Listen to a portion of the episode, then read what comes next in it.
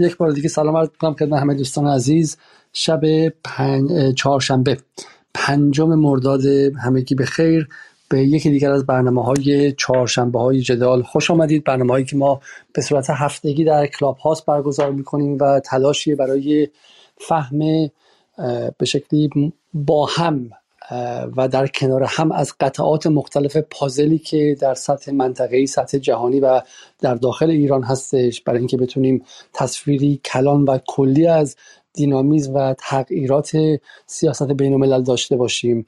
به ویژه اینکه در سالهای گذشته سیاست بین الملل رو بسیاری از ایرانیان به واسطه و میانجی رسانه های خارج از کشور فقط حول یک مسئله و آن هم بحث برجام و مسئله هسته ای ایران و فشاری که آمریکا و غرب روی مسئله آورده دیدن در حالی که همین حتی مسئله ایران هم سویه های فراوان دیگری از جمله بحث انرژی بحث راه ها و کریدورها و بحث مسئله منطقه‌ای و اقتصادی منطقه بوده که هرگز در این روایت کلان گفته نشده و در داخل هم اصلا روایت کلانی از بحث سیاست بین الملل به افکار عمومی داده نشده و تلاش ما در اینجا یک پروژه دست جمعی برای ساخت یک روایت ملی از سیاست بین که هم به ما اجازه بده که خطرات و چالش های پیش روی ملت ایران رو بتونیم ببینیم تبیین کنیم و صورت بندی کنیم و همین که از قدرت خودمون آگاه باشیم و نگذاریم که روایت های پروپاگاندایی رسانه های بیگانه بتونن در ذهن و شناخت ما تزلزل ایجاد کنن و باعث شن که منافع خودمون رو به سمن بخص ببخشیم اونطوری که پیشتر در بحث برجام دیدیم یا اینکه بیش از حد دچار ترس یا نگرانی شیم اونطوری که گاهن با تهدیدهای اسرائیل در این سالها اتفاق افتاده حداقل تلاش شده و بتونیم فهمی واقع گرایانه و متوازن از, از قدرت خودمون داشته باشیم و از جایگاه خودمون در منطقه داشته باشیم. نه دچار روایت هایی روایت شیم که در واکنش به این روایت های غربی تازگی ها در فضای فارسی داره رایج میشه و روایت خطرناک شوونیستی و امپریالیستی و بسیار متوهمانه که ایران رو در جایگاه امپراتوری هخامنشیان می‌بینن و بعد دچار تصویری قلف شده و غیر واقعی میشن که از یک ور میفتن و از اون سمت هم که روایت غربگرایان و به شکل لیبرال هاست که اصلا هیچ قدرتی برای ایران متصور نیستن و ایران رو کشوری در حال فروپاشی و ضعیف و تو سری خورده می‌بینن. امشب بیش از هر چیز می‌خواستیم دو قسمت رو کنار هم دیگه بگذاریم. یک بحث بحث نزدیکی ایران و روسیه است که در سفر پوتین به تهران دیگه عیان شد و مشخص شد و این فقط البته روی کوه یخ زیر کوه یخ رو امیدوارم که آیه احمد صالحی برای ما برای ما توضیح بدن و از امکانات فرصت ها و پتانسیل ها و بالقوگی های اقتصادی در نزدیک کردن این دو کشور به ما بگن. بحث راه و کریدورها رو بگن که البته در گفتگویی که آیه صالحی با جدال داشتن و بسیار ازش استقبال شد این رو مطرح کردن و این نزدیکی ایران و روسیه رو اگر ما بتونیم امشب بخوره باز کنیم و بفهمیم که چه منافع مشترکی داره و چه چه چارچوب واقعی داره بدون بدون میگم بدون توهم چه خطراتی داره. جاهایی هست که ایران و روسیه به اقتضای اینکه هر دو صادر کننده نفت هستن. گفته میشه که همپوشانی منافع دارن و بنابراین به رقابت باید برسن. ببینیم که این رقابت تا کجا خطرناکه برای ما تا کجا این رقابت به همکاری تبدیل شده در این ماهای گذشته ببینید در بحث صدور میعانات و بحث گاز و غیره. این رو اگه ما بتونیم باز کنیم بعد به نظرم خیلی تصویر ما باز میشه. چرا؟ چرا که در حال حاضر حداقل در این 48 ساعت گذشته همونطور که شما که اخبار رو گوش کردید آگاه هستید بحث انرژی اروپا و بحران انرژی در اروپا بسیار جدی شده. نورد استریم یک رو که نورد استریم دو که از مارچ یا از اوایل اسفند بحثش منتفی شد. ولی از نور استریم یک همچنان بخشی از گاز آلمان تامین می‌شد که پریروز روسیه اعلام کرد که به خاطر کارهای فنی و تغییر توربین ها این خط لوله رو بسته و این یک شوک خیلی عظیمی به اروپا وارد شد. اگر برنامه های مثلا تلویزیون غربی رو ببینید از انگلیس و آمریکا و فرانسه و آلمان می‌تونید ببینید که اصل بحث اصلی این 48 ساعت نگرانی شدیدی است که در اروپا به ویژه درباره زمستان پیش رو هستش و اینکه چه باید بکنن وزرای انرژی اتحادیه اروپا امروز دیدار داشتن و وعده کردن که 15 درصد رو گمانم اگر اشتباه نکنم به صورت داوطلبانه از مصارف خودشون کم می‌کنن. عذر می‌خوام دیروز دیروز جلسه داشتن. ولی دیشب دوباره در سرتاسر سر کشورهای اروپایی دعوا بر سر این بود که کدوم کشورها این کار رو نمی‌خوان بکنن اسپانیا یونان و پرتغال به هیچ وجه علاقمند به این کار نبودن. دعواهای قدیمی اروپا سر باز کرده. یونانی ها میگن شمایی که ما رو در بحران اقتصادی تنها گذاشتید تا کار ما به دیفالت یا اعلام ورشکستگی برسه.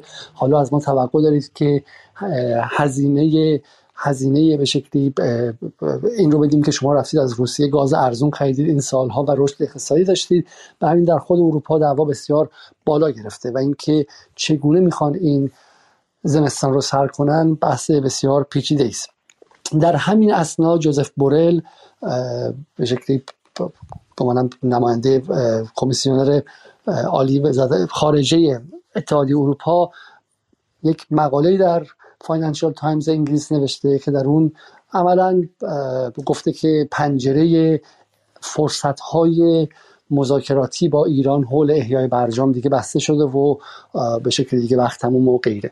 که حالا ما امشب در مورد این صحبت می‌کنیم که چقدر از حرف جوزف بورل به شکلی تهدید چقدرش واقعی است و غیره.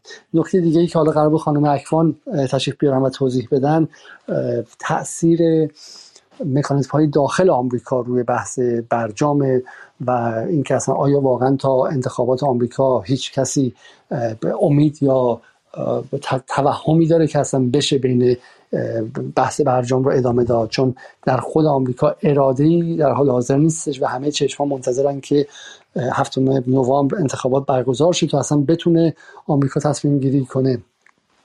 و برای همین ما در واقع یک مسلطی داریم. بحث نیاز شدید اروپا به انرژی از یک سمت بحث نزدیکی ایران و روسیه و اینکه کارهاشون رو هماهنگ دارن می‌کنن در بازار انرژی با هم دیگر سمت دیگه است که آقای سید احسان حسینی رو توضیح خواهد داد. و در نهایت هم نامه بورله و اینکه چرا اروپا در حالی که بسیار مستحصل و نیاز داره کار خاصی نمی‌کنه و جز همین تهدیدهای اینجوری مثل کار بورل نمی‌تونه کار بیشتری انجام بده و واقعا بخشی از حقوقی که ایران می‌خواد رو بده. اگرچه ادعای اتحادیه اروپا این بوده که ما بهترین نامه رو نوشتیم و بهترین امکانات رو انجام دادیم و غیره.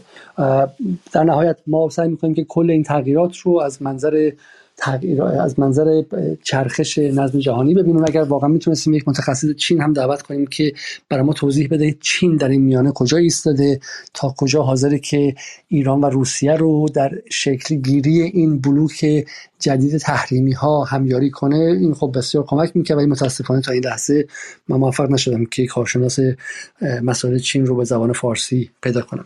اجازه بدین برای شروع برنامه بریم سراغ آقای امیر علی ابوالفتح و ازشون بخوام که نظرشون رو درباره نامه جوزف بورل و درباره به شکلی تغییرات به احیای برجام و اخبار حول احیای برجام در این هفته گذشته ما بدن. که آیه باقری کنی. گفتن که به زودی پاسخ خواهند داد. تصور شما چی آیه ابوالفضل؟ گمان می‌کنین که پاسخ ایران چه چیزی خواهد بود؟ و آیا به راستی باید به دنبال چیزی بیشتر از وقت خریدن از سمت همه طرفین نه فقط ایران باشیم یا اینکه نه واقعا ممکنه که گشایشی در این لحظه آخر انجام شه. سلام و شب همه دوستان. بخیر. خوشحالم که در جمع عزیزان هستم. خیلی ممنون که فرصت اول رو به من دادین. ببینید مقاله آقای جوزپ بورله آقای علیزاده شما اشاره کردین دیگه در فاینانشال تایمز منتشر شده. کل حرف آقای بورل اینه که دیگه این آخرین متنیه که وجود داره. اینطور عنوان می‌کنه که به نگرانی های ایران پاسخ داده شده. از یک طرف ظرفیت های اقتصادی رو برای ایران فراهم می‌کنه و از طرف دیگه دولت امریکا تعهد داده یا تضمین داده. حداقل در دولت آقای بایدن این توافق پایدار بمونه. و میگه که اگر این توافق به دست نیاد خب یک دوران خطرناکی ایجاد میشه به لحاظ عدم اشیاء و بحث امنیت در منطقه غرب آسیا که خب اثر می‌ذاره به امنیت جهانی. خب این کلیت حرف آقای بورل حرف جدیدی هم نیست. یعنی همه این نکاتی من دیشب این مقاله رو میخوندم بخش عمدهش می‌تونم بگم مثلا تا 85 درصد تا 90 درصدش حرفایی هستش که قبلا گفته شده. الان خب تو یک پکیج جدیدی این پیشنهاد داده شده. متن پیشنهاد رو من نمی‌دونم. حالا عزیزان اگه دسترسی دارن که بعید می‌دونم کسی الان به جز تیمای مذاکراتی از متن پیشنهاد آقای بره خبر داشته باشه. اما ما بر اساس همین مقاله ای که نوشته شده اینطور می‌تونیم برداشت بکنیم که یک گام به جلو رفته. به ویژه که دو طرف این مناقشه یعنی ایران و امریکا یک نوع خوشبینی محتاطانه از خودشون اعلام کردن. از طرف ایران که خب گفته شده که ایران اینا رو بررسی می‌کنه. امریکایی هم نت پرایس گفتش که ما اینا پیشنهاد رو دریافت کردیم داریم بررسی می‌کنیم. اگه اشتباه نکنم یکی از مقا... یکی از نمایندگان مجلس شورای اسلامی گفته که موزه غربی ها منعطف شده.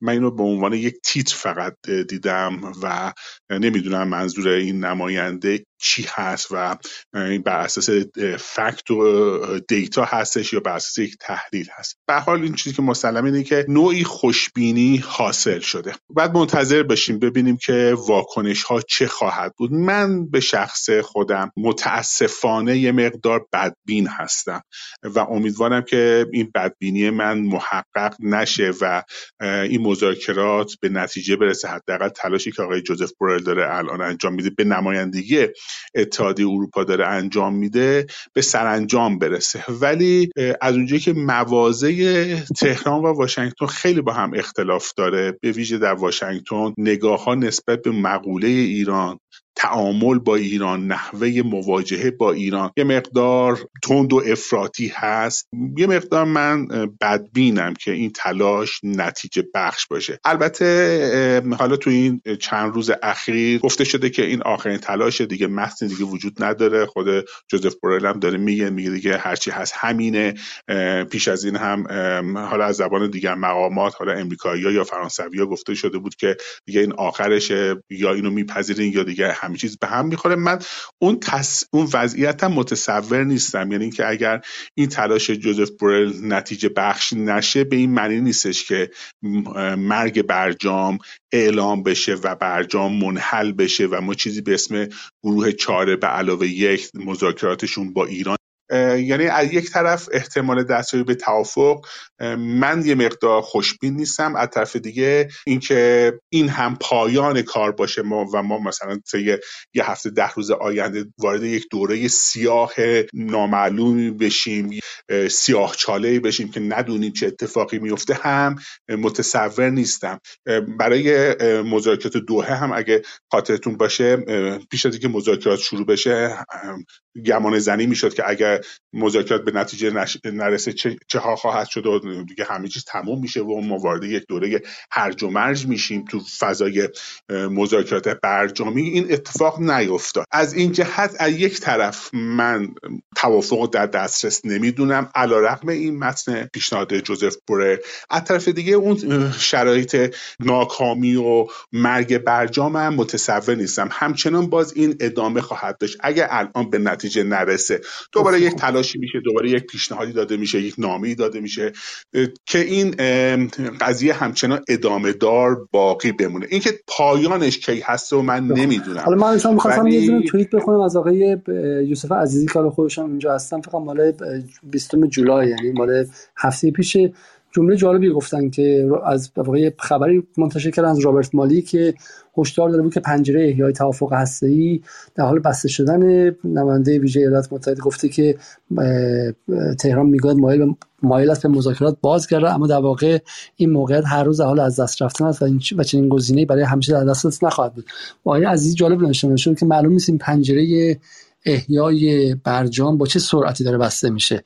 الان یک سال و چند ماه آمریکا و اروپایی میگن داره بسته میشه اما لامصب با سرعت لاک پشت هم بود تا الان دیگه کاملا بسته شده بود. برای همین این جمله‌ای که در واقع امروز بورل گفته حداقل برای ایرانی ها فکر کنم دیگه تاثیرش رو از دست داده چون تعداد دفعاتی که از زمان آمدن بایدن حداقل از اسفند 99 تا به امروز درباره بسته شدن پنجره برجام گفتم خیلی زیاده. بعد من به این شکل سوال از شما بپرسم های ابوالفت. هدف بورل از اینکه این لحظه خاص اومده و این تهدید رو کرده چیه؟ آیا ممکنه که بشه این تهدید رو مربوط کرد به واقع همزمانی با قطع گاز از سمت روسیه و اینکه اتفاقا اروپا داره به شکلی آخرین تیرهاش رو شلیک می‌کنه چه بسا شانس این داشته باشه که بتونه به نفت ارزانتری دسترسی پیدا کنه و کمی قیمت انرژی رو پایین بیاره. اینکه الان چرا اینو مطرح کردن بالاخره یک سال خورده زمان گذشته انواع اقسام پیشنهادات داده شده ایران داده پیشنهاد داده امریکا داده طرفای دیگه ای دادن. نتیجه بخش نبوده. حداقل در بخش اراده سیاسیش نتیجه بخش نبوده. الان چند ماهی هستش که مذاکرات وین هم در حالت تعلیق هستش.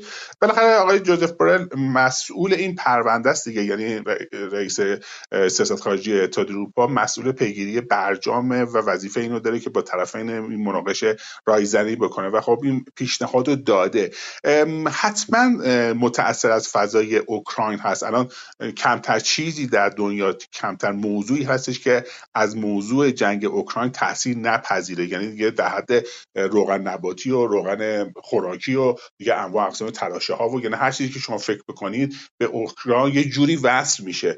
چه برسه موضوع بحث هستگی ایران بحث عدم اشاعه است بحث انرژی حتما تحت تاثیر هست و اروپایی علاقه مند هستن که یک فضای تنفسی رو پیدا بکنن. حالا از طریق ایران از طریق ونزوئلا نفت ونزوئلا رو بخوان تو بازار بریزن. نفت ایران و از طریق قطر رایزنی با عربستان. همه اینها هست. خب 5 6 ماه هم از جنگ اوکراین میگذره. خب طبیعیه دیگه.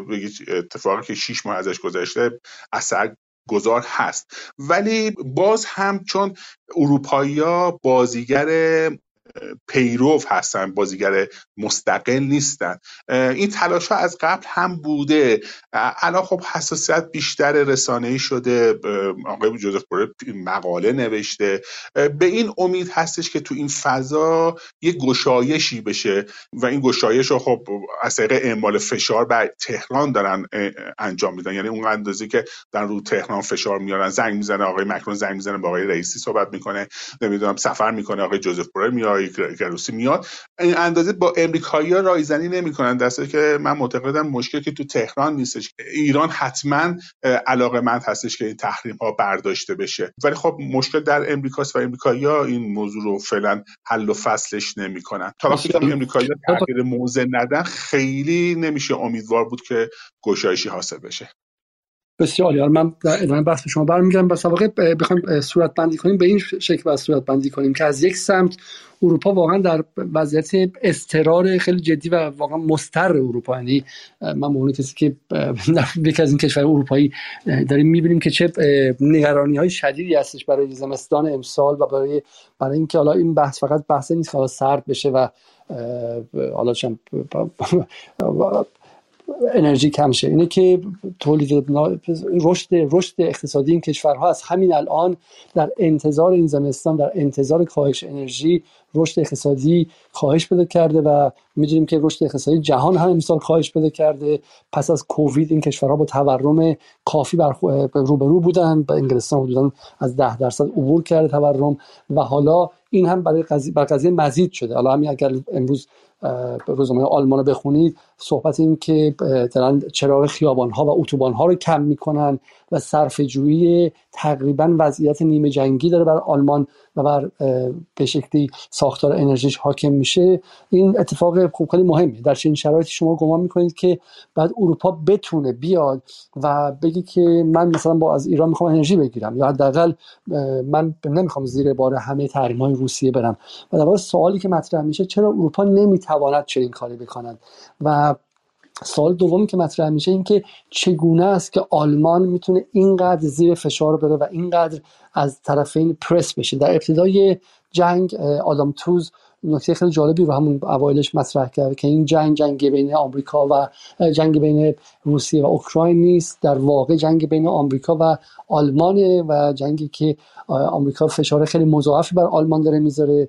مجبورش کرده حدود 100 میلیارد دلار تو همین لحظه اسلحه بخره. مجبورش کرده که مبادلاتش رو با روسیه قطع کنه و مجبورش کرده که اروپا رو مجبور کرده که 3.5 میلیون 4 میلیون مهاجر اوکراینی رو هم بپذیره و اروپایی که میگم زیر این فشار هاست. اما چه چیزی هست که اجازه نمیده به اروپا که مقابل آمریکا بیسته و بگه که برای منافع شخصی من برای منافع ملی من به شکلی برگشتن به برجام و بالا دیگه دادن اون چیزهایی که ایران می‌خواد اون حقوق اولیه لازمه و این اتفاق نمیفته. برای من می‌خوام از آقای عزیزی خیلی کوتاه بخوام که بیاد در مورد رابطه اروپا و آمریکا برای ما توضیح بده و بگه در این معادله چه چیزی مانع از این میشه که اروپا بتونه نقش سازنده تر و فعالتری رو مقابل آمریکا بازی کنه و برجام رو احیا کنه. چون این تصور و این توهم در بخشی از سیاست گذاران که نه ولی حداقل بخشی از سیاست مداران اصلاح طلب و لیبرال ایرانی همچنان باقی است که اروپا متفاوت از آمریکاست و ما الان داریم می‌بینیم که اروپا متفاوت از آمریکاست اما توان این کار رو نداره. آیا عزیزی چرا این توان رو نداره؟ با عرض سلام خدمت شما علیزاده و همه عزیزان که در این روم هستن.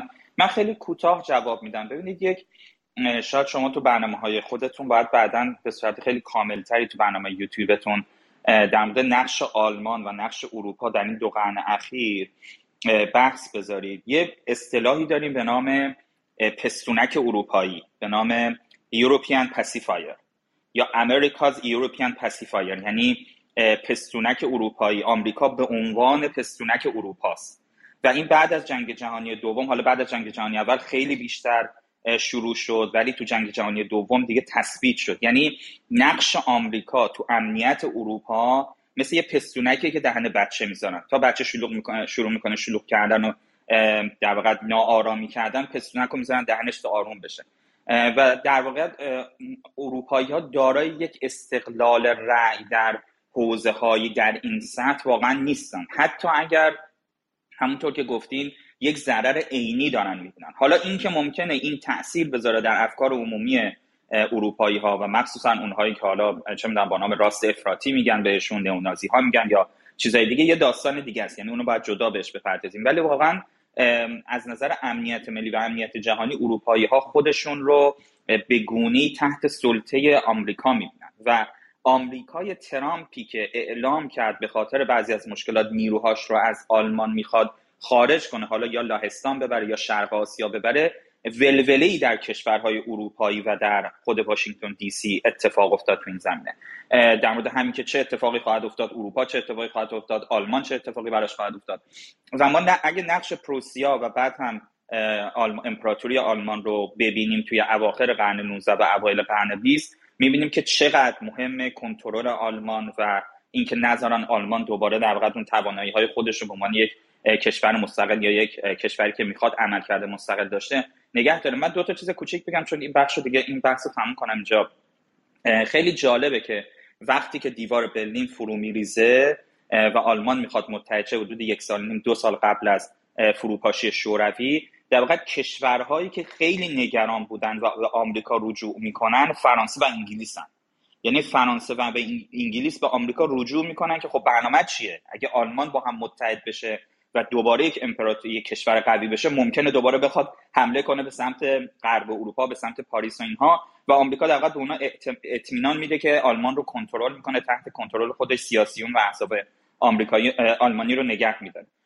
بنابراین همونطور که گفتید این عدم نفعی که الان اروپا و مخصوصا آلمان داره در حوزه انرژی در حوزه از دست دادن مشاغل در حوزه های مختلف تورم و فروپاشی اقتصادی می‌بینه. خیلی عجیبه که حتی این توانایی رو بهشون نمیده و این جرأت رو نمیده که از حقوق و چیزای خودشون در واقع دفاع کنن و به نظر من تنها راهش هم اینه که قراردادهای بلند مدت انرژی با ایران ببندن. هیچ کشوری بجز ایران اون میزان ذخایر قابل اعتماد برای تنوع بخشی به بحث انرژی اروپا با هزینه های اندک رو نداره. یعنی می‌تونن در دراز مدت به الجزایر به قطر به آذربایجان جمهوری آذربایجان به خود آمریکا کانادا و کشورهای دیگه. مثلا در 20 سال 25 سال آینده شاید بتونن یه ثباتی در حوزه انرژیشون پیدا کنن. ولی حتما با قیمت های سرسام‌آور و خیلی بیشتر از قیمت گازی که الان یا انرژی که از سمت اروپا بهشون می‌رسید. خیلی ممنون. بسیار خب آیا از یه سال دیگه شما کوتاه بکنم باز به شما بعدا برمیگردم. چرا به نظرتون بورل این رو الان نوشته؟ چون بالا مدت هاست که دیگه تقریبا برای همه مسجل شده که تا هفتم نوامبر قرار نیستش که برجامی در ایران یا آمریکا انجام شه. نه طرف آمریکایی عجله داره و نه طرف ایرانی عجله داره. چرا اروپا یک دفعه چنین واکنشی انجام داد. اولا مهم نامه بورل و مقاله بورل یا اینکه نه یه چیز تبلیغاتی که به قول آیه ابوالفضل وظیفه‌ش بالاخره اتحادیه اروپا و ایشون هم کارمند و بگه من این کاری کردم و یه گزارشی کاری بده. و و یه چیز روتینیه و حالا از من دیدم که حتی رسانه ها مثل بی بی سی امروز خیلی نتونستن بهش آب و تاب بدن و خبر اول به شکلی رادیو بی بی سی صبح امروز بیشتر سگ کشی در ایران بود تا همین بحث به شکلی پایان بسته شدن پنجره امکانها برای برجام و همین نشون می‌داد که حتی برای خود مخاطبان هم اونقدر دیگه ارزش خبری نداره. فقط تو این کلاب هاستی که همچنان عده‌ای اون قضیه رو جدی می‌گیرن. و همین نامه بورل آیا مهمه و چرا مثلا بورل نامه رو الان نوشت؟ دو تا نکته سری میگم. یکیش که درسته یعنی خب مدام در این مذاکرات توپو میندازن زمین طرف مقابل. توپو میندازه زمین طرف ایران. خب دیگه الان چیز دوباره بیاین اینا که خیلی خوبم آقای علی باقری واکنششون دادن سریع هم واکنش دادن چون مثلا سر قبل از سال نو که تو اسفند که می‌گفتن قرار همه چیز دیگه تموم بشه اما دیگه یک دفعه قطع شد. آقای امیر عبداللهیان با یه دو, دو ماه تاخیر فکر کنم تو صحبتی که با اون رسانه کرواسی داشتن گفتن که خب همه چی قطعی شده بود یه دفعه آمریکایی‌ها برگشتن گفتن یک پاراگرافی باید بیادش که ما اگر کسانی که لیست تحریمی الان در میاریم رو می توانیم با عناوین تروریستی و حقوق بشر لیبل تروریستی و حقوق بشر حالا با تعریف آمریکایی دوباره برگردونیم توی لیست تحریم. و آقای امیر عبداللهیان اونجا گفتن خب شما مسخره کردید ما رو. شما می‌خواید قرارداد ببندید یا نمی‌خواید ببندید؟ امروز هم حالا دیشب بود فکر می‌کنم که آقای باقری علی باقری هم ایشون واکنش توییتری حالا یه واکنشی نشون دادن به این حرف آقای بورل. یعنی در واقع این بحث این هست که توپ رو مرتب تو زمین حریف بندازم و این کار خوبیه که ایران بکنه که مرتب بگه خب پروپوزالی هست حرفایی هست ما هنوز هستیم می‌خوایم بازی رو ادامه بدیم کشدار مریض می‌خوایم ادامه بدیم. اما نکته اصلی به نظر من تو این بحران و تو این شرایط اینه که من عقیده من اینه که داره به در واقع رهبران اروپایی میگه که کمربندهاتون رو محکمتر ببندید. برای اینکه این اتفاق در واقعیت برجام تا حداقل نوامبر و حداقل تا زمستان امسال اتفاق نخواهد افتاد و شما همه تمهیداتی که فکر می‌کنید رو برای این قضیه در نظر بگیرید. من سراغ آقای صالحی نظر من بخشی خیلی مهمی از گفتگو واقع فهم شرایط موجود در اینه که واقعا ایران و روسیه چقدر با هم دیگه می‌تونن نزدیک شن. چون مثل همیشه یعنی ما واقعیت رو می‌بینیم در جلوی چشممون و اون واقعیت اینه که پوتین اومده ایران با آقای خامنه‌ای دیدار کرده و به شکل دیگه امکان نزدیکی رو کاملا روش ایستادن. همین الان می‌بینیم که ایران و روسیه دارن کار جدی با هم دیگه می‌کنن. در صحنه نظامی نزدیک شدنشون غیر قابل کتمان شده. اگرچه باید تاکید کنیم که بحث پهپادها رو آمریکایی ها در وهله اول لو دادن و در واقع بزرگش کردن و هدفشون هم این بود که بگن ایران هم دستش مثلا به بحث اوکراین آلوده است. ولی همونطور که ولی نصر هم در سی ان هفته پیش می‌گفت این نقش معکوس بازی کرد و جهان متحیر شد که ایرانی که زیر تحریمه چطور تونسته پهپادی تولید کنه که نیازهای روسیه رو داره تعمین می‌کنه. برای همین اون هدف اولیه پروپاگاندای آمریکا عملا زیر سایه رفت. ولی ولی با اینکه ما این نزدیکی ایران و روسیه رو داریم می‌بینیم اما باز هم سمت مقابل بیکار ننشسته و یک روز حراسی غیر واقعی و غیر عادی و هیستریک و بیمارگونه ای رو تزریق می‌کنه. اینکه شما نگران باشید که در هر رابطه ای طرف مقابل به منافع ایران ضربه نزنه بسیار هم کار مقدسی است اما این اتفاقی که داره میفته از اون نگرانی نیست و بسیار با اهداف عجیب و غیر عادی داره. مثلا میگن که روسیه داره به ایران نزدیک میشه تا از ایران به عنوان کارت بازی استفاده کنه بعدا که با غرب ساخت ایران رو قربانی کنه. و این رو اصلا در شرایطی میگن که نگاه نمی‌کنن که رابطه ایران روسیه و غرب در چه ابعادی تخریب شده. متوجه نمیشن که جنگ اوکراین یک واقعی تاکتیکی کانتینجنت یا تصالفی این وسط نیستش بلکه یک اتفاق ماهویه که تغییرات و منطق نظم بین الملل رو تغییر جدی داده و تغییراتی که حالا در زیر پوست هم بوده رو به رو آورده و سرعتشون چند برابر کرده. و همین من می‌خوام در مورد به شکل ماهیت رابطه ایران و روسیه صحبت کنم که گمان می‌کنم اون اگر فهمیده شه خیلی مسائل دیگه فهمیده میشه. فقط قبلش می‌خواستم به آیه صالحی تسلیت بگم. آیه صالحی از دوستان جدال هستم و تا بال در پنج شش برنامه هم شرکت کردم. متاسفانه پدرشون رو هفته پیش از دست دادم و طرف خودم و طرف جدال و به شکل همکاران جدال هم بهشون یک بار دیگه تسلیت میگم. آقای صالحی خوش آمدید به برنامه امشب و اگر میشه برای ما درباره سفر پوتین صحبت کنید و درباره اینکه تا چه حدی در این چند ماه روابط ایران و روسیه نزدیک شده و این نزدیکی تا چه حد استراتژیکه تا چه حد ریشه های قوی داره و تا چه حد نه امری موقتی به خاطر احتیاجات موقتی روسیه زیر تحریم و فردا که تحریم های روسیه کمتر شد ممکنه باز روسیه به ایران پشت کنه. تشکر می‌کنم اولا از شما و همه دوستان در جدال که لطف داشتید به من و خب این دو سه هفته گذشته یه مریضی یک هفته و بعدم از دست دادن پدر بر ما واقعا سخت بود. من از شما تشکر می‌کنم از این جهت و البته به همین نسبت هم من از اتفاقات اخیر من جمله سفرهای پوتین تقریبا منقطع بودم به صورت کامل. اما یکی دو روزی هستش که مجددا فعالیت رو شروع کردیم و همین امروز ما در جلسه بودیم که یکی از تولید کنندگان کاملا خصوصی حالا من دیگه از ذکر نام و اینها خودداری می‌کنم. در جلسه ای که ما میزبانی کردیم براشون با بزرگترین بانک روسیه در مسکو. حالا من خودم البته در تهران جلسه رو هماهنگ کردم و این جلسه منعقد شد. هدف گذاری برای صادرات یک میلیارد دلار از صادرات از محصولات این گروه بزرگ که عرض کردم کاملا هم خصوصی هست. برای یک سال آینده و همچنین سرمایه گذاری مشترک برای احداث خط تولید در روسیه با سرمایه گذاری بخش نظام پولی روسیه و دانش فنی و کی پرسونل یعنی نوها و کی پرسونل از طرف ایرانی توافقی صورت گرفت. یعنی این رو می‌خوام به شما عرض بکنم که در همکاری ایران و اروپا که می‌تونه همکاری مناسب و مثبتی هم باشه ما نهایتا میشیم فروشنده نفت خام. و کسانی که اقتصاد ایران رو خوب می‌شناسن می‌دونن که اساسا فروش نفت خیلی بخشی از راه حل در اقتصاد ایران در طول 60 سال گذشته شاید نبوده. چون به هر حال پول نفت البته من اصلا ممکنه نیستم که ما باید تلاش بکنیم تا صادرات نفتمون افزایش بدیم. ولی به هر حال پول نفت می‌رسه به دولت میره در بخش دولتی بخشش تبدیل به رانت میشه و و و. یعنی بذارید اینجوری بگم. فرض بکنید که ما 5 میلیارد دلار نفت خام صادر کنیم به اروپا. چه اثری در سفره مردم در اشتغال جوانای مردم و در رشد اقتصادی کشور و در ایجاد اشتغال می‌ذاره. و فرض کنید که ما پنج میلیارد دلار کالای مصرفی از جنس اون جلسه که امروز ما میزبانیشو کردیم که در زنجیره ارزش در اون کف قرار نداره. چون نفت خام شمش فولاد شمش مس شمش آلومینیوم مشتقات نفتی و پتروشیمی که عمده صادرات ایران رو الان تشکیل میدن در پایین ترین لیول های زنجیره ارزش قرار دارند و اولا اینکه به راحتی تحریم پذیرن چون بازیگران در حوزه فروش و خرید نفت خام و این کامودیتی ها مثلا میشن 200 شرکت مثال می‌زنم در دنیا.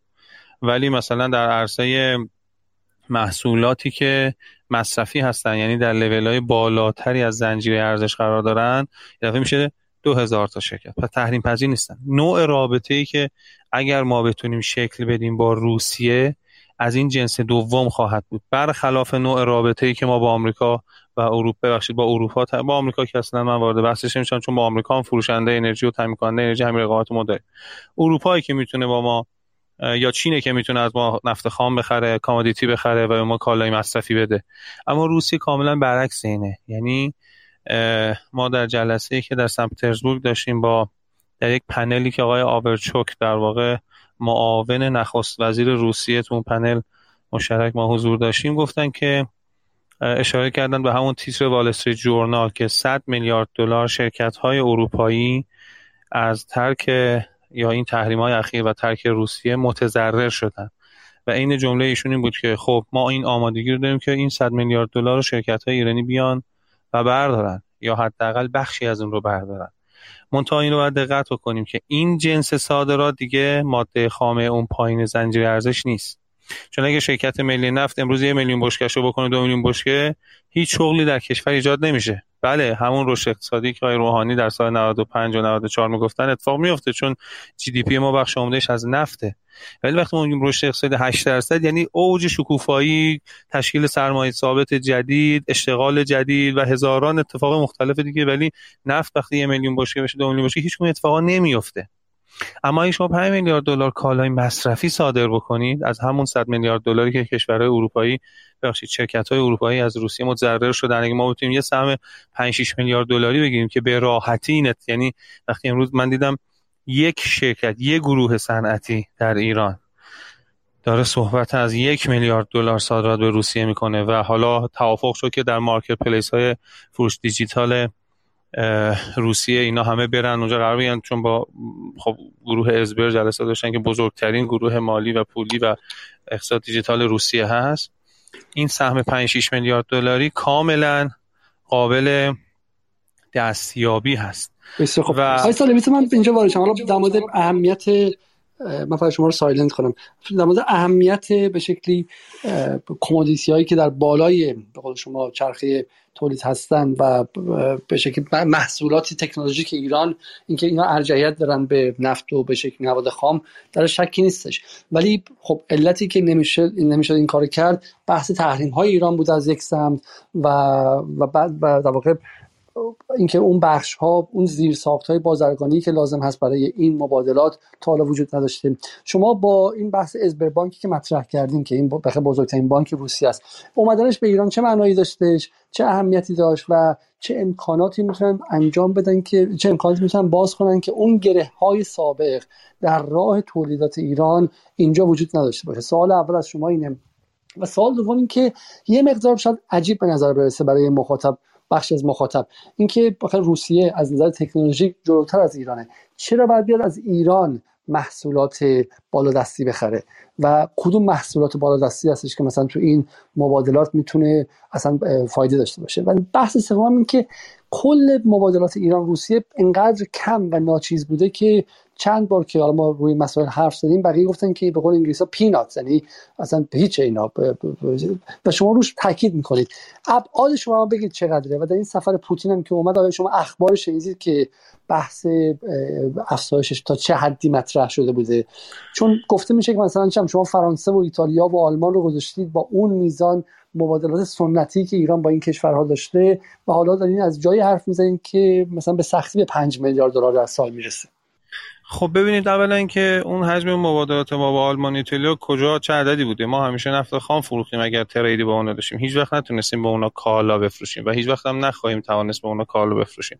حالا به روسیه من از آخر شروع کنم. چرا می‌تونیم؟ چون روسیه من ارزش گذاری نمی کنم که این کارش غلط بوده یا درست ولی عمل کرد به همون در واقع مزیت نسبی میلتون فریدمن که گفت آقا شما لازم نیست همیشه تولید بکنید و روی انرژی تمرکز کرد و سعی کرد همه چیز رو وارد بکنه. فلزا الان با مشکل جدی مواجه هستن در تامین حتی مثلا لوازم خانگی حتی قطعات مسائل ساختمانی حتی نمی‌دونم چیزهای مختلفی که ما تو ایران تولیداتی رو داریم و اینا اگر سهم بازار صادراتی بگیرن چون هزینه سر چون تو تولید شما میدین تیراژ وقتی میره بالا شما می‌تونی توسعه بدی. فقط بازار داخلی بخوای تو تامین بکنی خیلی نمی‌تونی کیفیت بگیری.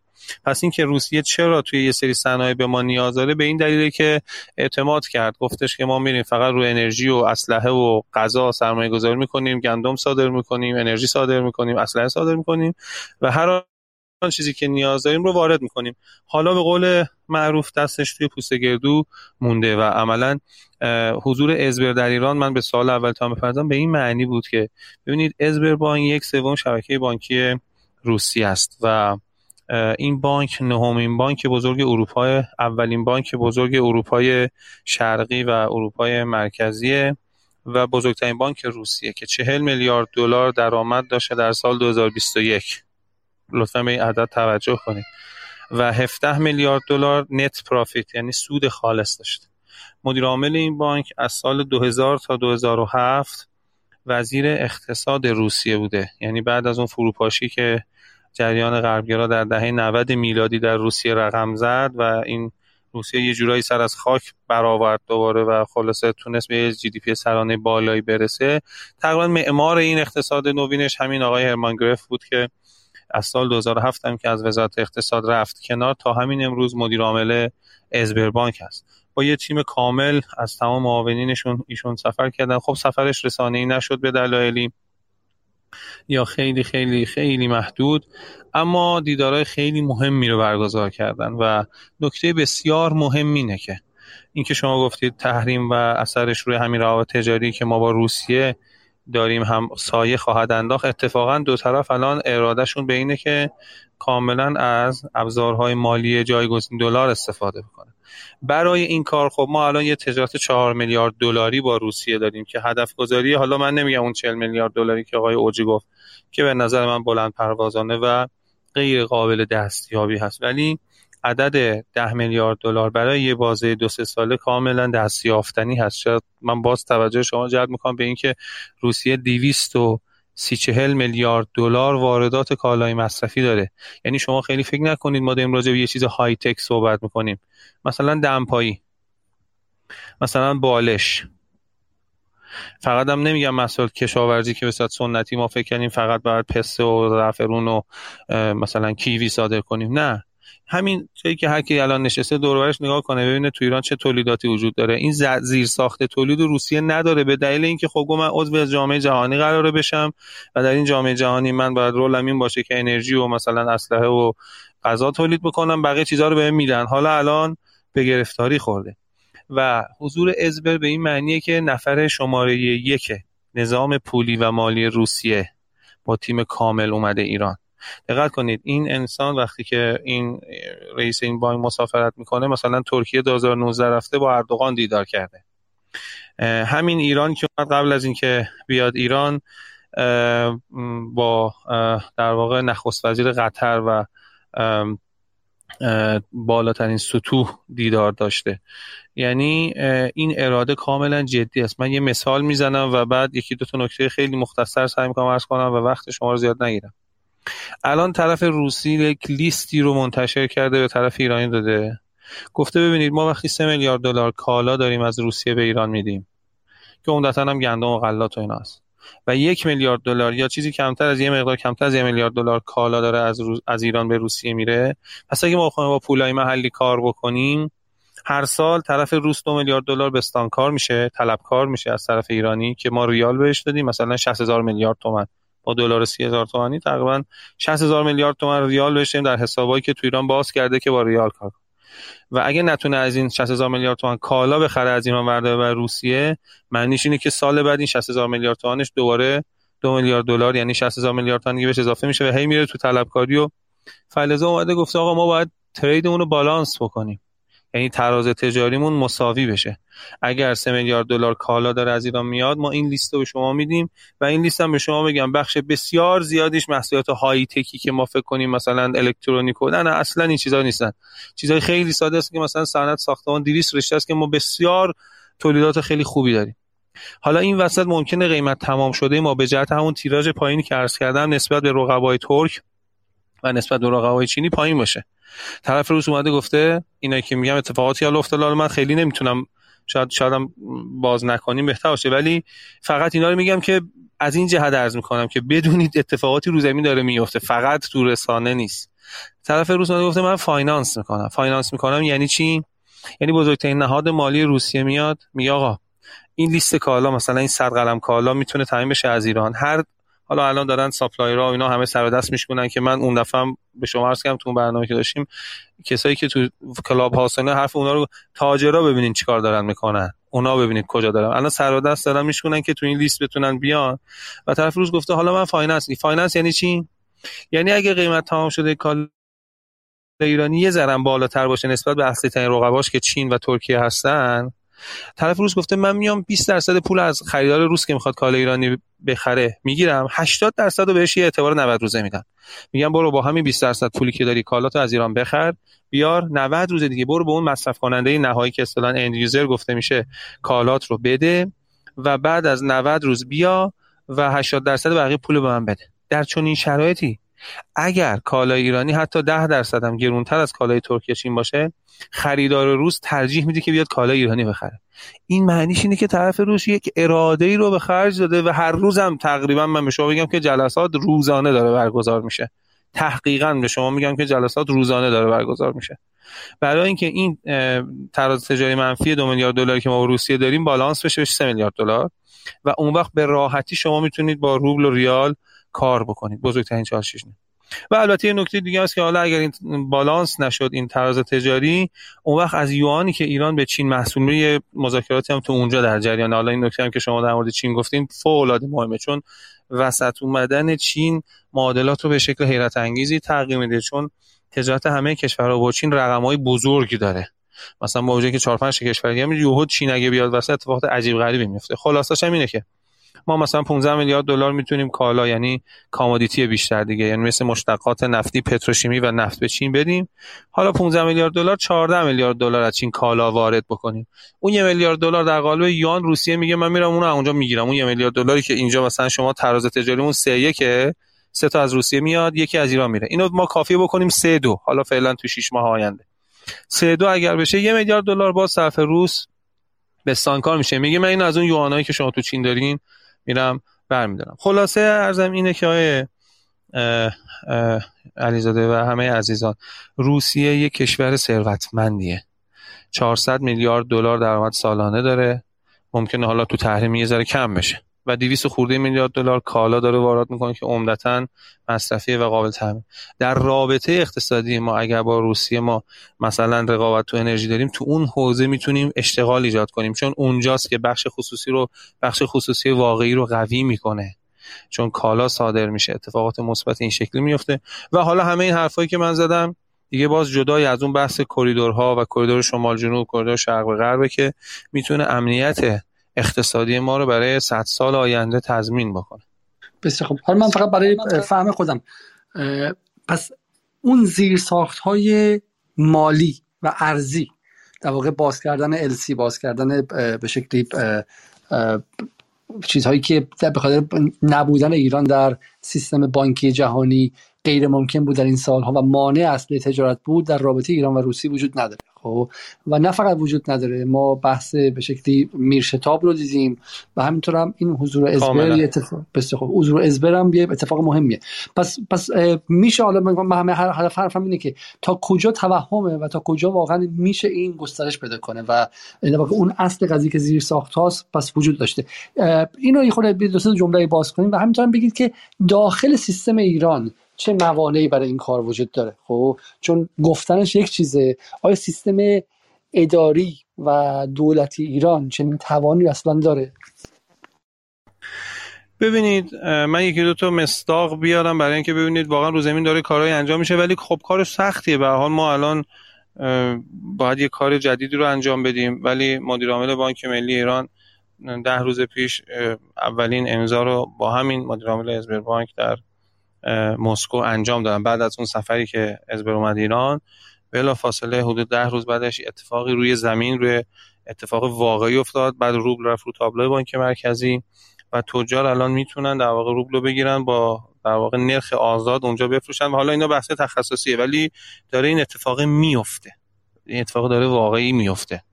و حالا من نمی‌تونم خیلی هم الان یه دفعه باز بکنم همه چیز رو ولی فقط به شما این عرض می‌کنم که ببینید که تجار دارن کجا یعنی تولید کنندگان. تولید کنندگان عمده الان کجا دارن بیشتر سفر می‌کنن و بازار می‌سازن؟ ببینید وقتی سال 98 قرارداد تعرفه تجاری ایران با اتحادیه اوراسیا منعقد شد وقتی من باز اینو بارها گفتم در سال 1399 به دلیل کرونا و به دلیل خروج ترامپ از برجام به حال صادرات ما نزولی شد. اما صادرات ما به اتحادیه تجاری اوراسیا 60 درصد صعود کرد. یعنی آقای لاوروف توی مسابقه مطبوعاتی خبرنگار صدا و سیما پارسال تابستون ازش سوال جدی پرسید که آقا رابطه سیاسی ایران و روسیه خیلی خوبه و فلان ولی چرا رابطه اقتصادی ما هیچ کاری روسیه براش نمی‌کنه؟ نمی‌دونم چه همین انتقاد کرد. حالا من نمیگم انتقاد نکنیم حتی انتقاد بکنیم. ولی آقای لاوروف یه پاسخ به این خبرنگار داد که هیچ جوابی نداشت بده. گفتش که سی کشور متقاضی بودن که بیان با اتحادیه تجاری اوراسیا تعریف قرارداد تعرفه ترجیحی می‌دونی یعنی یعنی دوپینگ. یعنی ترکیه و چین که جفتشون هم شرکای استراتژیک روسیه هستن. تو این متقاضی بودن که وارد اتحادیه تجاری اوراسیا بشن. ولی حالا این امتیاز رو به ایران داد روسیه. ما هم نمیگم ازش هیچ استفاده نکنیم واقعا استفاده کردیم. شاهد مثال هم, هم همین بود که 60 درصد صادرات ما در سال 99 به 5 تا کشور اتحادیه تجاری اوراسیا افزایش پیدا کرد. اینا اقداماتی که رو کاغذ نیست که اینا وسط زمین داره اتفاق میفته بازارهای جدید داره به سرعت شکل می‌گیره و ساخته میشه. در مورد موانع هم ببینید سیستم حاکمیتی یعنی دولتی و اینها بالاخره اون لختی خودش رو داره. من یه باز باز نمی‌کنم ولی یه جمله به شما میگم از معاونین یکی از نهادهای خیلی خیلی خیلی مهم پولی ما به خود من ایشون گفتش که شما برید حالا این کار کنید. اگه همین بدنه همین آدمای ما اینجا گذاشتن شما کاری بکنید.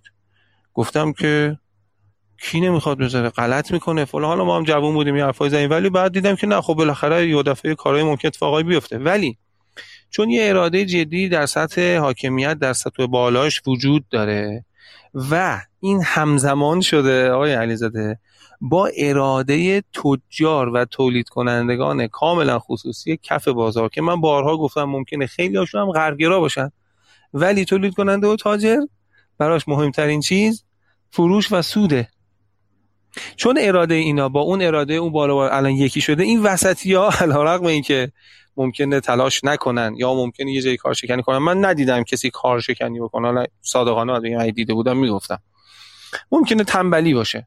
ولی چون این پایینی پایینی ها کف بازاری ها با اون بالا بالایی ها ارادشون یکی شده من خودم خوشبین هستم که بازارهای جدید شکل بگیره.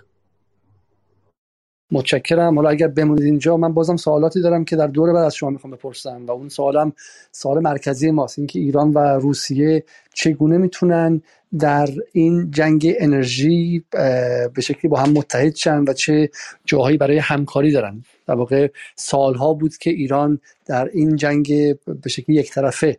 آمریکا علیه ایران جنگ اقتصادی کرده بود و ایران هم چاره نداشت جز اینکه زیر ضرب باشه و ابزار کافی برای به شکلی پاتک نداشت. اما الان با اضافه شدن روسیه به باشگاه تحریمی ها و همینطور هم ونزوئلا به نظر میاد که فقط تحریم شدگان متضرران و بازندگان بازی نیستن بلکه بازی داره دو طرفه میشه و تحریم کنندگان هم رسما دارن جز بازندگان میشن. یک موقعی بود که محمود احمدی نژاد با اعتماد به نفس گفت که اروپا و غرب نمی‌تونن ما رو تحریم کنن چون قیمت نفت فلان قدر میشه اما نقش ایران در اون لحظه خاص تاریخی در بازار نفت اونقدر مهم نبود و اون قضیه هم همزمان شده بود با ورود نفت شیل در آمریکا به به شکلی سبد نفتی و اونقدر خروج ایران از بازار نفت نتونست مهره تعیین کننده و بازی سازی باشه. اما الان با تلفیق این سه کشور با همدیگه ایران ونزوئلا و روسیه به نظر میاد که به راستی یک طرف دیگه داره هزینه سنگینی میده و بعد چند باره فکر کنه. و واقعا سوال اینه که اگر ایران و روسیه و ونزوئلا این رابطه رو نزدیکتر کنن و استراتژیک کنن بعد در این جنگ انرژی چه اتفاقاتی خواهد افتاد ولی در دور بعدی. خب بذارم از آقای حسینی بپرسم. آقای حسینی امروز خبر مهمی منتشر شد از آیه اوجی وزیر نفت که میگفتش که در واقع آیه اوجی می‌گفتن که تولیدات و در درآمد نفتی ایران در چند ماه گذشته افزایش پیدا کرده و این ما شما حدودا فکر سه یا چهار بار در این برنامه های جدال آوردیم. یکی از دعوای همیشگی این بود که خبرنگاران حوزه انرژی در ماهای گذشته می‌گفتن که درآمد نفتی ایران کاهش پیدا کرده و فروش نفت ایران به 500 هزار بشکه می‌رسه رسیده.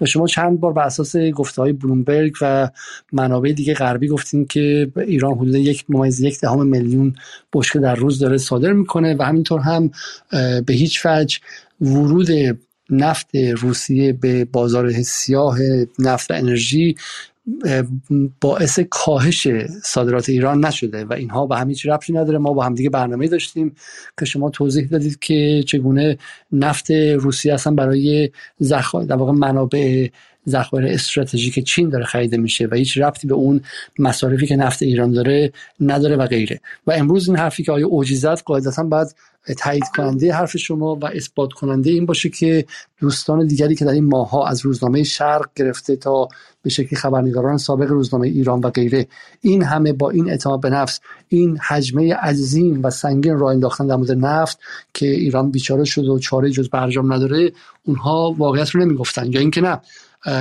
هم شما واقعیت رو نمیگی هم آیه اوجی که این تقریبا غیر ممکنه. اگر میشه در مورد حرف امروز آیه اوجی برای ما صحبت کنیم و بعد برگردیم سر بحث انرژی در اروپا و اینکه چقدر به شکلی بحث بازار انرژی امسال اروپا در خطره. بله بنده مجدد سلام عرض می‌کنم. ناکل در مورد بحث خب بازار صادرات نفت ایران و رقابتی که بین ایران و روسیه ایجاد شده خب گزارش های متعددی رو منتشر کردیم از رسانه های خارجی از مؤسسات معتبر خارجی که این ادعا رو به طور کامل رد می‌کنه. البته بحث رقابت وجود داره چیز طبیعی هم هست بین همه کشورها در بازار نفت این رقابت وجود داره. ولی اینکه ادعا میشه بازار نفت ایران توسط روسیه تصاحب شده ادعای درستی نیست. مثلا من آمار برای شما عرض می‌کنم طبق آمار مؤسسه کپلر. صادرات نفت ایران به چین بعد از شروع جنگ اوکراین 170 هزار بشکه در روز افزایش پیدا کرده. صادرات نفت روسیه 180 هزار بشکه در روز به چین افزایش پیدا کرده. یعنی این گونه نبوده که در نظم جدیدی که در بازار نفت اتفاق میفته نفت روسیه بیا جایگزین نفت ایران در بازار چین بشه. بلکه نفت ایران و نفت روسیه وارد بازار چین شدن و سایر رقبا مثل نفت آمریکا یا نفت عربستان رو از میدان به در کردن. من یه گزارش دیگه ای رو هم دارم از, از اویل پرایس که مطرح کرده در ماه گذشته میلادی. صادرات نفت ایران به یک مل... به مرز یک میلیون بشکه در روز اونم به چین فقط رسیده. یا گزارش بلومبرگ و آمار اوپک از صادرات نفت ایران به چین حاکی از صادرات 617 هزار ای هست که این رقم از صادرات نفت ایران به چین در زمان برجام هم بیشتر بوده. یعنی در شرط تحریم که تحریم دوره اول و دوم در زمان روحانی که قطعا بیشتر بوده حتی در زمان برجام که دیگه اوضاع ما خیلی خوب بوده از اون زمان هم ما الان بیشتر به چین صادرات نفت داریم. آمار گزارش های ماهانه اوپک هست که نشون میده تولید نفت ایران نه تنها کاهشی نبوده بلکه افزایشی بوده. اخیرا هم همین چند روز پیش بود که رویترز هم یه گزارش رو در واقع منتشر کرد که اشاره کرد صادرات نفت ایران و ونزوئلا از طریق مالزی به چین در سال در شش ماهه در, در ماه, ماه, ماه گذشته میلادی نسبت به سال گذشته مدت مشابهش 144 درصد افزایش داشته و توی اون گزارش من توییتش هم امروز زدم. عنوان شده که نفت ایران ونزوئلا و روسیه به چین افزایش پیدا کرده صادراتش و نفت عمان عراق و آمریکا و عربستان کاهشی بوده و جایگزین این نفت ها شده. این بحث حالا تصاحب بازار نفت که یه بحث قدیمی هم هست مستندات زیادی هم وجود داره که این ادعای تصاحب بازار ادعای خلاف واقعی هست و هرچند که رقابت وجود داره بین کشورها ولی وزن همکاری سه کشور ایران، روسیه و ونزوئلا در بازار نفت بیشتر از وزن رقابتی هست که حالا یه گوشه از بازار هم ممکن داشته باشن.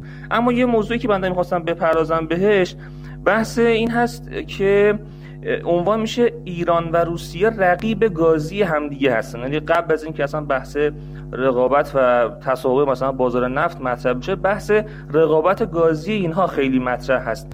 من می‌خوام در, این باره صحبت کنم. خب در بحث بازار نفت ما قبول داشتیم که به هر حال بین ایران و روسیه رقابتی بوده هرچند که بازارهای همدیگه تصاحب نشده. ولی تو بحث گاز که خیلی باز خبرنگارای حوزه انرژی مطرح می‌کنن حتی رقابتی هم نیست. یعنی اصلا بازار گاز هدف ایران با بازار گاز هدف روسیه کاملا متفاوته.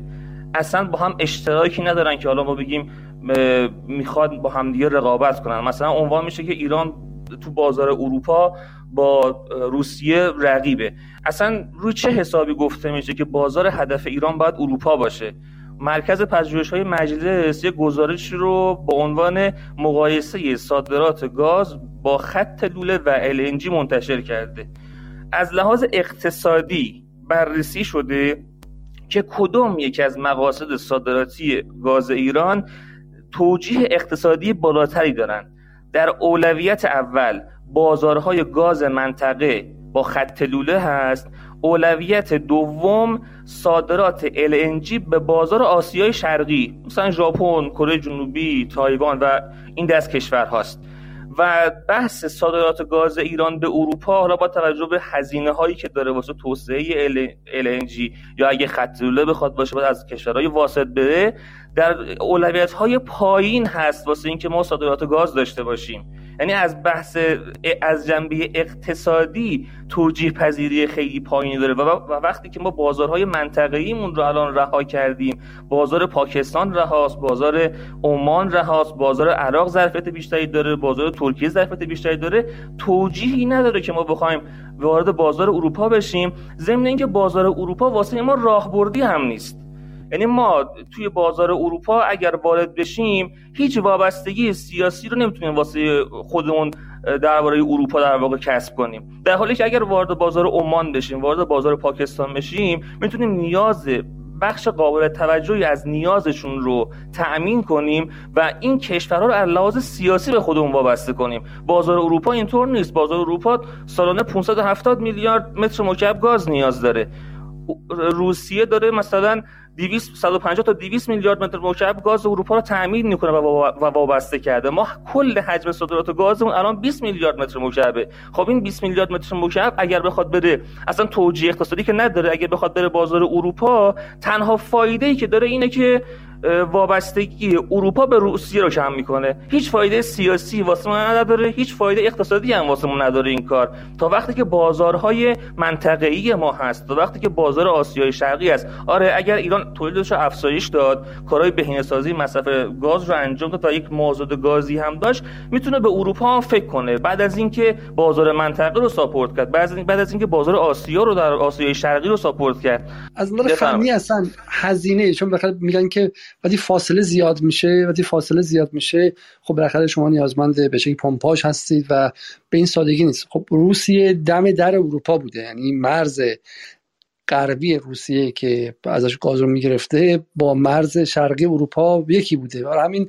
هزینه نداشته. در حالی که از ایران اصلا رفتنش فاصله بیش از 2000 کیلومتر آیا مقرون به صرفه است یا از نظر فنی اصلا ممکن هستش؟ درباره اینکه کلا صرف اقتصادی این کار چی هست نکنید دو نوع روش صادرات گاز داریم ما. یکی با خط لوله یکی با LNG اصلا صرفه توجیه اقتصادی واسه کشورهای عرضه کننده گاز این هست که تا می‌تونن بازارهای منطقه‌ای خودشون رو با خط لوله توسعه بدن.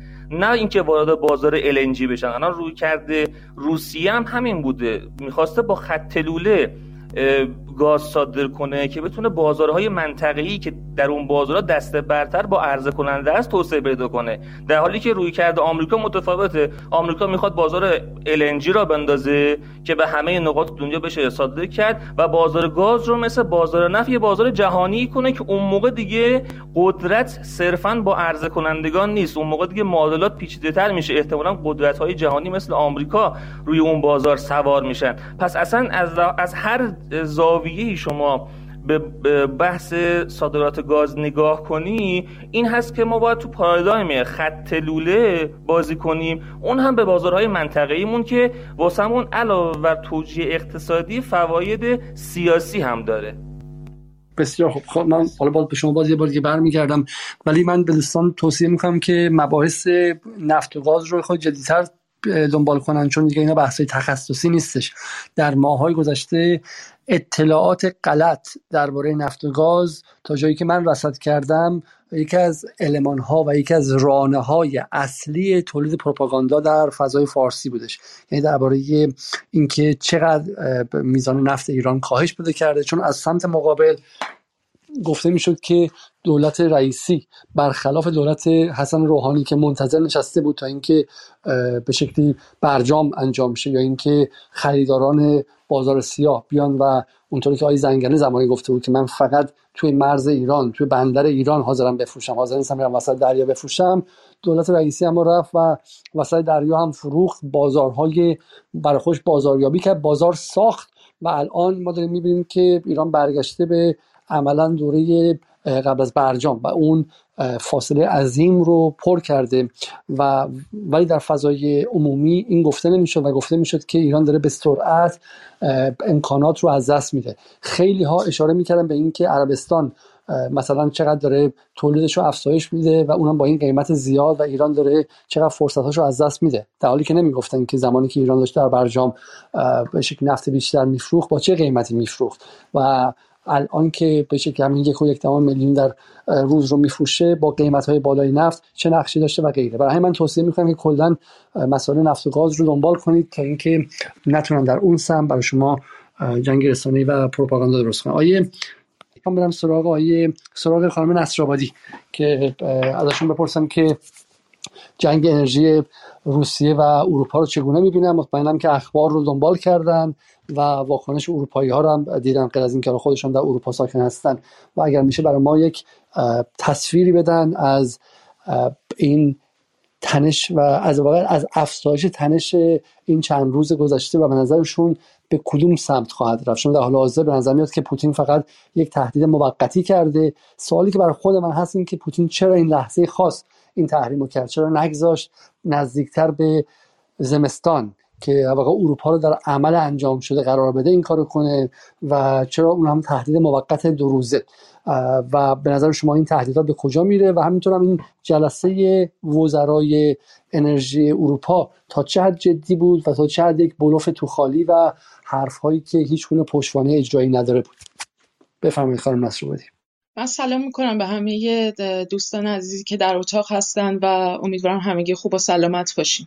خب ببینید مسئله بحث بحران انرژی برای اروپا مسئله که خیلی جدیه. یعنی دیگه کسی در این مورد هیچ تردیدی نداره که وضعیت اروپا میره به سمت اینکه مدام وخیمتر بشه. یعنی نه فقط به واسطه اینکه این اختلال یا مثلا وقفه یا مشکلاتی که در ذخیره سازی و عرضه گاز براشون در ماهای سرد زمستانی به وجود خواهد اومد بلکه در عرصه صنعت هم قطعا باعث میشه که اخلال های خیلی جدی در برای کشورهای مختلف اروپا اتفاق بیفته به درجات مختلف با توجه به میزان وابستگیشون به این منابع گازی. و خب طبیعتا به لحاظ اقتصادی ضربات بسیار هنگفتی رو متحمل خواهند شد. در این نشست بحثی که در واقع این وزرای انرژی اتحادیه اروپا در بروکسل داشتن در مورد یک بحثی رو مطرح کردن که یعنی واقعا هیچ تصمیم خیلی جدی و مهمی نگرفتن به یک معنی. و فقط در مورد اینکه یک کاهش 15 درصدی در مصرف گاز رو در واقع می‌خوان تحمیل بکنن به شهروندان کشورهای خودشون که از اول در واقع ماه آگوست امسال یعنی از همین دو سه روز آینده تا 31 مارس 2023 این در واقع کاهش پیدا خواهد کرد. این مصرف گاز و به شکل یک روند انقباضی طی خواهد کرد و می‌خوان یکمی ذخیره سازی بکنن و قراره که حالا مثلا بعضی از این کشورها به همدیگه کمک بکنن. مثلا فرانسه گفته که به آلمان می‌تونه تا یه حدی کمک بکنه برای اینکه بتونه تا یه حدی از بخشی از گازش رو در واقع جبران بکنه. اما به هر حال یک مسئله که به این سادگی قابل حل و فصل نیست و برخلاف تصور بعضی از افراد که فکر می‌کنن اروپا الان خیلی داره تلاش می‌کنه که به طرق مختلف چه حالا مثلا از سمت ونزوئلا چه از سمت شمال آفریقا یا منابع دیگه بتونه در واقع این از طریق منابع متنوعی بتونه این نیاز خودش رو به گاز رو بتونه جبران بکنه تو این شرایط بحرانی. چشمانداز واقعی که برای حل این بحران وجود داره اینه که دست کم یعنی این یک راه هیچ راه حل کوتاه مدتی برای این قضیه وجود نداره و دست کم یه چیزی بین یک سال تا دو سال طول می‌کشه. یعنی در خوشبینانه ترین حالت یک سال طول می‌کشه و در بدبینانه ترین حالت یعنی واقع بینانه ترین حالت ممکنه 24 ماه طول بکشه تا اینکه اروپا بتونه واقعا به یک درجه ثبات نسبی در تامین گاز خودش برسه و موفق بشه. خب راست من همینجوری بخوام وارد شم و سوال تخصصی در از شما بپرسم. اونم این که الان زمان خب همه کار است. بین روسیه و غرب بحث زمان همچنان مهمه. یعنی اینکه روسیه چه زمانی بتونه جنگ اوکراین به این ای برسونه که بتونه برش یک نقطه پایان بذاره. خب و برای ما یه تحلیلی می‌خوایم از جبهه اوکراین و اینکه چه اتفاقی داره اونجا میفته آیا بحث سه ماه شش ماه یه سال دیگه است. خود زلنسکی هفته پیش گفتش که نباید بگذارید که کار به زمستان برسه. یعنی به نظر میاد که سوال از شما به نظر میاد که اگر زمستان شه اوکراین دست پایین رو خواهد داشت نسبت به روسیه و روسیه وضع بهتری در زمستان خواهد داشت نسبت به نیروهای اوکراینی. برای همین اگر میشه این رو به ما توضیح بدید که در واقع زمانی که داره روسیه می‌خره به نفعشه یا به ضررش یعنی هر ماهی که داره میگذره الان برای روسیه بهتره با توجه به یک فشارهایی که تحریم بر روسیه میاره. دو با توجه به بحث جنگ و اینکه روسیه خیلی توقع داشتن که جنگ کوتاه مدت باشه و سه با توجه به فشاری که داره به اوکراین میاد. برای همین اگر میشه به ما بگید که در بازی سه ماه شش ماه یک سال اگر جنگ تمام نشه و این وضع گاز اروپا و جنگ انرژی هم باشه چه اتفاقی ممکنه بیفته؟ به نظر میاد که پیش پیشبینی آینده داره با این افزوده شدن تعداد متغیرها دشوار میشه. ولی به ما بگید آیا زمان به نفع روسیه است یا به ضرر روسیه؟ همجوری که گفتید متغیرها انقدر در هم تنیده و متکثر هستن که واقعا هر جاشو می‌گیری یه جای دیگر هم باید نگاه بکنی که از دست آدم در نره که داره چه اتفاقی میفته ولی واقعیت قضیه اینه که روسیه دست کم در کوتاه مدت و میان مدت شرایط اقتصادی نسبتا با ثباتی داره تونسته به هر حال با توجه به اینکه هم این تحریم ها به شکل خیلی مطلق و سفت و سختی برای ایالات متحده و اروپا صرف نمی‌کرده که اعمال بشه بر روسیه و از طرف دیگه به هر حال اینا نیاز دارن که حتی شده به شکل با واسطه هم که شده از منابع انرژی روسیه منتفع بشن. مثلا اینکه صحبت هایی هست در مورد اینکه مثلا هند که به یکی از بزرگترین خریداران انرژی روسیه هستش در واقع یک جاییه که یه جور ترانزیته که اروپا بخشی از مثلا نیازهای خودش رو سعی می‌کنه از طریق هند مرتفع بکنه. بنابراین روسیه داره منابع خودش رو عرضه می‌کنه و با توجه به اینکه حالا در شرایط تحریم قرار داره و اینکه به شکل روتین نمی‌تونه این عرضه رو حالا تا یه حدی انجام بده این باعث شده که مثلا تخفیف هایی بده که این در کوتاه مدت و میان مدت چندان تاثیر خیلی ویژه‌ای بر اقتصاد روسیه نخواهد گذاشت. و شرایط داخلیش هم به نظر می‌رسه که باثبات و استیبل باشه. از این نظر تحریم ها چندان نتونسته فشاری رو که مورد نظر ایالات متحده و اروپا به خصوص بخش از کشور اروپای غربی و شمالی بوده رو بتونه این فشار رو به روسیه بیاره. و نکته که هستش اینه که جوزف نای چند یکی از که یکی از در واقع تئوریسین های برجسته روابط بین الملل هستش چند هفته پیش مقاله نوشته بود و در اونجا سراحتا به این مسئله اشاره کرده بود که تحریم ها دیگه عملا به یه نقطه رسیدن در جهان که دیگه اعمالشون دیگه کار نمی‌کنه. یعنی اینکه دیگه در واقع این بلوک غرب بلوک ناتو باید این مسئله رو بپذیره و یه کمی واقع بینانه نسبت به مسئله تحریم ها نگاه بکنه که که عملا رژیم تحریم ها به نوعی ناکارآمد شده و فرو پاشیده. چون دیگه الان تو این شرایط یک بلوکی شکل گرفته بین کسانی که یا سر باز می‌زنن از اینکه بخوان روسیه رو تحریم بکنن یا اینکه خودشون تحریم هستن و به سادگی دستشون باز شده برای اینکه خیلی راحت با همدیگه این تبادلات رو داشته باشن. بنابراین از لحاظ اقتصادی روسیه چندان تحت فشار نخواهد بود.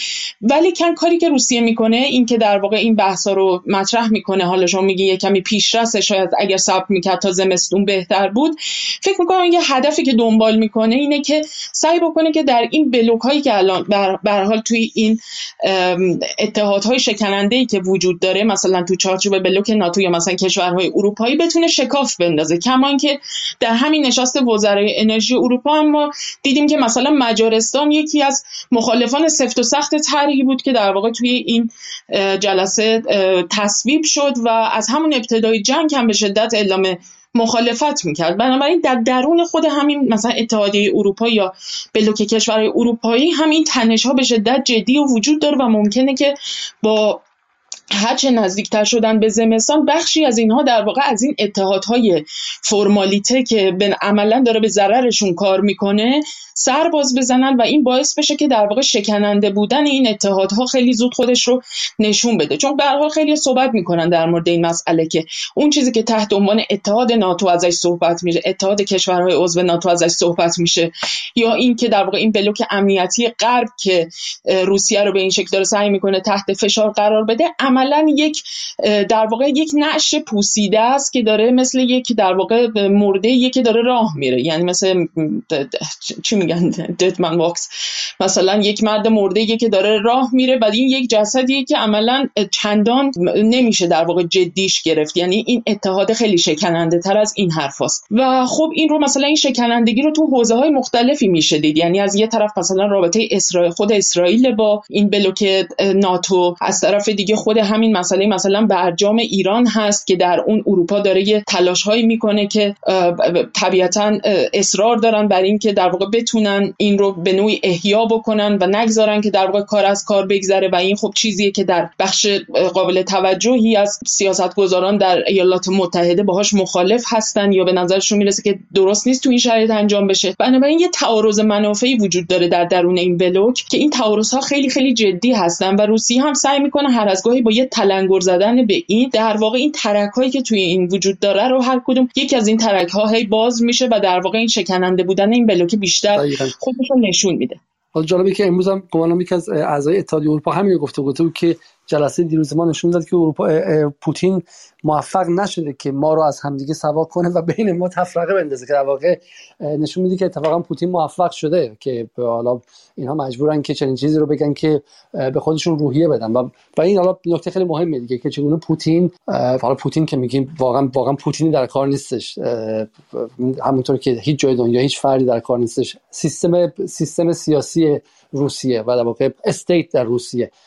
خیلی فراتر از فرده. ولی واقعا روسیه چگونه موفق شده که از چون سیاست رو در عرصه جهانی به عنوان جنگ می‌بینه چگونه موفق شده که از همه گسل های موجود علیه دشمن استفاده کنه و برای منافع ملی خودش و برای امنیت ملی خودش استفاده کنه. همونطور در فرانسه از گسل بین راست افراطی و به شکلی راست میانی استفاده کرد همونطور که در انگلیس احتمالا از گسل برگزیت استفاده کرد همونطور که در آمریکا از گسل ترامپ علیه به شکلی بدنه سیاسی مستقر آمریکا استفاده کرد و الان هم از گستر بین شمال و جنوب اروپا داره استفاده می‌کنه و و, و موفق هم شده و این واقعا حالا چیزی که امیدوارم که در ایران هم رهبران جمهوری اسلامی به همین خط برن و از های موجود استفاده کنن و به قول معروف ها رو تا حد ممکن تسلیحاتی کنن به نفع افزایش قدرت ایران.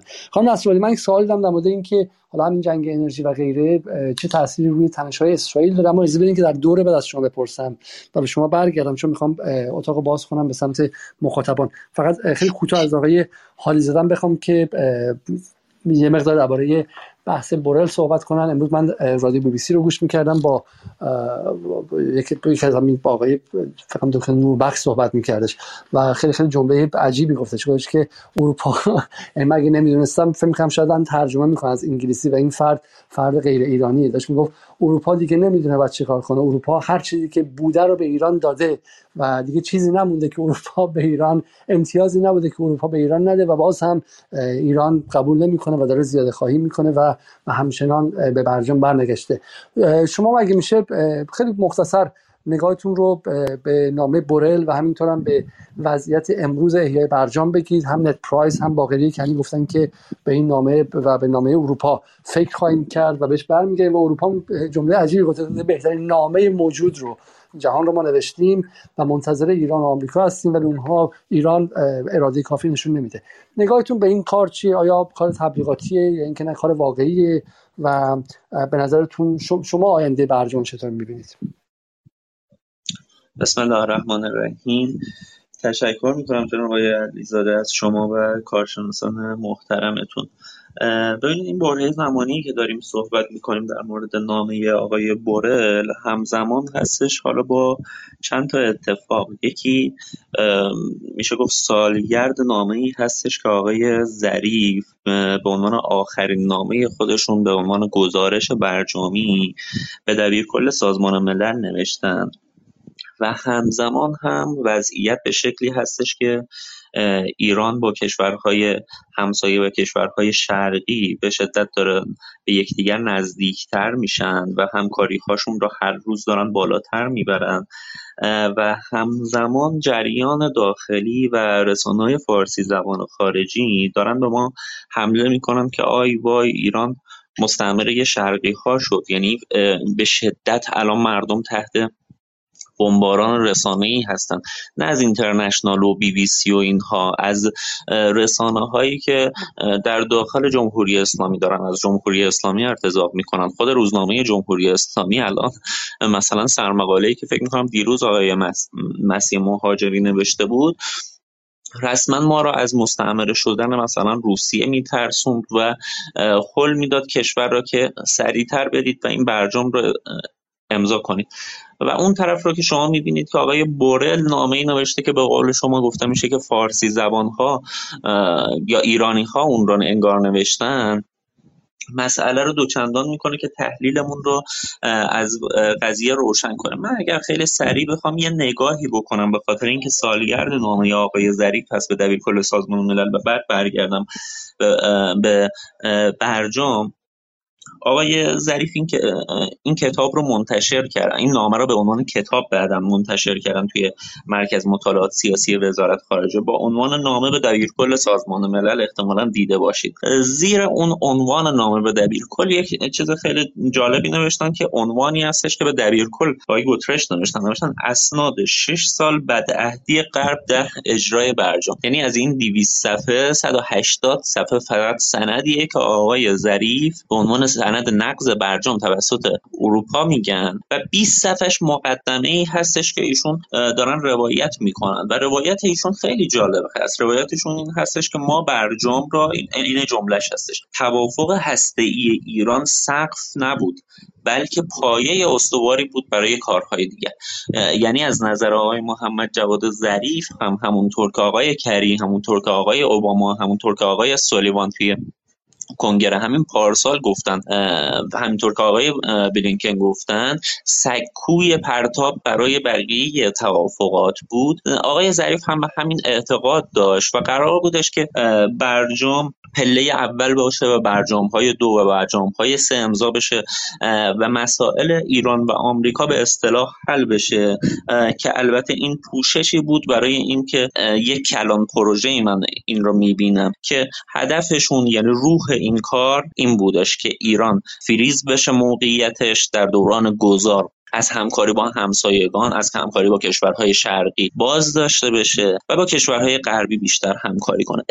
استنادهای بسیاری هم برای این وجود داره. آقای راب مالی همین چند روز پیش ببینید یه صحبتی می‌کنن خیلی عجیب خیلی عجیب و اوریان هدف خودشون رو میگن. میگن که ایران باید انتخاب کنه. یا همکاری با روسیه و انزوا یا برگشتن به برجام. یعنی چی؟ یعنی اگر ما به برجام برگردیم نمی‌توانیم با روسیه ارتباط برقرار کنیم نمی‌تونیم همکاری بکنیم. از همین الان دارن یک صفبندی های جدیدی یک خط نشون های جدیدی می‌کشن. مگر برجام چه ارتباطی به روابط ما با کشورهای دیگه داره؟ مگر برجام قرار نبود ارتباط ما با کشورهای دیگر رو تسهیل کنه همکاری های اقتصادی ما با کشورهای دیگر رو تسهیل کنه؟ چرا آقای راب مالی میگن که شما یا باید برجام رو انتخاب کنید یا همکاری با روسیه رو. یا ببینید شواهد دیگه ای که نشون میده که روح حاکم بر برجام فریز کردن ایران عقب نشینی ایران از این جبهه و خط مقدم بودن تقابل با نیات امپریالیستی آمریکا شما جایی می‌تونید ببینید که آقای شیب جینپینگ اومدن ایران و اون مثال معروفی که داستان معروفی که خب هم بنده گفتم هم دوستان شنیدن و توافق 25 ساله حداقل 5 یا 6 سال به عقب افتادش و دولت محترم آقای روحانی اون رو پیگیری نکرد. امروز بهتر میشه صحبت کرد در مورد اینها که چرا این اتفاق نیفتاد. وقتی آقای ولایتی که عنوان مشاور مقام معظم رهبری در امور بین المللی رو دارن در مصاحبه با خامنه ای دات آر میگن که شرکت های نفتی فرانسوی و اروپایی تشویق کردن دولت آقای روحانی و مقامات وقت رو به این که شما شرکت های چینی را اخراج کنید و با ساده لوحی کردن و همین کار را کردن.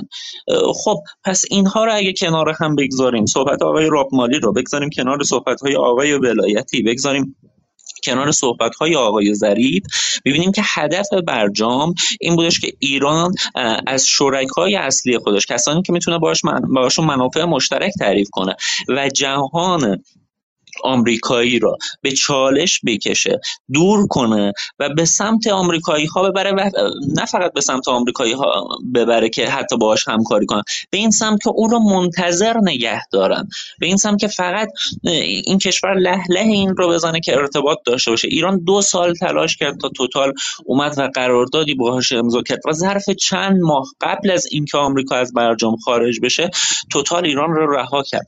خب سوالی که به وجود میاد این هستش. ما از برجام چه می‌خواهیم؟ ما از برجام عادی شدن تعاملات اقتصادی رو می‌خوایم خیلی به زبان ساده اگر بخوایم در موردش صحبت کنیم. ولی طرف مقابل یک برنامه دیگری داره. خب اگر برجام با یک مثالی که این روزها و همین که تو این اتاق گفته شد وزیر نفت اعلام کرد که ما 14 میلیارد قرارداد سرمایه گذاری نفتی نوشتیم که 4 میلیاردش فقط با روز خواست بقیهش با جاهای دیگه است از سرمایه گذارهای داخلی استفاده کردیم. 14 میلیارد قرارداد سرمایه گذاری در سال اول تغییر گفتمانی سیاست خارجی کشورمون نوشته شده. حالا من می‌خوام مقایسه کنم با قرارداد توتال در سال پنجم دولت آقای روحانی که تنها پنج میلیارد دلار بود و در نهایت هم توتال اسنادی رو به دست آورد اطلاعاتی رو به دست آورد و یک طرف قرارداد رو گذاشت کنار بدون اینکه قرامتی بده و از کشور خارج شد. خب قرار است ما برگردیم به برجامی که این اتفاقات دوباره برای ما بیفته و پایداری نداشته باشه و با یک تلنگر از هم فرو بپاشه. خب این طبیعتا خواسته ایران نیست و خواسته ایران پایدار شدن توافق هست پایدار شدن منافع ایران هست. این را آقای ناصر خادیان هم چند روز پیش گفتن و صریحا توی مصاحبه با اعتماد که من نمی‌دونم چرا متاسفانه این مصاحبه دیده نشد در حالی که این مصاحبه رو خانم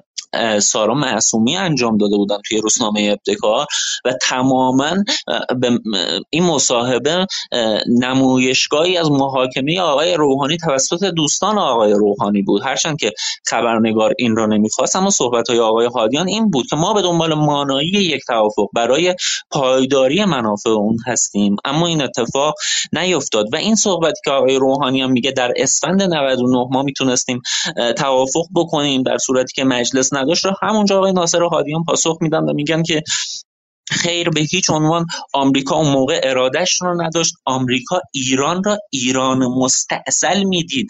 در دولت آقای روحانی این صحبت های حالا کیهان نیست. این صحبت های مثلا آقای جلیلی و باقری و رئیسی نیستش. این صحبت های آقای ناصر آدیانه که میگه آمریکا ایران را مستاصل میدیدش. و به همین دلیل تو اون دوره به خاطر تصویری که داشت توافق اساسا امکان پذیر نبود. و بعد ایشون میگن که خب در پاسخ به این سوال که پس مصوبه مجلس به نظر شما مانع نبود؟ میگه مگه مصوبه کنگره مصوبات کنگره علیه ایران مانع کار کردن آقای بایدن. شما تا به حال دیدید آقای بایدن اعتراض بکنه و ضمن احترام به آقای روحانی خیر اینطور نبود. ببینید تصویری که داره در بین نخبگان بله ساخته میشه این هست من اینطور می‌بینم که صحبت های آقای بورل این که یک قسمت از اون به این ناظر بود که ما تز... زمانت حالا با یک ادبیات متفاوت تری زمانت هایی را هم در اون دیدیم که هرچند به نظر می‌رسه با توییت آقای باغری این زمانت ها همچنان مورد قبول ایران نیست. نگرانی های ایران توسط بعضی از کشورهای اروپایی شنیده شده. اما از اونجایی که امریکایی ها هم سکوت کردن در مقابل این طرحی که آقای بورل داده و گفتن اون رو بررسی می‌کنیم در صورتی که طرحهای دیگه ایران معمولا قبل از بررسی هم حتی همینطور رد می‌کردن. نشون میده یک برنامه هماهنگی هست برای اینکه بتونن توی این شرایط شاید یک توافق بدون زمانتی رو به ایران تحمیل بکنن. من عذرخواهی می‌کنم سری جنبندی کردم. تشکر از شما. خیلی خیلی ممنون از شما.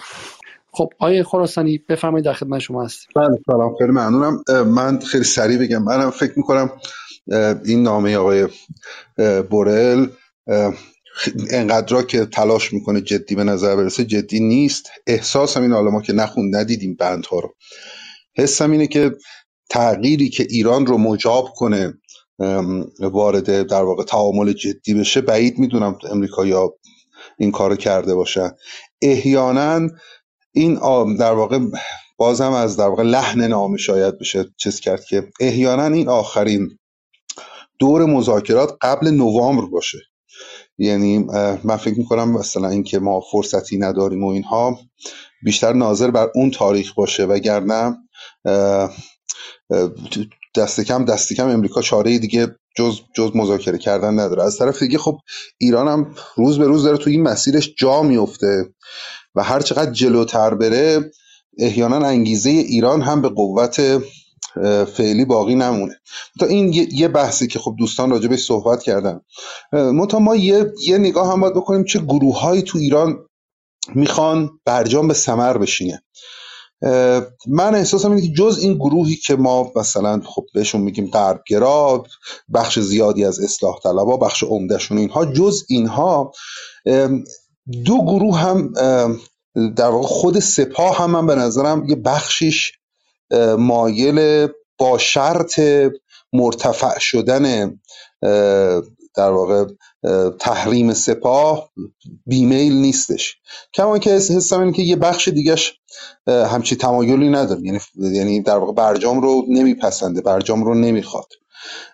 این صداها رو ما مثلا از مجلس از فرماندهان سابق سپاه یا در واقع کسانی سردارانی که در واقع الان مدنی تر شدن سیویل شدن بالاخره کت شدن میشنویم که در واقع با این شرط دلشون می‌خواد در واقع این اتفاق بیفته حالا دلایل متعددی می‌تونه داشته باشه از دلایل اقتصادی و مالی گرفته تا دلایل سیاسی داشته باشه. یه اتفاق دیگه هم که افتاده بازم به نظر می‌رسه که حالا ما فکر می‌کنم در حال حاضر جز, جز فعل به نظر می‌رسه خیلی چیزی به کار نمی‌تونم ببرم افکار عمومی هم خیلی حساسیتش رو یه مقدار از دست داده.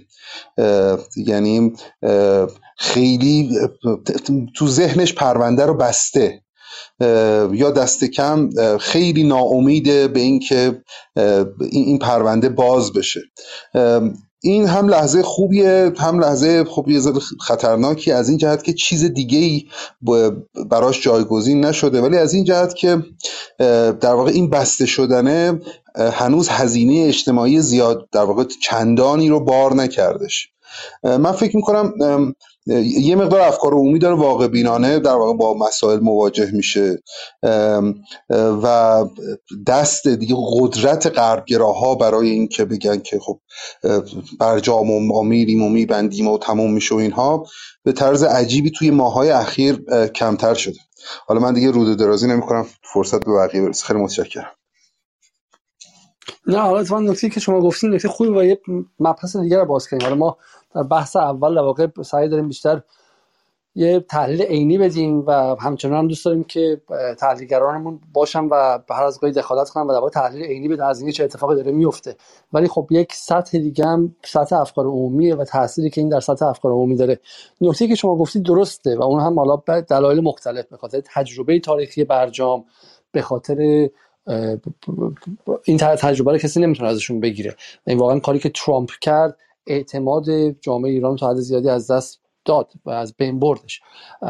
و و دوما به نظر من این بود که بالا باقری کنی به هر علتی آمدانه یا ناآمدانه ولی با رسانه ای نکردن بحث این حربه رو از دست اون طرف هم گرفتش که مثل شبهایی که ظریف می‌رفت تمام مردم با تخمه و با پفک و با به شکلی پاپ کورن مشغول دیدن مذاکرات برجام در بی بی سی باشم تا اینکه مثلا فوتبال ببینم و چیز دیگه. و اجتماعی شدن برجام رو که واقع اجتماعی نبود استادیومی شدنش بود و هیجانی شدن و توده شدنش بود اون از بین رفتش. این نکته دوم. ولی من با شما موافق نیستم آقای خراسانی یاد سوال دارم. اگرچه جامعه امید چندانی نداره اما اعلام رسمی پایان یافتن کامل برجام و از بین رفتن همه امیدها می‌تونه همچنان یه شوکی بده. همینطور که ما حدود دو سه هفته یه ماه خورده پیش در قطنامه جدید آژانس دیدیم که حالا حولش هم بحث این بود که باز از اول ایران به شورای امنیت میره و دیگه برجام از بین رفت و غیره. یعنی در واقع هنر ایران باید راه رفتن روی این تناب نازک باشه که در عین اینکه به تدریج جامعه رو از شرطی شدن نسبت به مذاکرات خلاص می‌کنه و آزاد می‌کنه اما اجازه نده که کلش هم فرو بپاشه و این تبدیل به یک موج ناامیدی و یک تکانه یک باره.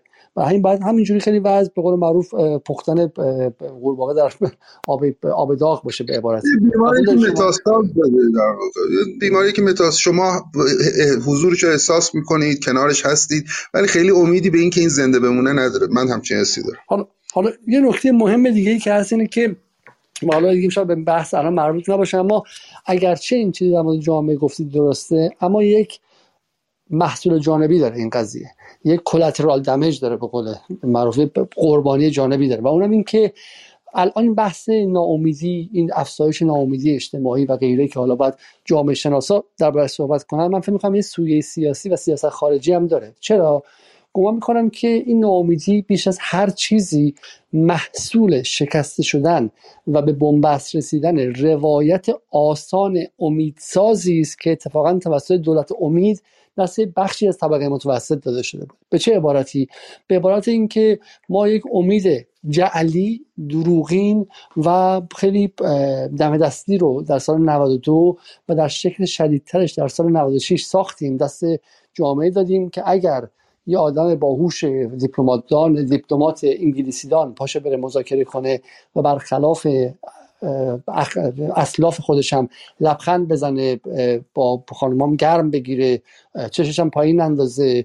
متعجرم نباشه به شکلی ترشو هم نباشه. مشکلات ایران حل میشه ایران به بازار جهانی پیونده و اقتصاد هم درست میشه. و این خب زرنگی های روحانی هم بود که بعد از برجام بلافاصله با چاپ اسکناس و غیره وضع اقتصاد رو خوب کرد تا اینکه رابطه همزمانی رو به عنوان رابطه عدت بفروشه. و اون از بین رفته. یعنی این ناامیدی که شما میگید از برجام به نظر من در سوال می‌خوام از شما. شما بیشتر از من متخصص علوم اجتماعی هستید آیا ناامیدی از امکان برجام ربطی به این ناامیدی گسترده اجتماعی فعلی داره؟ بله حتما داره. ببینیم برجام یه افقی بود برای آینده و با یه رابطه بسیار ساده با غرب. ما روابطمون عادی میشه و ما تبدیل به یک کشور نرمال میشیم. همین دو تا جمله. خب. در نتیجه خب محو شدن این افق و جایگزین نشدن افق دیگه ای که خب حالا و, دولت هم خب نمیاد توضیح بده. بیاد بگه مثلا مثلا چه می‌دونم نه این ارتفاق قرار با شرق میفته یا نه. ما یا با, با کلمات مبهم یعنی دولت جدید نتونستش افق حالا آمدانه یا غیر آمدانه نتونستش بالاخره افق جایگزین بسازه.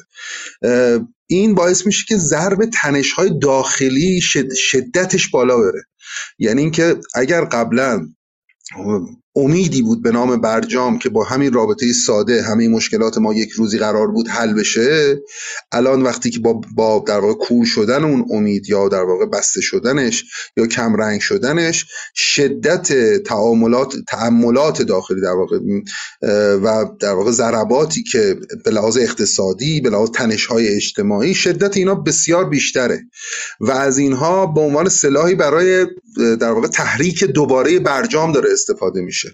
من به نظرم این این رابطه رابطه معنیداریه یعنی از تمام کاستی های داخلی به عنوان سلاحی استفاده میشه که خب ما چون اون کار رو نتونستیم بکنیم به این وضع دچار شدیم. این ضمن که شدتش هم خب خیلی بیشتر می‌کنه. این این رابطه رابطه قابل تحملی و رابطه روزمره ایه یعنی هر روز داره اتفاق میفته دیگه. یه روز نمی‌دونم سگ یه روز نمی‌دونم چیزه. من نمیگم اینا اتفاق خوبیه اتفاق بدی هست منتها شدتشون انقدر بالا میره تا با آستانه تحریک برجام برسه. بسیار ممنون. خب من دیگه را با اتاق می‌خوام باز کنم به دوستان عزیز و از آقای هومن زنی زدن بعدا خواهم خواست که یه در تحلیل از فضای اجتماعی بدن. به مهمون هم برمیگردیم. بذاریم با آقای احسان شروع کنیم. آقای احسان سپاهان. آقای سپاهان دو دقیقه در خدمت شما هستیم. بفرمایید. سلام بر همه. من می‌خواستم آقای عزیزی توضیح بدن که حالا ایران فرض کنیم که برجام تموم شد رفت. این وقتی که این بند چهل و یک برگرده زیر فصل هفت آیا تبعاتی برای ایران داره که مثلا بتونن کشتی ها ایران رو بگردن نذارن ایران راحت همین لول نفتی هم که داره صادر می‌کنه رو به راحتی بکنه؟ تبعاتش چیه که اگه این بند چهل و یک برگرده اگه توضیح بدن ممنون میشم. و آقای حادیزاده هم توضیح خوبی دادن که خب به حال حتی اگه برجامی برگرده سرمایه گذاری خاصی در ایران از سوی غربی ها نخواهد گرفت. همون چیز توتال گفتن. و سوال بعدی اینه که چرا از چینی ها خبری نیست؟ حالا ما درسته که میگیم که روسا خوبن و اینا حالا باشون همکاری کردن ولی خب می‌دونیم که قدرت اقتصادی چینی ها و تکنولوژیشون بالاخره قابل رقابت رقابت بیشتری می‌تونه بکنه. برای ما تو پارس جنوبی و اینا کارکرد بیشتری داره. چرا خبری از اونجا نیست؟ آیا زیر پوست خلاصه خبرها داره این قضیه اتفاق میفته یا به بنبست خوردیم با چینی ها و اگه اینا توضیح بدم ممنون میشم. و همین داستان روسیه هم که به زمستان اشاره می‌کنیم. زمستان که آمد فلان می‌شود. خب زمستان که اومد درسته اروپایی ها به خاطر خط لوله دارن به روسیه به روسیه وابستگیشون بیشتر میشه. ولی خب معمولا تو زمستون اتفاقا نفت ارزونتر میشه به خاطر اینکه مردم در واقع سفرهای که بنزین مصرف می‌کنن اینا کمتر میشه. من زیاد متوجه نمیشم اینقدر تاکید روی زمستون برای ایران چه فایده ای داره؟ اگه توضیح بدن این هم ممنون میشم. بسیار خب آیا عزیزی بخش سوال از شما بود. می‌خواین جوابشون بدید؟ من خیلی کوتاه. البته حتما کسایی که سوادشون بیشتر در, در زمینه حقوق بین الملل اینها باید بگم. مثلا آقای مسعود براتی معتقدن که در واقع اون 1929 که حالا آخرین قطعنامه از اون 6 تا بود بر ضد برنامه هسته ایران و بقیده دوستان برجامی از همه سنگین تر بود. اونها خلالی در فروش نفت و مبادلات بانکی ما نداره خب؟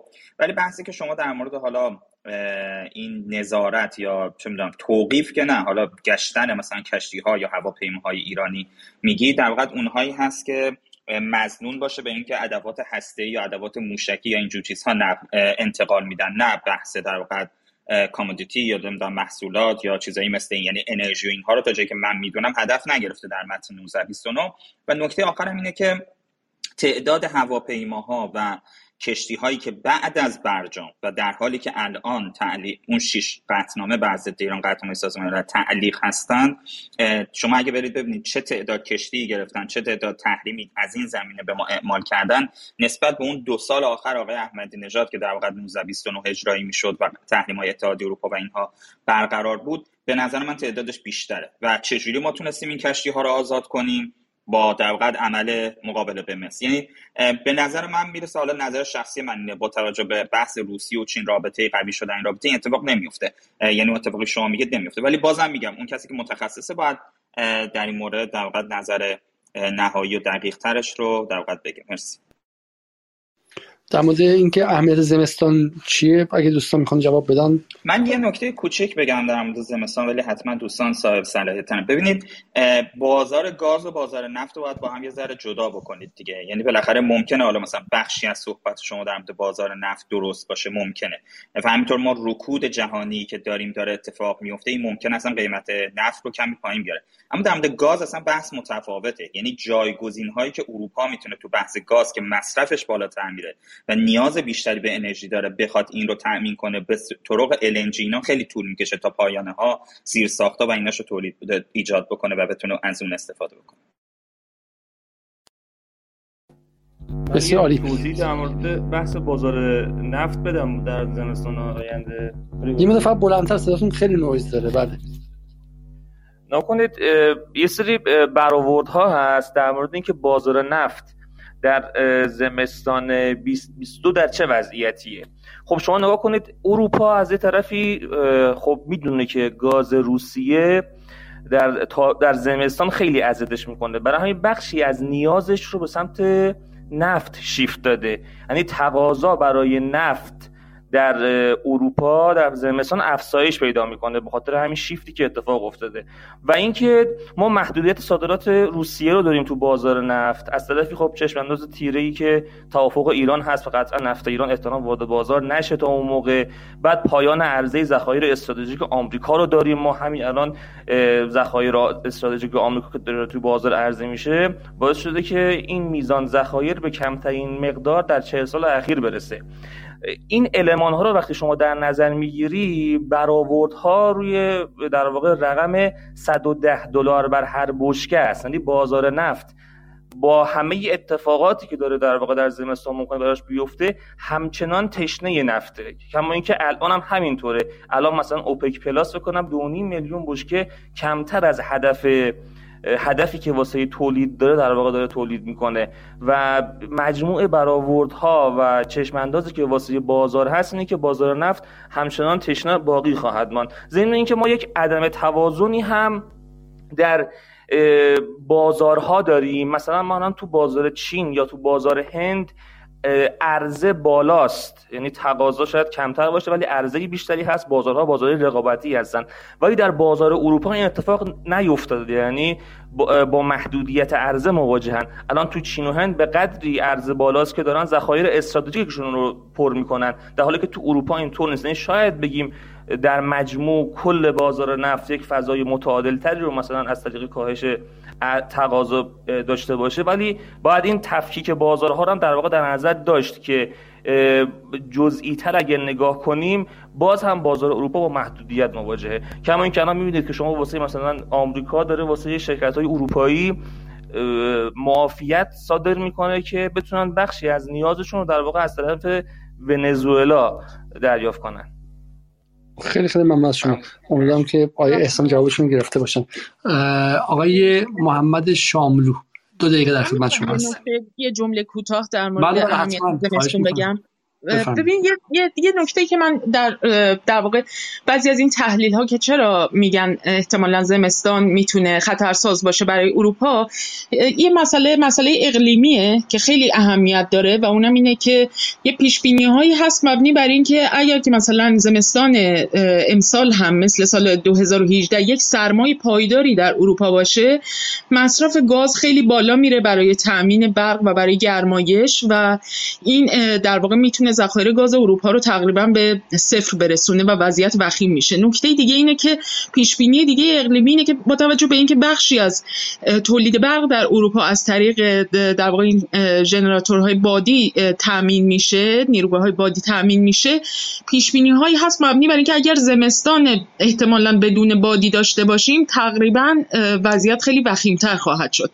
بنابراین یه ذره شرایط اقلیمی زمستان و پیش های این مربوط به زمستان هم مبنی بر شرایط ویژه آب و هوایی که می‌تونه این رو در واقع تسریع بکنه. و با توجه به اینکه از گاز به طور خاص برای تولید برق استفاده می‌کنن این مسئله رو جدی تر می‌کنه. مرسی. بسیار عالی. آیه محمد عمران بفرمایید در خدمتتونیم درود بر شما. سلام عرض بکنم سلام و وقت بخیر خدمت همه دوستان.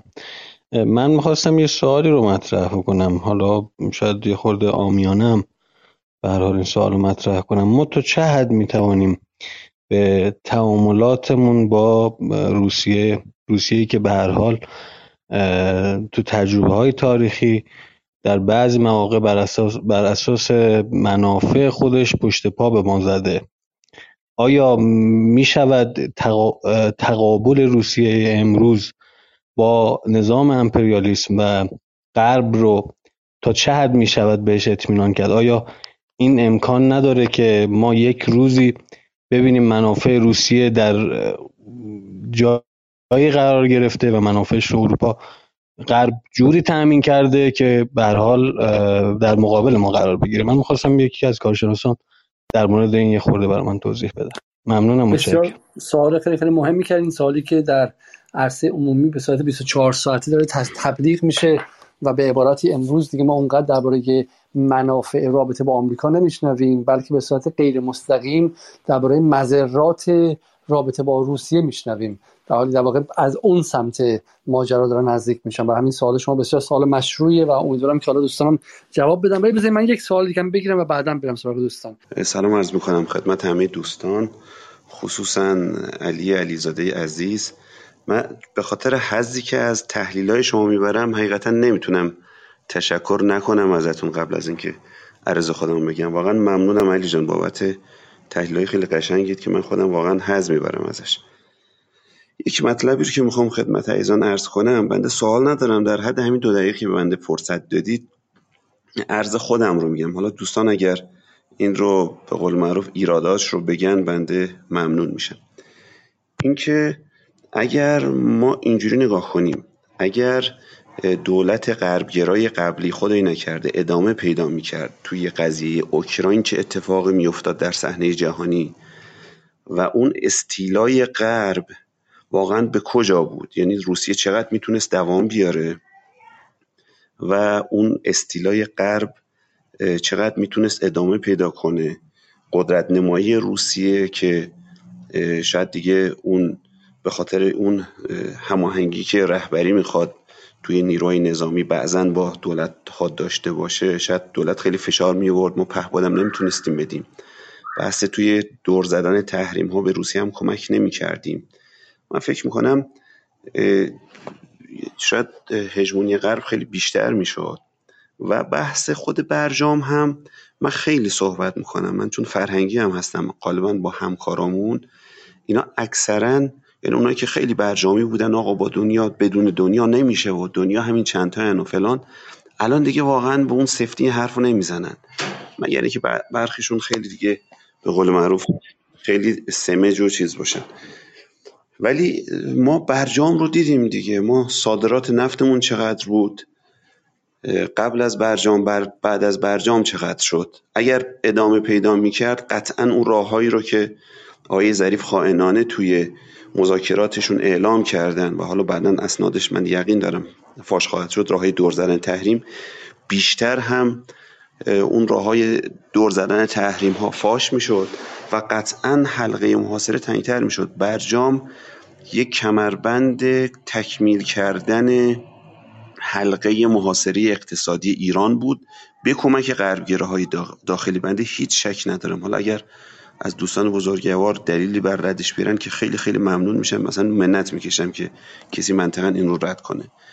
برجام کمربند نابود کردن ایران از کانال اقتصادی و با کمک جریان داخلی بود. ما هر چقدر از برجام فاصله بگیریم قطعا کشور تنفس اقتصادی خیلی بهتری خواهد داشت. باز هم ممنون که تریبون در اختیار بنده گذاشتید. متشکرم انجام خواهش من این صحبت شما رو می‌خوام یه باری تکرار کنم. به سوال شما خیلی سوال سوالی که افق باز می‌کنه. و حالا بهش برمیگردیم. به دوستان بالا در استیج و تحلیلگران امشب. اگر جنگ اوکراین در دوره حسن روحانی اتفاق افتاده بود یا مثلا تصور کنید که مثلا همتی پیروز شده بود یا علی لاریجانی رد صلاحیت نشده بود و علی لاریجانی الان رئیس جمهور ایران بود و جنگ اوکراین اتفاق افتاده بود. بعد معادلات چه تفاوتهایی می‌کرد؟ و به نظر من این سوالی که می‌تونه خیلی خیلی ذهنها رو باز کنه. در اون تصویر کلان جهانی چه تفاوت هایی اتفاق میافتاد و آیا امکان این بود که هم ایران به واسطه اتحاد با روسیه از زیر ضرب در بیاد همین که به شکلی چرخش قدرت از غرب به شرق تسهیل شه یا اینکه نه؟ ایران عملا مسیر دیگه انتخاب می‌کرد. همونطور که آیا عبداللهیان که تازه به تیم روحانی و ظریف هم مستقیما وصل نیست. در این شش ماه جنگ موازه گرفته هر از گاهی درباره اوکراین و غیره که با موازه حداقل رهبر ایران تا حدی متفاوت بودی و واگرایی هایی داشته. بسیار عالی. آقای گرجی شما بفرمایید. سلام می‌کنم خدمت دوستان. آقای علیزاده خیلی ممنون. متشکرم که این موقعیت رو پیش آوردین. من یکی دو تا نکته داشتم. حالا اگر وقت باشه خدمتتون عرض کنم. ببینید بحث حالا این روسیه که دوستمون فرمودن که حالا روسیه تا کی می‌تونه دوست ما باشه یه نکته ای داره. بالاخره من دیدم تو این بحث هم میشه که آقا روسیه ناوگان مثلا حمله یا دور زدن تحریما میاد روسیه اونا رو الان داره استفاده می‌کنه. یعنی یه جوری القا میشه که اینا رقیب ما و دارن به ما ضرر میرسونن. مگه ما تو اوپک بقیه تولید های نفت رقیب ما نیستن؟ چجوری با هم همکاری می‌کنیم؟ میگم یه مشکلی داریم که دوستان از هر چی میشه حالا همونجور که فرمودین یه ذره روسیه حراسی دارن را میندازن. ما همونجوری که گفتیم باید بتونیم از همین روسیه از هر کسی حالا شرق استفاده بکنیم روسیه چین و از غرب هم استفاده بکنیم. بالاخره باید ببینیم منافعمون کجاست. حالا من اینو گفتم ولی خب برم بحث سوالم از دوستان. اینه که دوستانی که الان حالا بحث می‌کنن که میگن آقا برجام ضرر الان وارد برجام بشیم ضرره آیا واقعا فکر می‌کنین بدون برجام اگر برجام نباشه سود ما حاصل میشه؟ الان این تحریمایی که هست ما چجوری می‌تونیم اینا رو برداریم؟ ور نداریم به نفعمونه. یعنی واقعا این دوستا الان منظورشون اینه که آقا ما داریم چیز زیادی میدیم که تحریم ها برداشته بشه. اگر واقعا هم فکر می‌کنن چیز زیادیه تا کی می‌خوایم ما این رویه رو ادامه بدیم. بالاخره مقاومت خوبه. اینا زیادی از ما نخوان. یا همونجوری که فرمودید جا باید مقابله به مثل کنیم.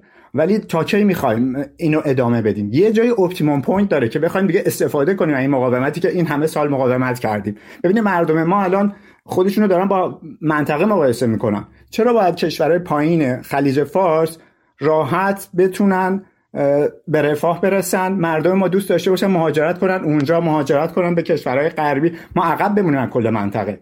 الان ترکیه چجوریه که الان ترکیه؟ مردم ما دوست دارن برن ترکیه. ترکیه که با ما یکی بوده. دبی نگاه کنیم نمی‌دونم قطر رو نگاه کنیم من نمی‌دونم دوستانی که الان مخالف برجامن یعنی الان همین الان برگرده میگن آقا ما برگردیم دو سال هم سود بیشتری نداره همین دو سال چرا سودشو نبریم؟ یعنی بعدش هم اگر واقعا ترامپ بیاد یا حالا هر جمهوری خواهی بیاد اینا برن بیرون ما که ضرر نمی‌کنیم. این دفعه دیگه اتفاقا به دنیا راحت می‌تونیم بگیم ببین اومدن بیرون. دیگه برجام اون موقع میمیره. کاملا میمیره. ولی به هر حال این دو سال ما استفاده کردیم. میگم یعنی واقعا راه حل دوستان چیه؟ اینکه مقاومت تا کجا؟ مقاومت برای چی؟ هدفمون چیه؟ اینو باید به من جواب بدن دیگه. دوستان اگه واقعا دارن به من بگن لطفا.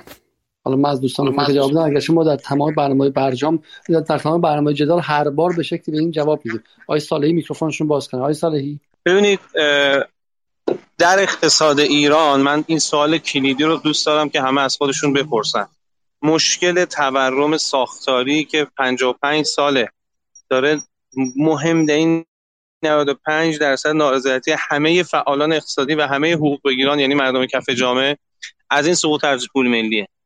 الان وقت نیست که این رو باز بکنیم ولی تقریبا همه کارشناس اقتصاد از همه جهات اقتصاد نفتی تک محصولی که ما مرتب پول نفت رو ببریم تبدیل به ریال کنیم پای پولی بریم بالا رو ریشه این داجم نکته که من می‌خوام بهش اشاره بکنم اینه که وقتی در سال 2000 در واقع نوامبر 2018 یا 17 که ترامپ از برجام اومد بیرون برای نخستین بار ببینید تمام دولت ها در دنیا تمام هزینه هاشون از مالیات یعنی تقریبا همه هزینه هاشون از مالیات. و وقتی پول نفت رو یه دولتی می‌بره خرج هزینه های جاری می‌کنه دوستان مثل این میمونه که داره یه نفر شخصی سقف بالا سر خودش خونه ای که توش نشسته رو میفروشه و با پولش میره رستوران. شما در قانون بودجه کشور ما پول نفت در سرفصل دارایی های سرمایه اومده. در سرفصل هزینه ها نه. یعنی ما چیز ما اسمش می‌ذاریم درآمد نفتی.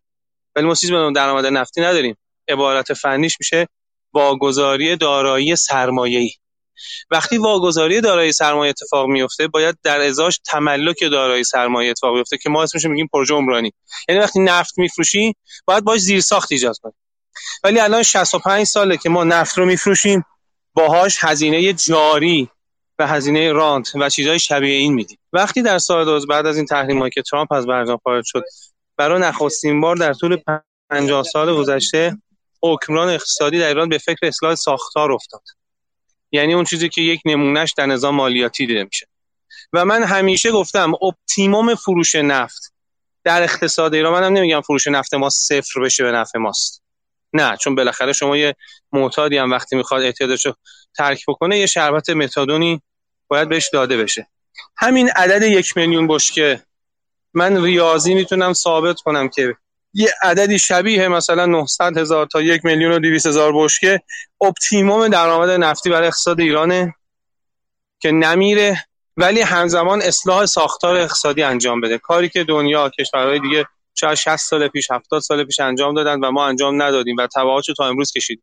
و وقتی که این نفت صادراتش محدود شد اومد روی میلیون بشکه بعد از خروج بر... ترامپ از برجام ما دیدیم که در واقع این اصلاح ساختار در کشور ما شروع شد. و من می‌تونم مثلا ده ها مثال در این خصوص بزنم که شما در واقع نمونهش رو ببینید. و همیشه معتقد بودم که اگر دو میلیون بشکه دو میلیون بشکه نفت دوباره فروشش در ایران شروع بشه تمام این اصلاحات ساختاری که شروع شده در اقتصاد ایران بایگانی خواهد شد. یعنی من نمیگم این اصلاحات ساختاری از خیلی مثلا عقل ناشی از حاکمان ما یا مدیران اجرایی ما نشد گرفت. نه اجبار بود. یعنی نفت جای از بین رفت. به, این فکر افتاد نظام حاکم در ایران که همون طوری که بقیه کشورهای توسعه یافته دولت رو اداره می‌کنن بیان اداره بکنن. و نظام مالیاتی دوستان فقط تامین کننده بودجه دولت نیست. اصلی ترین عامل توسعه است. یعنی شما وقتی نظام مالیاتی توسعه یافته داشته باشی همین CGT یا capital gain tax ی که می‌بری رو خانه های خالی و فعالیت های غیر مولد اقتصادی مالیات های سنگین میبندی باعث میشه که دیگه برای هیچ کسی نیرزه که بره وام بگیره و منابعش رو باش بره ملک بخره طلا بخره دلار بخره. این تو کشورهای دیگه دنیا خیلی مثل ما با ابزار پلیسی یا با ابزار رسانه‌ای مردم رو تشویق نمی‌کنن که برن تو سرمایه گذاری مولد چون الان 40 ساله. یا مثلا فضای چهار استانبول امنیتی می‌کنیم صرافا و طلا فروشا رو می‌گیریم میبندیم جمشید بسم الله و وحید مظلومین و غیره رو اعدام می‌کنیم که پول توی بازار دلار طلا نره. یا تو تلویزیون مرتب از مردم می‌خوایم که تو رو خدا این کارو نکن اما تو دنیا این کار با نظام های مالیاتی توسعه یافته می‌کنن. وظیفه یک نظام مالیاتی توسعه یافته اینه که از قله ها می‌زنه میرزه توی دامنه و از اون طرف زهر سوداوری فعالیت های سفته بازی یا اسپیکولیشن رو می‌گیره تا سرمایه مردم بره به بخش مولد. یعنی در بین انتخاب پیلیکر پرورش پیلیکر مبریشن و مثلا سرمایه گذاری تو دلار و طلا مردم اولی رو انتخاب کنن. بازگشت فروش نفت که برجام مهمترین اثرش همین بود. دوباره هم امضا بشه. همینه. من جمله رو تمام بکنم. بازگشت فروش نفت مهمترین نگرانی مثل من اینه که هیچی هم بسیار از این حرفای دیگه نیست. مهمترین نگرانی اینه که اصلاحات ساختاری رو ممکنه در ایران بایگانی بکنه. مجددا برای 20 سال دیگه. بسیار خدا. شما میگین که عدو شود سبب خیر اگر خدا خواهد. این دولت ایران رو که حدود 80 سالی که به نفت معتاده عملا به تخت بستش و مجبورش کرد که بخشی از این اعتیاد رو ترک کنه. و از این نظر حرف شما اتفاقا شبیه حرف سعید لیلاز در هم اولین برنامه با جدال هم برنامه‌ای که ما در دی ماه داشتیم و اونم این که ساختار رانتی اقتصاد ایران دیگه بیش از این توان نداره و واقعا نیازمند این جراحی به سمت اصلاح نه جراحی حالا موجود با زدن تو سر طبقات مستضعف منظورش نبود البته. ولی در واقع شبیه حرف شما. قطع اعتیاد به نفت و به شکلی ساختار اساسی و بنیانی اقتصاد ایران. این نکته مهمیه. ولی من می‌خوام یه نفر دیگرم اینجا بیارم بالا و از آقای سید احسان حسینی بپرسم که این برجام دفعه قبل دو سال بود و حالا بعدش قطع شد. در مجموع که نگاه می‌کنیم خب چه ضرری داشته؟ شاید سید حسینی. این دوستمون می‌پرسن که حالا الان هم دو سال دیگه وارد کار شیم و بعدش قطع کنیم. از منظر نفت به ما بگید. از منظر بازارهای انرژی به ما بگید که ضرر برجام بیشتر بود یا سودش؟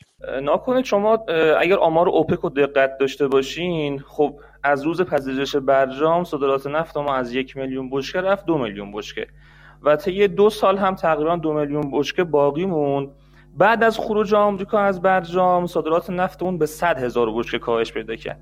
اگر ظاهری به این موضوع نگاه کنید خب بگید ببینید چقدر برجام خوب بود.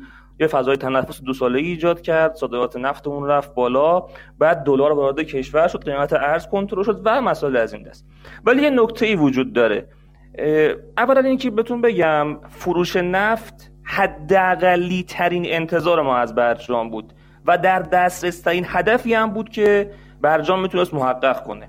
اما این برجام یک هزینه پنهان داشت که در دوره حیات خودش نشون داده نشد نمایان نشد ولی بعد از خروج آمریکا از برجام اون هزینه برجام در فروش نفت ما دیدیم. اون اون هزینه هم این بود که در این بازه دو ساله تمامی راه های دور زدن تحریم ها تمامی زیرساخت ها تمامی شبکه سازی هایی که ما انجام داده بودیم که نفت رو در تحریم بفروشیم نابود شد. و دلیل این که صادرات نفت ما از دو میلیون بشکه در روز به زیر صد هزار بشکه به هفتاد و هشت هزار بشکه در روز کاهش پیدا کردم. همین بود که ما زیر ساخت دور زدن تحریم رو کنار گذاشتیم. اینطور هم نبود که افشا شده باشه. افشا هم شد. ولی این اینجور نیست که ما بگیم خب حالا دولت مثلا 13 هم حواسش رو جمع کنه افشا نشه بریم برجام امضا کنیم. دیگه اون اتفاق قبلی اتفاق نمیفته نه اینجور نیست. وقت داری رسمی نفت میفروشی دیگه تحریم رو دور نمی‌زنی. پس اون زیر ساخته از بین میره. اون شبکه سازی اون کانال هایی که شما داشتی از بین میره. دیگه قدیمی میشه. و شما دیدید که در اواخر دولت آقای روحانی دو مرتبه صادرات نفت ما سعودی شد. چرا؟ چون یه باز زمانی اومد پایین رسید به کمینه خودش. بعد اینا تونستن فرصت پیدا کردن که مثلا بتونن دو مرتبه اون راه های دور زدن تحریم رو پیدا کنن. اون زیرساخت دو مرتبه ایجاد بشه اون شبکه ایجاد بشه که بتونن نفت بفروشن. ما اومدیم محاسبه کردیم. ببینیم آقا حالا این برجامی که هزینه فایده داشته هزینه حالا کلا سرجم چیکار کرده؟ ما صادرات نفتمون قبل از برجام یک میلیون بشکه بود. الان یک و دو دهم میلیون بشکه در روزه. میانگین برجام یک و یک دهم میلیون بشکه در روز بود. یعنی از اون دو میلیون بشکه اون صد هزار بشکه شما میانگین بگیرید در مجموع ما یک و یک دهم فروختیم. و شما نگاه کنید اون فضای دو ساله تنفس آره اوضاع بهتر شد. ولی اون دو سال بعدی چی؟ اوضاع خیلی بدتر نشد. قیمت ارز نرفت سی تومن. یعنی آمریکا به راحتی می‌تونه تمامی انتفاع اقتصادی ایران از برجام و در فروش نفت از ما بگیره. و یه موضوع دیگه هم که هست نظر به بحث آقای صالحی اونم این که خب بحث اصلاحات ساختاری واقعا. دیگه نمیشه رانت فروش نفت تا یه جایی دیگه می‌تونه این زخم های اقتصادی رو مثلا التیام ببخشه ما یه جایی باید اصلاحات ساختاری انجام بدیم. شما نگاه کنید صادرات نفت ایران در همین بازه یه ساله یکی دو ساله از صد هزار بشکه و یک و دو میلیون بشکه رسیده. آیا شما حسی داشتی؟ نه حس نداشتیم. چون دیگه نمیشه رانت داد به این اقتصاد, نا... اقتصاد ناسالم و معیوب. همین اتفاق اگر یک و دو هم برسه به دو میلیون بشکه بازم شما هیچ سنسی ندارید. چون دیگه اساسا این مشکلات ساختاری اقتصاد با رانت نفتی دیگه قابل حل نیست. و ادامه این روند با فروش نفت دیگه مشکل واقعا حل نمی‌کنه. این یک موضوعی بود که من خواستم بهتون بگم. درباره راهکار جایگزین من چون رو دوستان پرسیدن یه توضیح کوتاهی بدم. راهکاری که مطرح واسه فروش نفت بحث بازارسازی نفته. یعنی شما برید صادرات نفت خودت رو وارد وارد وارد همکاری های استراتژیک بشی با کشورها. بری سهامدار پالایشگاه فضا سرزمینی بشی صادرات نفت خودتو در مقابل فشارهای بیرونی عوامل تغییر دهنده بیرونی که خودش رو بر نظم فعلی در واقع تحمیل می‌کنه می‌تونی ایمن کنی صادرات نفت خودتو. از زمان امضای سند همکاری ایران با چین صادرات نفت ما به چین 8 برابر شده. از 78 هزار بشکه به 617 هزار بشکه رسیده. و این در زمان وقوع جنگ روسیه و اوکراین و حجوم روسیه به بازار چین این میزان نه تنها ثابت مونده بلکه بیشتر هم شده. یعنی این سیاست بازارسازی می‌تونه صادرات نفت ما رو حفظ کنه ایمن کنه از خطرات خارجی. بحث ونزوئلا من یه نمونه دیگه هم اشاره کنم. ما سهامدار پالایشگاه ونزوئلا شدیم الان. صادرات نفت ما در همین ماه جاری روزانه 200 هزار بشکه است. من نمیگم رویترز میگه. 200 هزار بشکه نفت و معیانات گازی داریم به ونزوئلا صادر می‌کنیم. در حالی که در دولت قبلی این کار انجام نمی‌شد. یعنی بحث من در مورد این کلا موضع من درباره برجام این اگر برجام یه راهکاری بود که ما اصلا هسته ای رو می‌دادیم می‌رفت. ولی یه دو سالم واسه ما یه فرصت تنفس ایجاد می‌کرد. بازم من موافق بودم.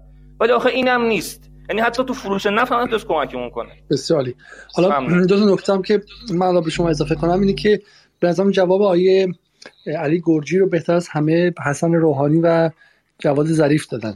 چون دقیقا تا جایی که همچنان فواید اقتصادی برجام به مذراتش بیشتر بود می‌گفتن که نه برجام همین که شما میگید همون دو سال هم به فضای تنفس بود و غیره.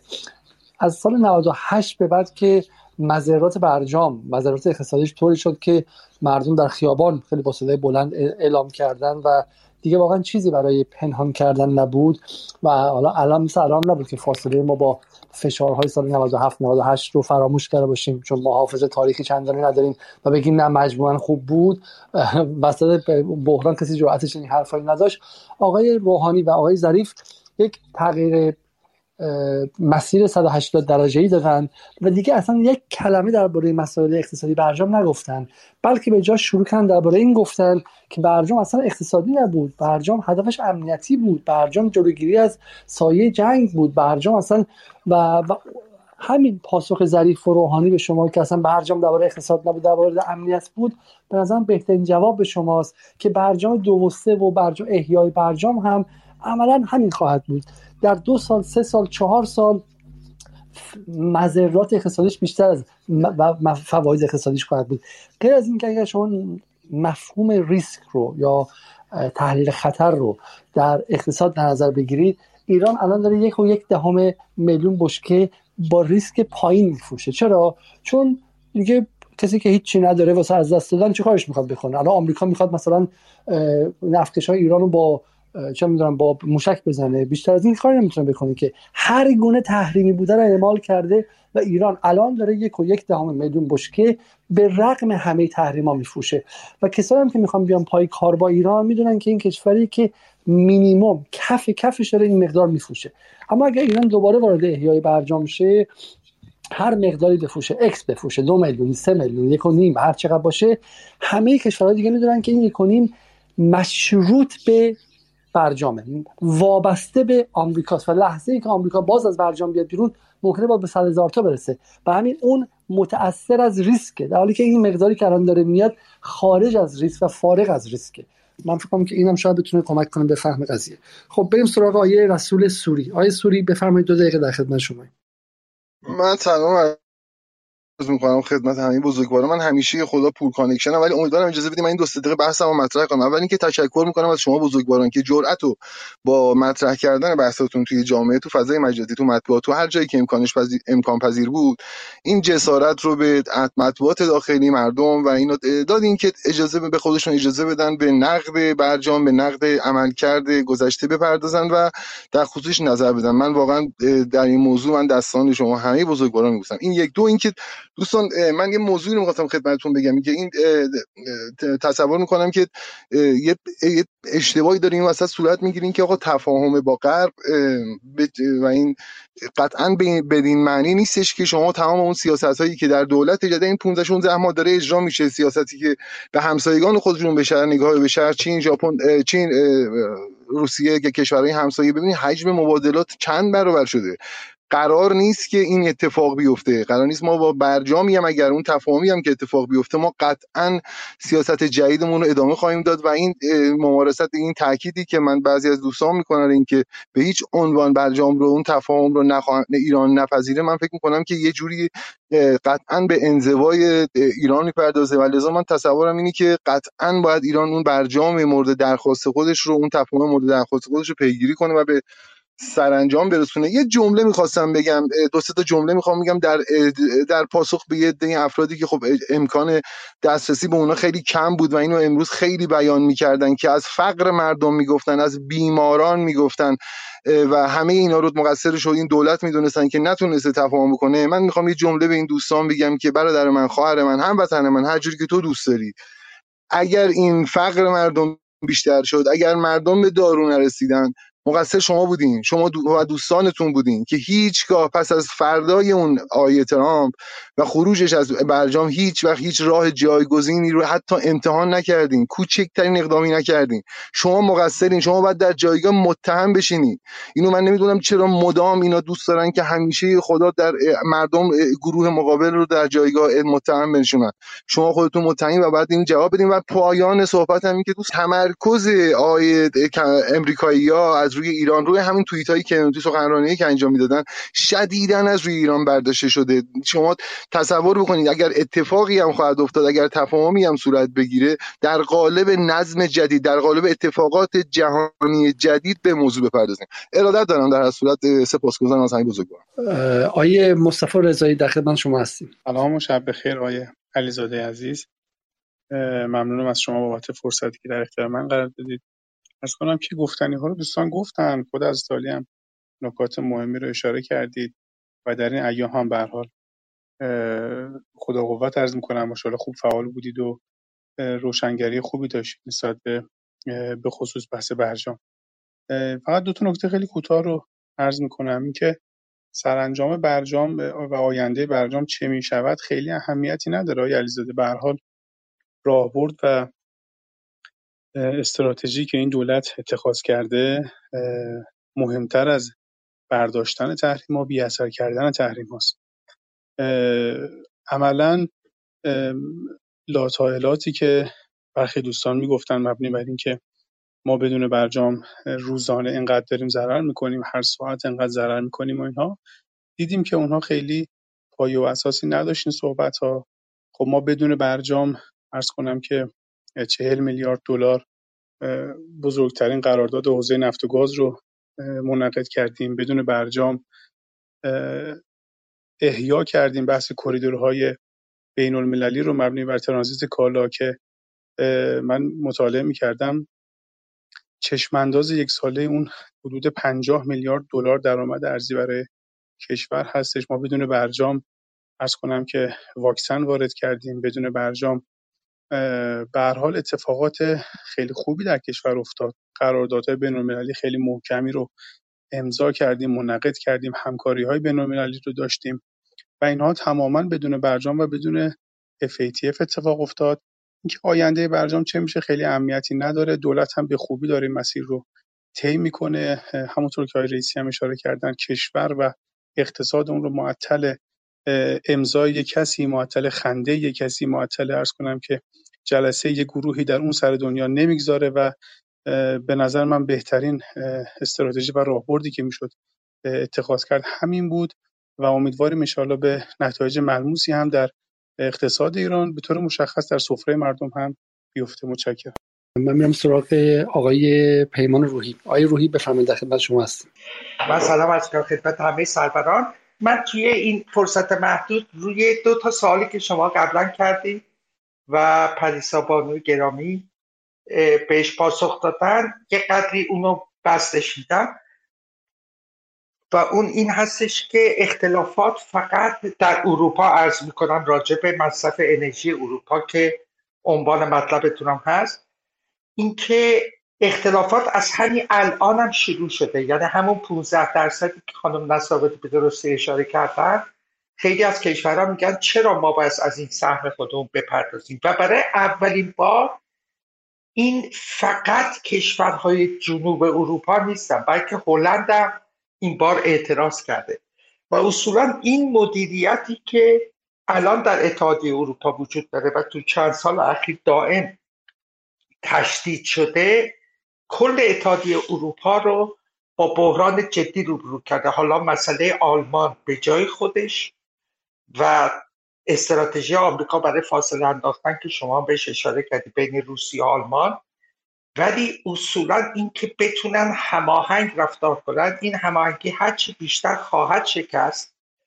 دولت ها در شرایط بسیار بد اقتصادی قرار خواهند گرفت. بعضیاش مثل دراگی که خودش استفاده داد برای اینکه بهتر از همه می‌دونه که در چند ماه آینده چه آینده ای به صدا پیش رو هست. بسیاری از رهبران سیاسی دیگه هم می‌تونن در انتخابات ها و تحولات آینده اروپا به صدا به زیر کشته بشن. و اصولا اون اروپای متحده متمرکزی که می‌تونه اراده واحد ابراز کنه هرچه سختتر میشه حداقل با این مدیریت که وجود داره. و به نظر من خود اروپا در هم داخلی هم بین روابطش و هم تو عرصه بینالمللی دوران تحول جدی رو میگذرونه. یه نکته دیگه این بود که شما سوال چرا مثلا روسیه یه دفعه نمی‌ذاره نزدیک زمستون ببنده؟ خود روسیه هم به نظر میاد که دیپلماسی بسیار زیرکانی پیش بره. یعنی همین پمپایی که مال خط نورد استریم یکه. بعضیاش خب واقعا خراب شده و از قطعاتش میومد که کانادا نمی‌داد و بعد با فشار آلمان داد. ولی بعد همینطور ادامه داره. یک گروهی مثل همین بسیار رئیس اتحادیه اروپا یا مثل فوندرلاین میگن که نه ما می‌تونیم از نیجریه و آذربایجان و قطر و جای دیگه تأمین کنیم. ولی عملا واقعا اینطوری نیست و این اعتراض و عدم تمرکز داره تشدید میشه. من فقط یه نکته دیگه می‌خواستم بگم که آقا رسول نکته‌ای گفتن ایران همیشه حتی اگه فکر بکنه احتمالش یک درصده باید پوز مثبت نسبت به برجام داشته باشه. یعنی باید بگه آقا ما کردیم ما خواستیم ما می‌خوایم. اینم قاعدشه طرف مقابل. یعنی دائم توپو به طرف مقابل بیاندازه یه نکته که باعث شده این حد از فشار پروپاگاندا زیاد شده و همش دائم میگن ایران تنها کشوری است که فلان و بهمان می‌کنه در صورت که تمام کشورهای اطراف ما هم آرزو دارن و هم انجام دادن که با چین قراردادهای استراتژیک داشته باشن. آمریکای لاتین نزدیکترین دوستان آمریکا حتی آرژانتین آخریش بود به این پروژه پیوسته. ولی به خاطر اینکه ما واقعا یه دوران تحول داریم میگذرونیم و این دیگه پروژه نیست این رونده. یعنی یه شیفت جهانیه. و وقتی که کشورها جای خودشون رو از پیدا کردن موقت دیگه نیستش که بگن که خب ما سر این مسئله بیرون میایم حالا فردا دوباره میریم تو. و به همین دلیل حالت مرگ و زندگی و تعیین کننده پیدا شده. برای گرایشات معین به حال سیاسی منافع هست و دیدگاه هم هستش. مرسی. خسته نباشید. خیلی خیلی ممنون از شما و متشکرم. من فقط یه پیامی از یکی از مخاطبان رو می‌خونم. خانم پروین که میگن که احساس من اینه که با سفر پوتین و نزدیک شدن جمهوری اسلامی به روسیه و چین و امضای تفاهم های اقتصادی یواش یواش داره امید به جامعه برمیگرده. من این رو هم در بین دوستان و آشنایان خودم می‌بینم هم در بین مردم غریبی که در تاکسی و جاهای دیگه می‌بینم.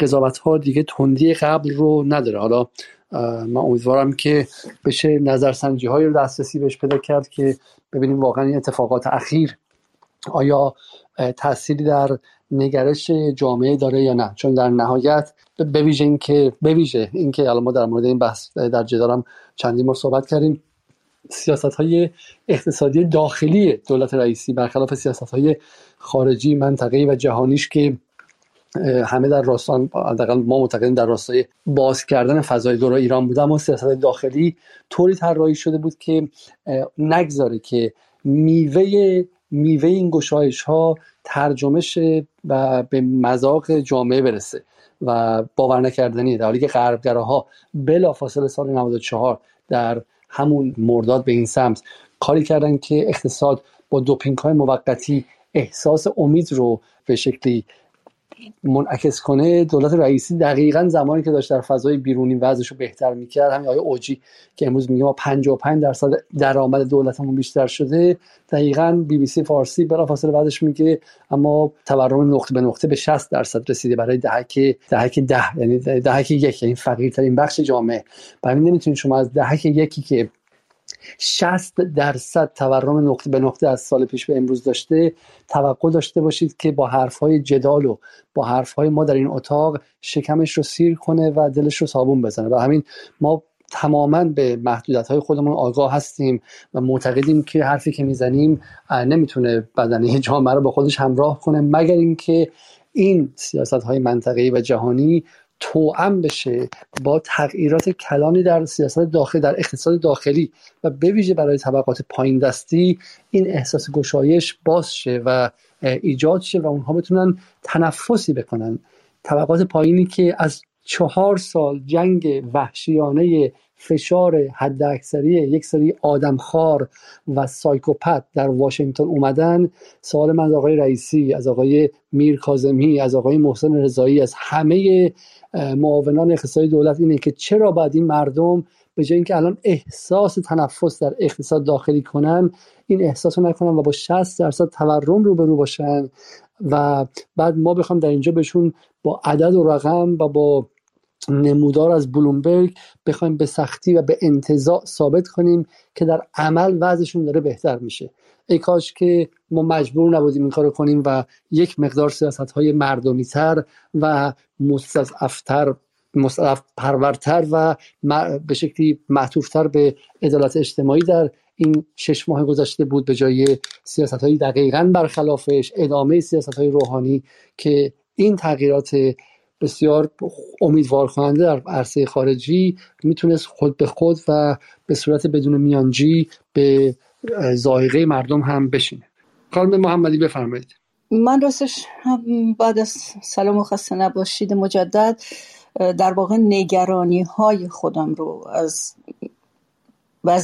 وضعیتی که میگذره با توجه به اینکه پایه نگاه من به مسائل سیاسی مسائل جهانیه یعنی فکر می‌کنم که همه هم می‌بینن که الان در جهان هیچ جزیره کوچکی نمی‌تونه تحولاتی رو در خودش ایجاد کنه یا به سمت اون میل بکنه که سیاست جهانی بر اون ناظر نباشه و قدرت های بزرگ نخوان که به اون جهت بدن. ایران که دیگه موقعیت ژئوپلیتیکش برای همه ابرقدرت ها همیشه روشن بوده و هست. با توجه به این مسئله اون چه که داره در سطح جهان میگذره و مسئله اوکراین در واقع نمود بیرونی اون هست و فقط مسئله اوکراین یا اروپای شرقی یا غرب نیست. مهمتر از مسائلی که در مورد ایران امروز ما در داخل لاین حل داریم. آقای علیزاده اشاره درستی کرد به اینکه سیاست های داخلی ما در واقع ادامه سیاست های دولت روحانیه که حالا به هر حال نتایج مثبتی نداشته. من می‌خوام بگم خیلی بدترم هست. یعنی می‌بینیم که اعلام میشه که آقا لیست خصوصی سازی ها که اعلام میشه ما می‌بینیم تجربه وحشتناک نیشکر هفت تپه و جهانجی اینا هیچ کدوم موجب نشده با اینکه علاوه بر اینها یه نگاه کارشناسی نه یه نگاه به گزارشی یه نگاه گزارشی نگاه نشون میده که تمام خصوصی سازی ها به زیان بوده و مؤسسات سوده زیان آور شدن و این مسائل اتفاق افتاده و شرکت عظیمی مثل هپکو که سفارشاتی از چیز می‌گرفت اروپا می‌گرفته الان در این وضعیت. اما این روند ادامه داره. من نمی‌دونم که قرار چی بشه. اما مسئله مهمتر من یعنی بیراهه نمیرم. به مورد اول برمیگردم. مسئله برجام. به نظر من الان ایستادن روی برجام یا بسیار روی اون به صلاح پروپاگاندا از هر طرفی انجام دادن ضرورت نداره. برای اینکه جهان در وضعیتیه که برجام اهمیتی رو که در گذشته داشت و واقعا داشت امروز نداره. نمی‌تونه الان معلوم نیست اون پارامترهایی که قرار عمل بکنن در روابط اقتصادی جهان در روابط اقتصاد سیاسی چگونه خواهد بود؟ من معتقدم یه نظر بسیار بدبینانه ای دارم. خیلی هم به من میگن که این افراطی من معتقدم که آمریکا در جایی ایستاده که تصمیم داره یک جنگ هسته ای رو در واقع از جانب روسیه سنداش کنه. در یک جنگ هسته محدود که حالا روسیه نمی‌تونه اوکراین که اون بغلشه و شما دیدید که پوتین مثل هر دولت مرد جاه طلب میهن ناسیونالیست حتی افرادی هرچی که بگیم گفت اگر قرار روسیه نباشه مهم برای من مهم نیست که دنیا باشه. آمریکا آگاهانه از 2014 این نقشه رو کشیده به این نقطه رسونده و در این میان این روز حراسی وحشتناکی که تاریخ به ما میگه هر نوع حراسی که ایجاد می‌کنیم علیه یهود علیه خارجی علیه فلان یک بار درونی اقتصادی وحشتناک داره که طبق قانون سرمایه جز با جنگ حل نمیشه. و در این میان جنگ هسته در دیدگاه آمریکا هست. ما با مشکلات عظیمی در آینده روبرو خواهیم بود و همین پروپاگاندایی که غرب شما بنده ای که در آلمان هستم تمام مطبوعات آلمانی روزنامه ها جز چیزهایی که محجورن رسانه ها تلویزیون ها همه دارن نفرت از روسیه و روز حراسی و همه اینها رو دارن تبلیغ می‌کنن. همین جریان در کشور من هست. و این وحشتناکه برای جامعه ایرانی که تمام مطبوعات مدعی آزادی مدعی اصلاحات تمام اینها کاری جز روسراسی ندارن. شما وقتی که اینا ورق می‌زنن تاریخ رو می‌بینید که آقا اصلا در تاریخ جز روسیه کسی اصلا اشهاری به ایران نکرده. ما اصلا قرارداد رویترز رو نداشتیم در قرن 19 ما اصلا امتیاز لاتاری رو ندادیم به انگلستان. ما اصلا قرارداد 1919 با انگلستان به ازای 400 هزار تومن وسوق دوله و دیگران نبستن. حکومت ملی ایران رو اصلا غربی ها سرنگون نکردن.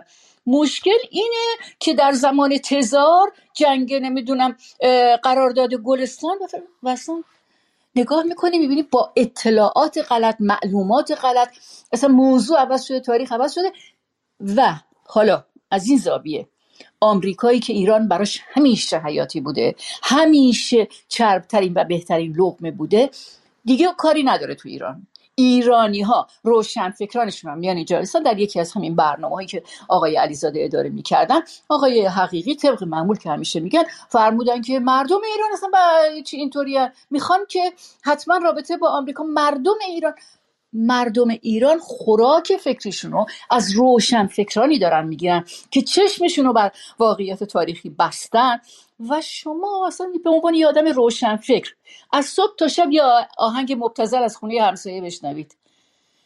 با تنفر ممکن یه وقت می‌بینید با خودتون دارین تکرارش می‌کنید. خب این ذهن سازی این افکار عمومی سازی که آمریکایی پیش بردن به شکل خطرناکی در کشور ما الان داره ایران رو به اردوی جنگ میپیونده مردم ایران رو. و جنگ امروز جنگ ویرانگریه. تقسیم مجدد جهان خواهد بود. مشکلات اقتصادی ایران امروز به راحتی حل نمیشه دولتی هم که سر کاره گرایش منطقی و مثبتی به سمت اینکه می‌خواد مشکلات اساسی مردم رو حل کنه زیر ساخت ها رو اصلاح کنه نشون نمیده. تمام برنامه هاش حاکی از مرهم و مسکن های فوریه. اما مسئله ای که من خواستم مزاحم دوستان بشم با اینکه با اینکه اسم برجام بود و آسانه جنگ انرژی و زمستان سرد و اینها بود خواستم این توضیح رو بدم که توجه بکنید که کشور ما زمستان سردی نخواهد داشت. اما آینده برای ما بسیار بسیار خطرناکه. این روز حراسی وحشتناک و اخبار جلی و کاذب بر عهده روشنفکران جامعه ایرانی هست که تصریح بشه و فضای ذهنی ایرانی ها بازسازی بشه. طولانی شد. خیلی خیلی ممنون. حالا اصلا در مورد خاص هپکو حالا من فکر کنم حادی زاده بتونم توضیح بدم. چون مورد خاص هپکو تا پریروز آقای رئیسی داشت دیدار کرد به نظر میاد که تصمیمات درستی در موردش گرفتن. حالا اینکه با کلیت حرف شما موافقیم و اینکه به ویژه خصوصی سازی ها که دیگه حالا به کوس رسواییش همه جا رفته و از 820 خصوصی سازی های خراسانی فکر بهتر از من می‌دونه. حدود 720 تا از واحد ها اصلا کار نمی‌کنن و و به شکلی بیکار هستن. اما به نگاه شما برمیگردم دوستان ما ای خواستن جواب می‌تونم بدن. کسانی که در استیج هستن. اما برگردیم به سراغ مهمان بعدی و آقای حنیف حسینی ستاریان. سلام می‌کنم خدمت شما یا علیزاده. من سعی می‌کنم خیلی کوتاه و مختصر صحبت هم بگم هرچند توی چند تا ممکنه نکته باشه. اولا اینکه خیلی خیلی از جناب عالی من واقعا تشکر می‌کنم. خب من خودم حالا تا حدی هم رسانه ای هستم هم اقتصادی. سابقه مدیر مسئولی روزنامه ایران رو دارم. در زمان حالا دولت یه دونه قبلتر از این دولت. و از شما مخصوصا سرکار خانم نصرآبادی آقای امیر خراسانی آقای صالحی که از دوستان هستند اینا واقعا نفرات ارزشمندی شما هستین. اونم ارزشمند از چه جهتی من خدمتتون می‌خوام بگم؟ ارزشمند از جهت اینکه ما بیشتر از اینکه زیر بار جنگ اقتصادی باشیم زیر بار جنگ رسانه‌ای و روانی هستیم. یعنی ما دارن برامون یک برنامه ای میریزن که چجوری فکر کنیم چجوری نگاهمون باشه. و نکته ای که الان هست اصلا اصل نکته اینه که متاسفانه رسانه های داخلیمون هم نه هوشیارن نه بروزن نه بلدن نه ببخشید اصلا ریاضی حالیشون میشه. و متاسفانه یک جریان غربگرای داخلی که اصلا اوج آمال و آرزوشون قبلشون آمریکاست. یعنی واقعا آدم مثلا متاسف میشه. یعنی حداقل اینا مثلا واقعا ملیگرا هیچ اسمی روشون نمیشه گذاشت. اونا مثلا بر تبل روز حراسی و شرق حراسی و نمی‌دونم اینا میکوبن آدم دیگه یعنی اینا انقدر پارادوکس دارن که اصلا لازم نیست فقط آدم کافی اینا رو پارادوکساشون رو نشون بده. اینا که هیچ منافع ملی نمی‌دونم اینا واسهشون اهمیتی نداره فقط قلتیدن تو آغوش غرب براشون موضوعیت داره و دور شدن از خود هویت حقیقی ایران. پس اینا دیگه نمی‌تونن بگن که حالا هویت حقیقی ایران اگر به جای غربم اومد تو شرق پس اینا حداقل نمی‌تونن خیلی مدعی و معترضش باشن. ضعف اصلی ما توی کشور جریان رسانه‌ای جریان ریاضیه. یعنی ما اگه فقط کافی بود نمیگم مثلا اصلاح طلب اصولگرا چپ راست این و اون ور. یه جریانی داشتیم توی کشور که یه کرسی های واقعا آزاداندیشی یه چیز جریان رسانه‌ای که آقا ریاضی حرف می‌زد. آقای مثلا صالحی تو شبکه اصلی تلویزیون ما مثلا صحبت می‌کرد از نظر اقتصادی ریاضی. دو دو تا چهار های برجام رو فقط به ملت روی یه دونه وایت بورد توضیح می‌دادن. عین مثلا یه مدرسه. آقا چه اتفاقی افتاده؟ اون لحظه ای که من یعنی واقعا یکی از تلخترین لحظاتی که داشتم و زمانایی که طی کردم اون موقعی بود که صدا و سیما بعد از برجام داشت چه رپورتاجی واسه برجام می‌رفت آقای ظریف و دستای بالا و انگار مثلا رفتن اینا جام نمی‌دونم چیچی و جهانی رو گرفتن. خب همون رسا یعنی انقدر این صدا و سیما ضعف چیز داشت برای عقب نموندن از فضا شاید به خاطر اینکه شاید فضا رو از دست نده خودش افتاده بود تو دایره ای که انقدر غلط باشه. یعنی ما برام برامون تصمیم می‌گیرن. من پیرو همین سرکار خانم ملیحه که صحبت کردن دارم میگم. یعنی ما یه جوری دارن برامون فکر فکرها رو می‌سازن. در صورتی که ما کافی ریاضی رو یاد بگیریم با مردممون صادقانه و ریاضی و از رسانه با صادق با صداقت با مردم صحبت کنیم. همه چیز حل میشه. یعنی واقعا اینا نمی‌تونن سرشون رو بیارن بالا و مدعی ایرانیگری و منافع ملی و این داستان ها بشن. ولی متاسفانه اینقدر این زبان ها الکن نفرات محدود. یعنی واقعا مثلا سرکار خانم نصر آبادی به اندازه ده تا روزنامه شاید زبانش ناطقه و ارزش داره و مثلا صحبتاشون اینقدر فنی دقیق. من واقعا لذت می‌برم. یعنی همیشه هم سعی کردم در موضوع شنونده باشم هیچ وقت خیلی نادر روی استیجی بخوام حضور پیدا کنم یا مثلا داستان باشه. ولی واقعا ارزش کار شما فوق العاده است و اگه بشه اینا و اصلا حتی به کمبود کار خودتون نگاه نکنید. این در اون سطحی که باید کارش رو انجام بده توی نفرات انجام میده. یه جریان دیگه حالا من نمی‌دونم اگه پرحرفی نکنم تو سی ثانیه دقیقه دیگه سعی می‌کنم توضیح بدم. اگرم فکر می‌کنید وقت ندارم کات کنم. ما در دوران علا رقم این که آمریکا می‌خواد خودش رو نشون اینو مردم دنیا نفهمن در دوران افول شدید آمریکا داریم به سر می‌بریم. یعنی آمریکا به شدت داره اون هژمونی غالبی که تو دنیا حاکم داشته رو داره از دست میده.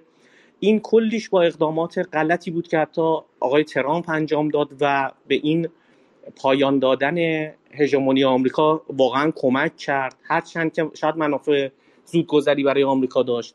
این جریانی که داره اعتلافات شرقی که بین مثلا ایران روسیه چین جای مختلف داره انجام میشه تبادلات مالی که دو جانبه داره انجام میشه این فقط کافیه که دلار رو از درصد قابل توجه دیگه ای از دلار از نقش معادلات بین المللی حذف کنه. همین برای افول کل دولت آمریکا و یعنی شاید متلاشی شدن این ساختار اقتصادی که اینا تو دنیا حاکم کردن همین کفایت می‌کنه. چرا؟ چون اینا پولشون رو خودشون دارن چاپ می‌کنن و خرج می‌کنن تو دنیا و قیمت گذاری می‌کنن و هیچ کسی نیست از اینا حساب بخواد که آقا این ارزش اینا کجاست. و خلاصه دارم اصل صحبتم همون بحث جنگ رسانه روانی بود. خیلی خیلی ممنون. در جواب شما بگم نه خیلی ممنون از محبت شما. بالا قاعدتا ما با اینجا بیطرف باشیم و تعریف شما رو نادیده بگیریم. ولی خب شما اون فرد رسانه ای این حرف می‌زنیم برای ما خیلی ارزشمنده. بریم سراغ آقای مهدی قاسمی. آقای قاسمی بفرمایید. عرض سلام و ادب و احترام خدمت همه دوستان عزیز. بنده بدون مقدمه صحبتم را آغاز می‌کنم. متاسفانه ما با یک جریان تروریستی رسانه مواجهیم. از چند ماه پیش من شروع کردم و بر گفتگوهای صفحه جدال شرح نوشتم که حالا یک نمونه بارز اون عنوان تبلور کلوسیوم در کلاب جدال بود که اون گفتگوی بسیار حیاتی و حساس موضوع انرژی هستی و برجام در اون مطرح شد و بعد از اون صفحه من با دوازده هزار مخاطب به کلی مسدود شد و حذف شد. بگذاریم در مورد برجام من یک مطلبی نوشته بودم قبلا تحت عنوان معمای زمان. آقای حسن بنی صدر در زمان جنگ یک تئوری رو مطرح کردن که ما زمین میدیم و زمان می‌خریم تا بتونیم بر عراق غلبه کنیم در صورتی که مهمترین فاکتور ما در اون زمان و در جنگ ایران عراق بحث زمین بود. در زمان برجام وقتی که امریکا به هیچ کدوم از تعهدات خودش عمل نکرد ما شاهد این بحث هستیم که ایران نه تنها مثل امریکا یک باره از تعهدات خودش خارج نمیشه که آقای حسن روحانی در کمال ناباوری اعلام می‌کنن که ما هشت فکرم چهار مرحله رو یا پنج مرحله رو برنامه ریزی کردیم که گام به گام از برجام خارج بشیم. در حالیه که ترامپ و دوستانش اعلام کرده بودند که تا شش ماه دیگه اقتصاد ایران به فروپاشی کامل می‌رسه. یعنی مسئله که برای اونها بسیار حیاتی بود مسئله زمان بود و دقیقا چیزی که در این جنگ دوم آقای روحانی با این ابتکار عملشون در اختیار امریکایی ها قرار دادن. یکی از دوستان گفتن که چرا ما مثل ترکیه نمیشیم. کافی یک سرچی بزنن ببینن که ترکیه سر کودتاچی های خودش چه بلایی آورد. زمانی که اون آقای عبدالله گولن و دوستانش می‌خواستن توی ترکیه یک اقداماتی رو علیه اردوغان انجام بدن دیدیم که چند هزار نفر اخراج و بازداشت و زندانهای طویل مدت و بحثای بسیار زیاد براشون پیش اومد. این در صورتی که توی ایران ما به نظر من یکی از مشکلات ما تسامح و تساهلی که ما با مفلوسیکن های مجازی داریم یعنی تئوریسین های مفلوک مجازی که میان با جهدهی ذهن های مردم فرصت های بسیار زیادی رو از کشور ما سلب می‌کنن و واقعا برخورد جدی باشون نمیشه و این یکی از عوامل اینه که ما از اون مواهبی که باید بسیار عقب موندیم. تا قبل از این همین تئوریسین ها در فضای مجازی سعی می‌کردن که از چین یک قول بیشاخودون بسازن که می‌خواد جهان رو بخوره و هیچ کاریم از دستش نمیاد و هژمونی امریکان رو نابود می‌کنه. در صورتی که آقای بلینکن یک صحبتی کردن که توییتش توی ایمپیدنت فارسی هست. اونجا گفتن تنها قدرتی که توانایی تغییر هژمونی دنیا رو چه از نظر اقتصادی چه از نظر بحث انرژی چه از نظر مباحث ژئوپلیتیک و غیره داره چین هستش که می‌تونه این معادلات رو تغییر بده. و همین دوستان می‌خواستن کاری کنن که تمام روابط ممکن ایران و چین هم از بین بره. خیلی خیلی ممنون از نکات شما. بفرمایید خانم اول می‌خواستم از شما آقای علیزاده تشکر کنم به خاطر زحماتی که می‌کشین وقتی که می‌ذارین به خصوص توی این دوران بحرانی ایران. من از دوستانی که به طور سطحی نگاه می‌کنن در مورد برجام و میگن خب اینو بابا امضا کنیم بره دیگه. تضمینم نباشه. هرچی شرایط اونا میگن ما به هر حال اون صحبتی که آقای روحانی کرد که مثلا ما خیلی سود اقتصادی داشتیم و اینا من می‌خوام فقط یه خورد ما عمیقتر نگاه کنیم. ما واقعیتش اینه که اگه این برجام هم امضا کنیم ما چه صادراتی داشتیم به اروپا. غیر از که خام فروشی می‌کردیم نفت و میفروختیم یا پسته و قالی میفروختیم. الان هم که پسته امریکا پسته تو کالیفرنیاش به بازار اومده داره سطح جهان رو رقابت کرده با ایران داره می‌گیره. بنابراین ما تولیدی نداشتیم که بدیم به اروپا. و اینا چی می‌خوان؟ نفت خام ما رو می‌خوان. خام فروشی رو می‌خوان دوباره ما ادامه بدیم که جلوگیری کنن از رشد اقتصادی پایه‌ای که ما باید این کار رو انجام بدیم. بنابراین بعدش هم که برجام امضا شد همین کره جنوبی که پولی که به ما بدهکاره یا همین عراق پولی که بدهکار بود باید متوجه باشین که سویف که رابطه بانکی بود این کنار نرفت. دقیقا ما پولامون رو نمی‌تونستیم نفت رو صادر کردیم ولی پولی نمی‌تونستیم بگیریم. پولا رو همین چند وقت پیش الان عراق داد یا هنوز دست کره جنوبی که پولامون مونده. به هر حال یعنی فکر یعنی این نبودش که فقط آره اون چیزای نفت رو صادر کن که بیشترم صادر کردیم و منتها پولی دستمون نیومد. این فشاری که سر برجام میاد من فکر کنم یه طبقه متوسط به بالای ایرانه که دوست داره سفر کنه می‌خواد بره مثلا ویزا نگیره دلار بیاد پایین که بیشتر اینا فکر می‌کنن که برجام امضا بشه این اتفاقات میفته برای فشار از طرف مردم از طرف طبقه بالا متوسط به بالا واقعا فکر خیلی عمیقی ندارن و خیلی سووری فکر می‌کنن. بعد یه دونه یه, یه سی ثانیه دیگه. کدوم کشوری؟ حالا برجام امضا شد. اگه تضمین نیست که امریکا نیاد بیرون کدوم کشوری؟ کدوم شرکت فراملی میاد سرمایه گذاری کنه توی یک کشوری که دو سال آیندهش معلوم نیست دوباره این برجام پاره بشه یا نشه؟ کدوم کی میاد چل میلیارد یا پولهای عظیمی بیاره توی این ساختار اقتصادی کشور ما بریزه؟ که تضمینی نداشته باشه که آیا بتونه این پولشو تا ده سال آینده بتونه سودشو ببره یا 15 سال آینده ببره سودشو ببره. بنابراین در حقیقت فلش کردن ماست این برجام به نظر امضا کرد در این مرحله. خیلی ممنون که من وقت این صحبت کنم. تشکر. بسیار ممنون و خیلی نکته مهمی اشاره کردیم و اونم که اصل قضیه برجام اینه که بازم میگم باز بحث تحلیل ریسکه. تا چند سال دیگر برجام خواهد موند. یعنی نیستش که با دوستان گذاشت که حالا دو سال بریم توش و فوادش استفاده کنیم. دو سال بریم توش بسیار خیلی نفتی میفروشید.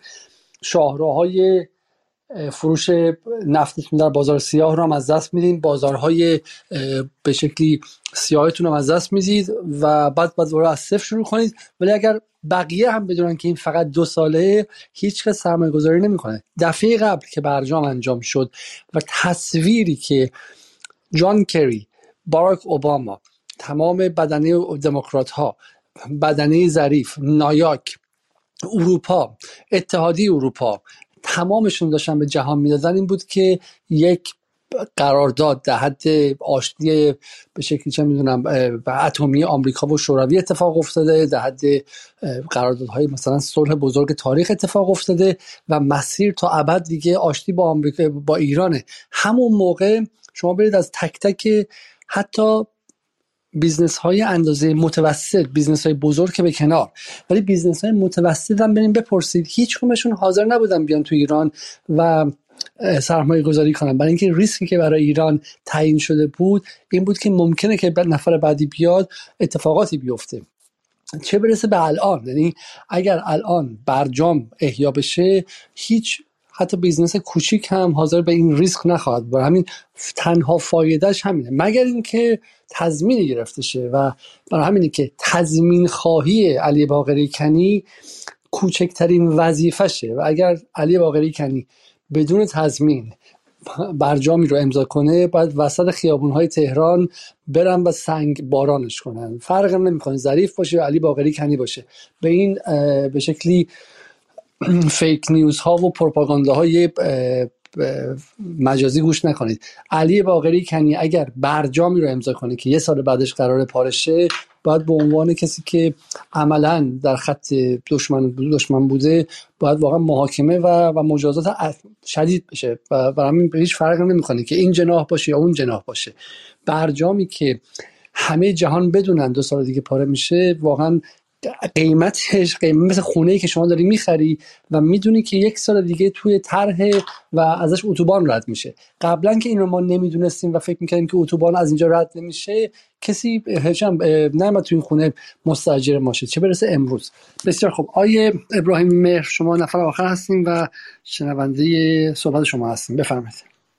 خیلی خلاصه وار می‌خوام چند نکته رو اشاره کنم. بیشتر مطالب گفته شد. نکته اول اینه که اقتصاد یک عنصر بسیار شکننده است. اقتصاد توانمندی شوک‌های پی در پی رو نداره. با شوک‌های پی در پی اقتصاد نه تنها رشد نمی‌کنه بلکه اتفاقا به خاطر ترسو بودن ماهیت اقتصاد و سرمایه دار روز به روز از کنشگری از فعل و انفعال از هر کاری که باعث بهبود وضعیت اقتصادی کشور بشه کاسته میشه. و این هست که اگر قرار بر قرارداد و یا تفاهم و یا هر چیز ناپایداری هست این در وهله اول به ضرر خود اقتصاد است. نکته دوم در خصوص بایدن و برجام. بن سلمان بن سلمان متوجه شد که نمی‌تواند با بایدنی که بسیار اساسش در جامعه امریکا سست هست و بسیار سر نخواستن بایدن دعوا هست در خود حزب دموکرات و در جامعه امریکا نباید با این مرد پشت میز بشیند و بهش امتیاز بدن. الان نه ایران جماعت رو اگر دستگاه دیپلماسی ایران رو کمترین فکری بهش قائل باشیم می‌دونیم که به اندازه بن سلمان هم خواهد فهمید که با بایدن به نتیجه نخواهد رسید. با بایدنی که حتی معلوم نیست که دوره ریاست جمهوری خودش رو به پایان خواهد رساند یا نه. نکته سوم اروپا. اروپا در قضیه اینستکس در دوران تحریم نشون داد که هیچ گونه کنشگری مسئولانه در قصه برجام نمی‌تواند بردوش بگیرد. من فقط خلاصه بگم در خصوص آقای بورل که پیشنهاد تازهشون رو میزه این همون آقای بورلیه که تو دو سال قبل تو سه سال قبل بعد از برجام هیچ کنشی نتونستن توی این استکس با ایران انجام بدن. پس دید بورل و اروپا به ایران به دید یک کارت یک کارت بازی ولا غیر. این رو نه بر اساس عملکرد دو سال پیششون بر اساس عملکرد چهل سال اخیرشون و حتی بر اساس عملکرد 80 سال 100 سال بعد از دوره پهلویشون میشه اینو گفت. ولی در خصوص بحث اصلی که بحث روسیه و شرایط فعلی هست به نظر میاد که زمستان سرد تلیعه این بازی هست. بازی تقابل غرب با روسیه و احتمالا در ادامه با بخشی از شرق از جمله چین خواهد بود. ادامه این بازی مطمئنا به شرایطی منجر خواهد شد که منافع کشورمون ایران که تا حالا به عنوان یک کارت بهش نگاه می‌شد در جبهه غرب می‌تونه بیشتر مفید فایده قرار بگیره و ایران می‌تونه بهتر از قبل بر اساس منافع ملیش کنشگری خودش رو در بلوک شرق ادامه بده. و یک جمله که من می‌خواستم اینجا خدمت دوستان عرض بکنم در خصوص وضعیتی هست که امریکا بر حال فشارهایی رو که بر, بر تنه اقتصاد کشورمون وارد کرده و با این تحریم فشار اقتصادی که مطمئنا همتون قبول دارید بیشتر از جنگ نظامی مخربتر هست کشورمون وقتی که می‌خواد در مقابل این تحریم وایسه مطمئنا بایستی اول از همه این خونریزی های اقتصادی خودش رو التیام بده بعد پشت میز بشینه. کاری که آقای روحانی به هر دلیلی مطمئنا ناآگاهانه نبوده این دلیل. انجام نداد و در این حال که کشور آبستن بسیار از مشکلات اقتصادی بود سعی می‌کرد در مواجهه با امریکا پشت میز برجام بشینه و منافع ملی کشور رو به نادرستی ازش حمایت کنه. اینه که امیدواریم آقای رئیسی در این یکی دو سال آینده بتونن این زخم های خونریزی های اقتصادی رو التیام بدن و در مقابل برجام و خارج از برجام هر کجا که شد بهتر از قبل از منافع ملی کشورمون حمایت کنند. متشکرم آقای دردزاده خیلی ممنون از شما ابراهیم فر. خب من میرم از بالا شروع می‌کنم از آقای از آقای صالحی شروع می‌کنم. آقای صالحی من حالا به عنوان جنبندی با شما سوال کنم ولی می‌خوام یه سوال دیگه از شما کنم. با اونم این که شما سفری هم به سربستان داشتید. و برای خود من سواله ها سربستان در کجای سیاست های اقتصادی دولت قرار می‌گیره و سربستان چه اهمیتی می‌تونه داشته باشه؟ خیلی جالب بود این سوال. شما های علیزاده خوب شد که اتفاقا این رو پرسیدین. ها سربستان یک کشور من نمیگم درجه یک ولی یک کشور درجه دو اروپاییه. و ما در سفری که به بلگراد داشتیم و جلساتی رو با کسب و کارها شرکت های مختلف و سه تا چهار تا از مقامات مهم سیاسیشون اونجا منعقد شد. ما هم در حاشیه این جلسات حضور داشتیم. به جمله معاون اقتصادی وزارت خارجه وزیر اقتصاد و وزیر صنعت و قائم مقام وزیر تجارت. من روی موضوعی که با مقام وزیر تجارت چون جلسه داشتیم هم تو فقط همین رو خدمت شما عرض بکنم که ایشون روز تعطیلش رو اونقدر این موضوع براش جذاب شد که رها کرد و گفت من خانواده ازم سوال می‌پرسیدن که برای چی داری امروز میری سر کار؟ گفتم که یک موضوعیه که فوق العاده با اهمیت و خلاصش اینجوری به شما بگم. اون استقبالی که من دیدم در سربستان شد از این هیئت تجاری ایرانی که بخش عمده از بخش خصوصی بودن و چند مقام دولتی. اصلا من باورم نمی‌شد که یک کشوری که هیچ تحریم نیست. یعنی سربستان ببینید درسته که یک اقتصاد بسیار بزرگ مثل اقتصاد چین یا روسیه نیست. ولی دقت کنید که یک اقتصادی هیچ تحریم نیست. همزمان تحریم های روسیه رو به رسمیت نشناخته. خب به خاطر اینکه نژاد اسلاو هستن روابط عمیق تاریخی دارن. و کاملا در ضدیت با ناتو نمی‌دونم در حوزه نگاه به شرق و مسائل شبیه این مشابه ایران نگاه می‌کنن به مسائل بین جهان و در کنار اون از اون جالبتر اینه که صادرات و واردات سربستان رو شما مرور می‌کنید می‌بینید که کالاهایی که وارد می‌کنن دقیقا اصلی ترین صادرات کالای ایرانی هست. یعنی کامودیتی هایی که مثل فولاد و مس و ارزم به خدمت شما که مساد پتروشیمی و اون چیزی که ما داریم و صادراتی که سربستان داره دقیقا اون چیزایی که ما وارد می‌کنیم. مثل غلات و بخشی از مواد غذایی و کالای اساسی که ما داریم. یعنی و کاملا هم ابراز آمادگی کردن برای استفاده از ارزهای محلی. اصلا من باورم نمی‌شد. یعنی احساس می‌کردم که یه جزیره ای رو ما مثل اون زیردریای ناتیلوس که جزیره ناشناخته ای رو پیدا کرده بود که یعنی من خودم موندم. اصلا برای خود من سوال شده بود که یه کشور این شکلی وسط اروپا ما تو این سالها چرا بهش اصلا فکر نکرده بودیم؟ که اینقدر آمادگی دارن هم از مقامات دولتیشون هم از بخش خصوصیشون و به هر حال کشور اروپایی هن. یعنی اگه ما حالا غربگرایان باشیم یعنی می‌دونین این غربگرایی هم دقیقا خلاصه شده توی تعدادی از محدود کشورها. و توافقات خیلی خیلی خوبی صورت گرفت و حالا بخشش تو رسانه هست. دوستان می‌تونن برن بخونن.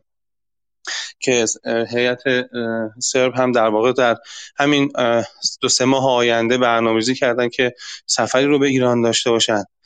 و توی این مناسباتشون با روسیه بسیاری از اون حالا می‌تونه کانال های مالی که ایران نیاز داره یعنی ما لزوما یه بخشی حجم تجارتی که می‌تونن از صربستان بگیریم یه بخشی شرایطی که صربستان داره. چون سعی کرده حالا به قول خودشون یک بالانسی رو رعایت بکنن و الان هیچ تحریمی تقریبا نیستن و کاملا آمادگی دارن که با ما کار بکنن. یعنی هیچ کشوری شما پیدا نمی‌کنی که تو دنیا تحریم نباشه و ابراز آمادگی بکنه که با ایران کار بکنه.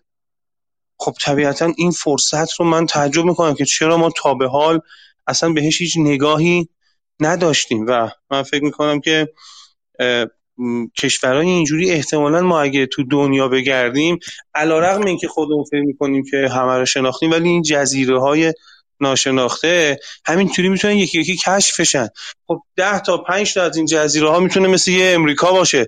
از نظر حجم تجارتی که می‌تونه با ایران داشته باشه نه از نظر اندازه تجارت خودشون. و من که این نکته شما خیلی نکته مهمی این که اصلا فارغ از حالا چون یک سمت حالا میگن غربگرایی طرف مقابلش میشه این که اصلا همه چیز غرب بده و به ویژه اینکه حالا غرب ستیزی هم که شما می‌دونید در ایران دیگه چیزای عجیب غریبه دیگه این که بر اساس بالا فیک نیوز و این که چم تو غرب به مسائل این که چمدونم فرهنگشون فلان و ازشون تصویر غیر واقعی می‌سازن در حالی که حالا ما حرفی که می‌زنیم اتفاقا ما مثل این که بیشتر از روحانی غرب گراییم چون دولت انگلیس و دولت آمریکا و دولت فرانسه و دولت آلمان از هیچ کشور کوچیکی نمیگذرن. از business با جزایر مایکرونیزیا و جزایر Niue Island توی چمدونم اقیانوس پاسیفیک و آرام هم نمیگذرن. با همه business دارن. در حالی که دولت حسن روحانی فقط میگه من با آمریکا business دارم و دنبال منتظرم که فرانسه برگرده به بازار من. دقیقا اصلا غربگرا نبودن اونها. مثلا اینکه اگه غربگرا بودن و حتی مقلد تجارت غرب بودن مقلد سیستم های business ی و اقتصادی غرب بودن باید از یک مشتری هم نمیگذشتن. با همه کار می‌کردن و اینا خدا واقعا چه کارشون کنه. اینها با هیچ کشور این تک تک منافذ رو بستن. حالا در برنامه بعدی ما از یک از دوستان دعوت خواهیم کرد که ببینیم با ترکمنستان برای مثال چیکار کردن. با کشورهای همسایه با ازبکستان چیکار کردن. چگونه تک تک منافذ اقتصادی ایران رو بستن و منتظر نشستن که این چهار پنج کشور بزرگ بیان. در حالی که همه اینها رو رو هم میذاشتیم به قول شما پنج از این کشورها خودشون معادل معادل فرانسه می‌شدن و معادل ایتالیا و غیره می‌شدن. ولی واقعا شعاری که بودیم بود که حسن روحانی گام می‌کرد یک دلار ایتالیا و یک دلار فرانسه دور و گوهره. اما چه می‌دونم ده دلار هم که از روسیه و از چین و از کشورهای دیگه بیاد مفتش گرونه. بسیار عالی. آیه سالی اگر جمله اضافه می‌خوان در پایان بگید بفرمایید که من می‌خوام برم سراغ آقای حادی زاده نه من می‌خوام اینو عرض بکنم که دنیا در حال تغییر هست و فرصت های زیادی هست ما باید این فرصت ها رو واقعا استفاده بکنیم. یه نکته هم من بگم خیلی کوتاه. بفرمایید شما که خودتون صاحب اتاقی بفرمایید.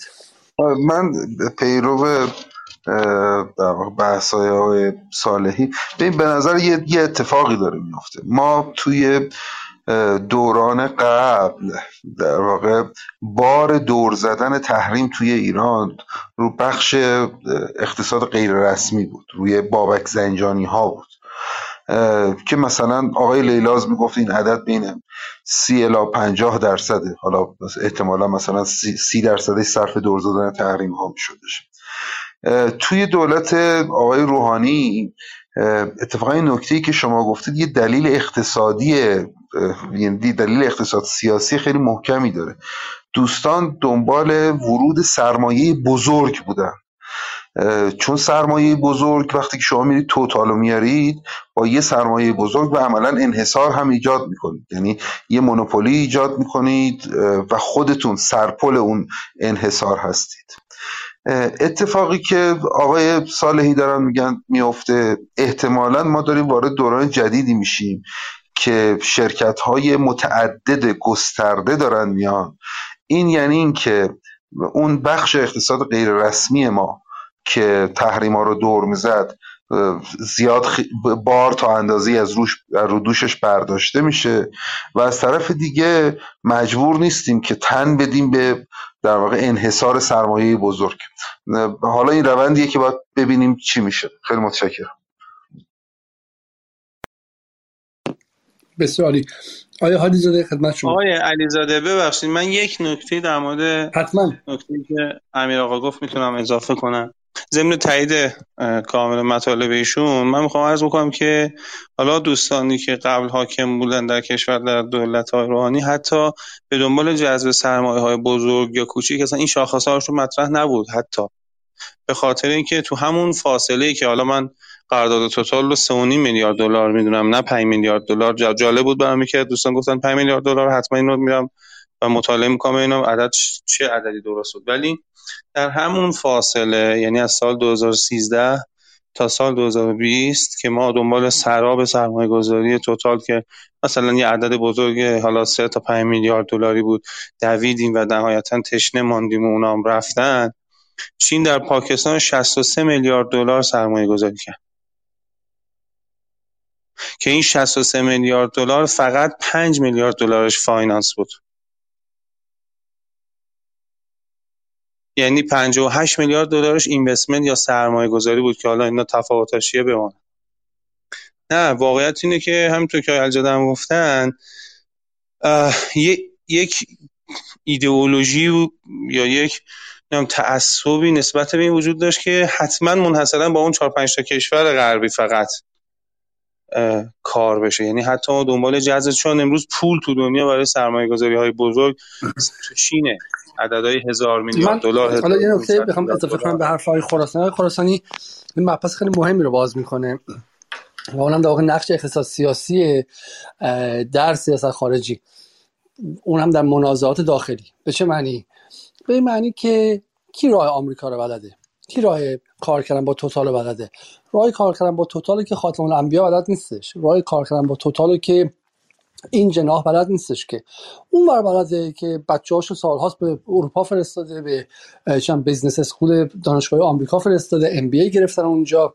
و اون مسیر اگه باز شد منافع اقتصادیش و طرف اقتصادیشون جنای غربگرا تو ایران می‌شد.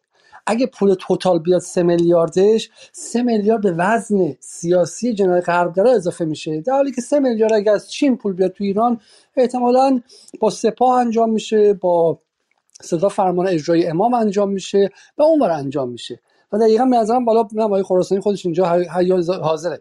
این رو میشه بهش اینجوری نگاه که های خراسانی که در واقع منازعات داخلی در اونجا خودشون نشون داد و غربگراها ترجیحشون این بود. این بود که بار رو اون ور بذارن که خودشون بتونن مداخل ورودیش باشن. خودشون بتونن میانجی های وارد کننده اون سرمایه باشن و به واسطه اون بتونن در داخل هم وزن سیاسی خودشون بالا ببرن.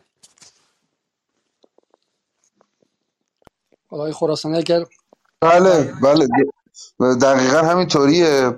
هم اینه همین که به لحاظ اجرایی خیلی مهمه. ببینید شما وقتی که توتال رو میارید خب در واقع چون یک دونه شرکت خیلی بزرگه و عملا تمام کارهای در واقع اجرایی ادمینستریشن همش در انحصار یه بخش میمونه. برای اینکه توتال حفظ بشه. و این ابتکار عمل رو از طرف ما می‌گیره. یعنی از طرف داخل می‌گیره. شما وقتی که با سرمایه گذار بزرگ کار می‌کنید همیشه شما در واقع ابتکار عمل کمتری دارید. اما وقتی که با سرمایه گذارهای متعدد متکسر متوسط کار می‌کنید یک ابتکار عملتون بیشتره. دو ضرورتی نداره از پروتکل های سفت و سخت اونها تبعیت کنید. چون کار کردن با توتال و شرکت های مثل این. پروتکل های خیلی سفت سفت یعنی چیز داره. پروتکل های ناموسی داره برای توتال. یعنی توتال می‌ذاره وسط و هیچ کشوری نمی‌تونه اونو رد کنه. و خب خیلی خیلی رابطه یه طرف هست. و خب این نیروهای داخلی در واقع این دوستان بنا داشتن که نقش واسطگری و تسهیل رو اینجا ایفا کنن تا عملا بتونن در واقع کنار توتال بایستن کنار کنار سرمایه بزرگ بایستن استدلالشون هم این بودش که خب سرمایه بزرگ فناوری راحت تر میاره به جای اینکه ما با ده تا شرکت طرف باشیم با یه شرکت طرفیم پول بزرگتری میاره اعتبار بیشتری داره در واقع شبکه روابط بین‌المللی گسترده تری داره. خب بخشش هم بیراه نیست. ولی وقتی که با شما با ده تا شرکت به جای توتال با ده تا شرکت متوسط کار کنید یک ابتکار عمل دست خودتونه به ویژه تو شرایط تحریم ها دو با خروج یکی دوتا از شرکت ها کل کارتون نمیخوابه. یعنی می‌تونید جایگزین کنید پازلی وجود داره اینجا. سه اینکه در واقع نیروهایی می‌تونن با این ده تا شرکت کار کنن که ضرورتا نیروهای حالا شاید بگن چی میگن؟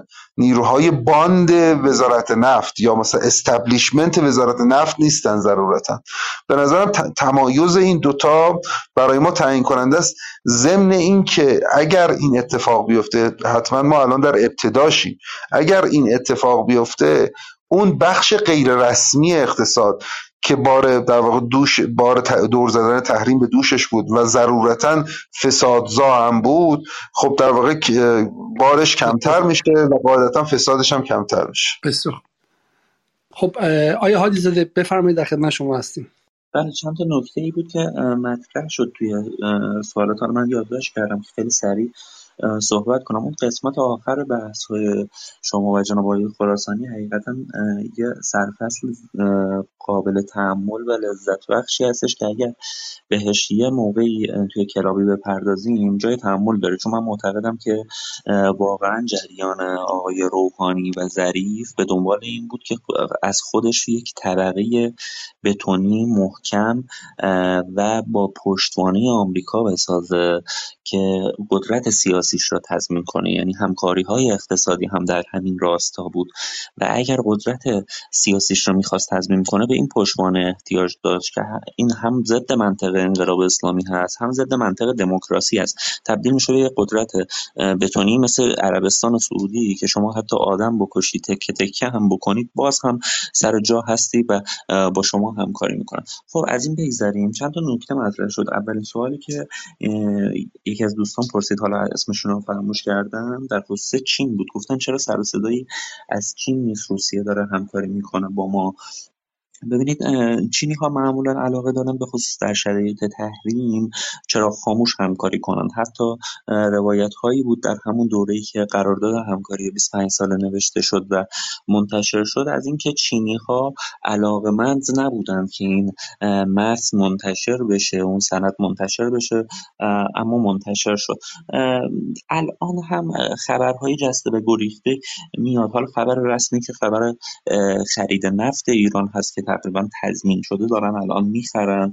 خبر بعدی مثلا قرارداد فاینانس 15 میلیارد یوانی هستش که توی خط ریل اصفهان قم تهران سرمایه گذاریشون رو به صورت جدی شروع کردن و دارن همکاری می‌کنن. حالا جالبه بدونید که این خط هم توی دولت های روحانی عملا سردرگم شده بود. حتی رفتن شرکت ایتالیایی را آوردن. ایتالیایی ها بعد از یک مدتی گذاشتن رفتن و دوباره خب ما سمت چینی ها رفتیم و چینی ها قبول کردن که اینجا رو فاینانس کنن و انجام بدن. یا آخرین خبری که همین امروز اومد در این خصوص که افزایش صادرات ایران. توی همین 2022 سفیر چین توی ایران توییت زد و اعلام کرد که سی درصد نسبت به پارسال بیشتر شده.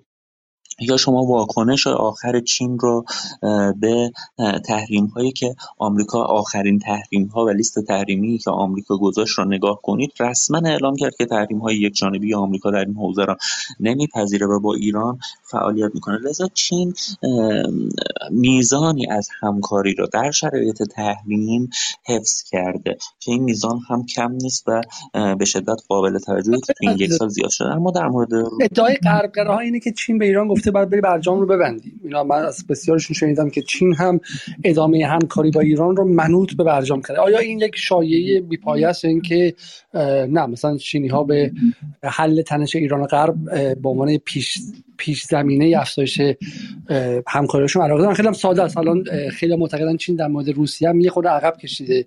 در نهایت چین همچنان زمان رو برای آغاز تنش با آمریکا مناسب نمی‌دونه و همچنان فکر می‌کنه که این بر به تعویق بیفته. ببینید این که چین راهبردش نسبت به روسیه متفاوت هست نه به عنوان تفاوت راهبردی به لحاظ تاکتیکی. متفاوت هست و اون تقابل علنی آشکار که به سطح جدال کشیده میشه را پیگیری نمی‌کنه این که یک واقعیت اما اینکه تصور می‌کنن بعضی ها که چینی ها میشینن برای ما دستورالعمل می نویسن که شما خب شما برید برجام رو انجام بدید تا ما با شما فلان همکاری رو بکنیم. خیر اینطور نیستش. چینی ها برای همه کشورها و در همه شرایط یک برنامه ای دارن. شما در شرایط تحریم باشید. اونها یک نوع پلنی دارن با شما همکاری هایی می‌کنن. البته من معتقدم که اون همکاری که می‌کنن طبیعتا همکاری حد اکثری نیست. ببینید چین بالاخره شریک اصلی آمریکا در حوزه تجاری هم هستش. میزانی از همکاری هایی که منجر به تیره شدن شدید روابط باشه یا منجر به یک مسئله جدی بشه رو با شما نخواهند داشت. اما به این معنی نیست که دوستان میفرمایند که بله شما اگر برجام نباشد چین حتی به شما واکسن هم نمی‌داد. خب این مشخص شد که این اتفاق نیفتاد یا هیچ سرمایه گذاری در کشور شما نمی کند خب همین فاینانس 15 میلیارد یوانی که روزنامه شرق بهش حمله می‌کنه و میگه یک فاینانس دردسرساز در صورتی که واقعا داره یک پروپاگاندا علیه های نگاه به شرق دولت می‌کنه. خلاف واقع هست و این که اعلام رسمی می‌کنه چین که با تحریم های یک جانبه اخیر آمریکا هم مخالف است همه و همه نشون داده که نه چین در شرایط تحریم هم با شما همکاری می‌کنه. هرچند این همکاری همکاری صد درصد و حد, و حد اکثری نباشه. این را ما باید بهش توجه داشته باشیم. اما در مورد روسیه که دوستان سوال کردن ببینید معمولا کسانی که انتقاد می‌کنن و در مورد علیه روابط ایران و روسیه می به یک مسئله اشاره دارن. میگن ما در تاریخ روابط خوبی با روسیه حافظه تاریخی خوبی از روسیه نداریم. اینکه حافظه تاریخی خوبی از روسیه در دوره مثلا قاجار نداریم که خب کاملا واضح و مشخص است. اما سوال این هست که اگر ما با همه کشور با کشورهای دیگری که رابطه داریم حافظه در تاریخ مانده ایم یا نه؟ مثلا اگر ما قرار بود در تاریخ بمانیم آیا امروز باید با عراق رابطه می داشتیم طبیعتا من به شما میگم عراقی که دیویس هزار کشته به ما رژیم بس تحمیل کرده شایسته رابطه با ایران نیستش. اما بهترین روابط رو داریم بهترین همکاری ها رو داریم بهترین عمق استراتژیک را در این کشور داریم از همکاری ایدئولوژیکی مذهبی تا سیاسی و اقتصادی با همدیگه داریم و حتی اون کشور قسمتی از پازل دور زدن تحریم ها برای ما هستش و حتی فروش نفت. خب ببینید پس ما اگر قرار بودش که بگیم که نه اونها یک روزی از ما آدم کشتن که با هیچ کشوری شما نمی‌تونید رابطه داشته باشید. روسیه هم اگر قرار بودش که به منوال گذشته خودش حرکت کنه قرار بود امروز هم به ما ترکمنچای تحمیل کنه قرار بود تو حوزه مسائل داخلی ما دخالت کنه حزب توده تشکیل بده و و و و طبیعتا شایسته همکاری نبود. اون چه که ما را باعث شده که به این سمت ببره که با کشورهایی که حالا می‌خواد اونجا سربستان باشه که فرمودن یا می‌خواد روسیه باشه یا می‌خواد فرانسه باشه این هستش که آیا ما توانایی نوشتن یک منافع مشترک بر با همدیگر داریم یا خیر؟ ببینید تاریخ اون نامه آقای ظریف دبیرکل سازمان ملل که عرض کردم خدمتتون اونجا آقای ظریف صراحتا میگه که میگه ما توی هشت سال تعامل خودم با کشورهای اروپایی و غربی به این نتیجه رسیدم که آنها ما را در شأن کسر شأن خود می‌دانند که با ما همکاری داشته باشند. این خب صحبت آقای ظریف هستش. اما آیا روزها کسر شأن خود می‌دونن؟ می‌بینیم که در عالی ترین مقام به ایران میان. و حتی اونقدر صمیمی برخورد می‌کنن با ایران که مقامات اون افسر اطلاعاتی یا رئیس اطلاعات ارتش آمریکا اوکراین میگه که اصلا این آقا پوتین نبود. این بدل پوتین بود. در جواب که چرا میگید بدل پوتین بود؟ میگه رفتارهاش خیلی رفتارهای شادی بود. به پوتین قبل نمیخوردین. یعنی ما تونستیم با کشورهایی مثل کشور روسیه منافع مشترک تعریف کنیم و تا زمانی که این منافع مشترک رو می‌تونیم تعریف کنیم می‌تونیم همکاری هایی داشته باشیم که منافعمون رو تامین کنیم. بسیار ممنون.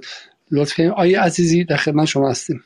بله من چند تا نکته کوچیک میگم چون همه هم خسته هستن ببینید یکی در مورد این سوال که حالا اعتماد به روسیه اینا خیلی کوچیک میگم. نه اعتماد که به هیچ کدوم از ابرقدرت ها به نظر من نباید که اصلا ساختار بر اساس اعتماد نیست. خیلی از این دوستانم همیشه در آمریکا یا اروپا یا این مسائلی که ما تو تاریخ داشتیم همیشه این حرفای حالا نمی‌دونم چرچیل و حرفای این ور رو می‌زنن که کشورها نه دوست دائمی دارن نه دشمن دائمی و منافع هست و فلان. خب در این شرایطی که در واقع قدرت های بزرگ با هم درگیر شدن و آمریکایی ها عملا و همیشه اعلام کردن می‌خوان در واقع اون هویت ما رو بگیرن و عوامل امنیتی امنیت ملی ما رو از اون بگیرن خب چرا ما نباید از این موقعیت استفاده کنیم و در مقابل قدرت های ضعیفتری که هژمون نیستن ازشون امتیاز بگیریم؟ وقتی خودشون اومدن و دست نیاز دراز کردن به سمت ما نه اینکه در یک روابط نابرابر باشه. اما به نظر من اگه یک بحث خیلی جدیتری تو این حوزه یک زمانی شما فرصت داشته با کسانی که روابط بین الملل خوب فهمیده باشن بزنین یه مبحثی داریم که در واقع تو دعوای قدرت های بزرگ قدرت های متوسط و منطقه‌ای چه جایگاهی دارن؟ و ایران به عنوان یک قدرت متوسط یا یک قدرت منطقه‌ای در نگاه این قدرت های جهانی چه جایگاهی داره و چگونه می‌تونه در واقعیت بهش نگاه می‌کنن و او چگونه نگاه می‌کنه؟ و این در مورد خب کشوری مثل ترکیه و کشور دیگه هم در واقع صدق می‌کنه. اینکه ما باید خودمون چیکار بکنیم تا در واقع بتونیم بیشترین منافع رو در این بازی جهانی بگیریم. و اینا خب تئوری هایی که روش کار شد و اینا منم سوادم اونقدر نیستش. بنابراین این نیازمند یک نگاه جامع و ساختاری نسبت به این موضوع است که مدام این سوالات تکرار نشه یعنی برای دوستان. یه بحثی شدش که اگر دولت قبل ادامه پیدا می‌کرد چی میشه من به نظرم میسه که ما هر روز فضای دو قطبی در دو قطبی شدید در جامعه داشتیم. دو قطبی شدیدی که از طرف بخشی از نظام و مخصوصا دولت و روزنامه های دولت و پادوهای رسانه اینها مرتب به جامعه القا می‌شد. حالا بحث جنگ اوکراین هست بحث چین هست.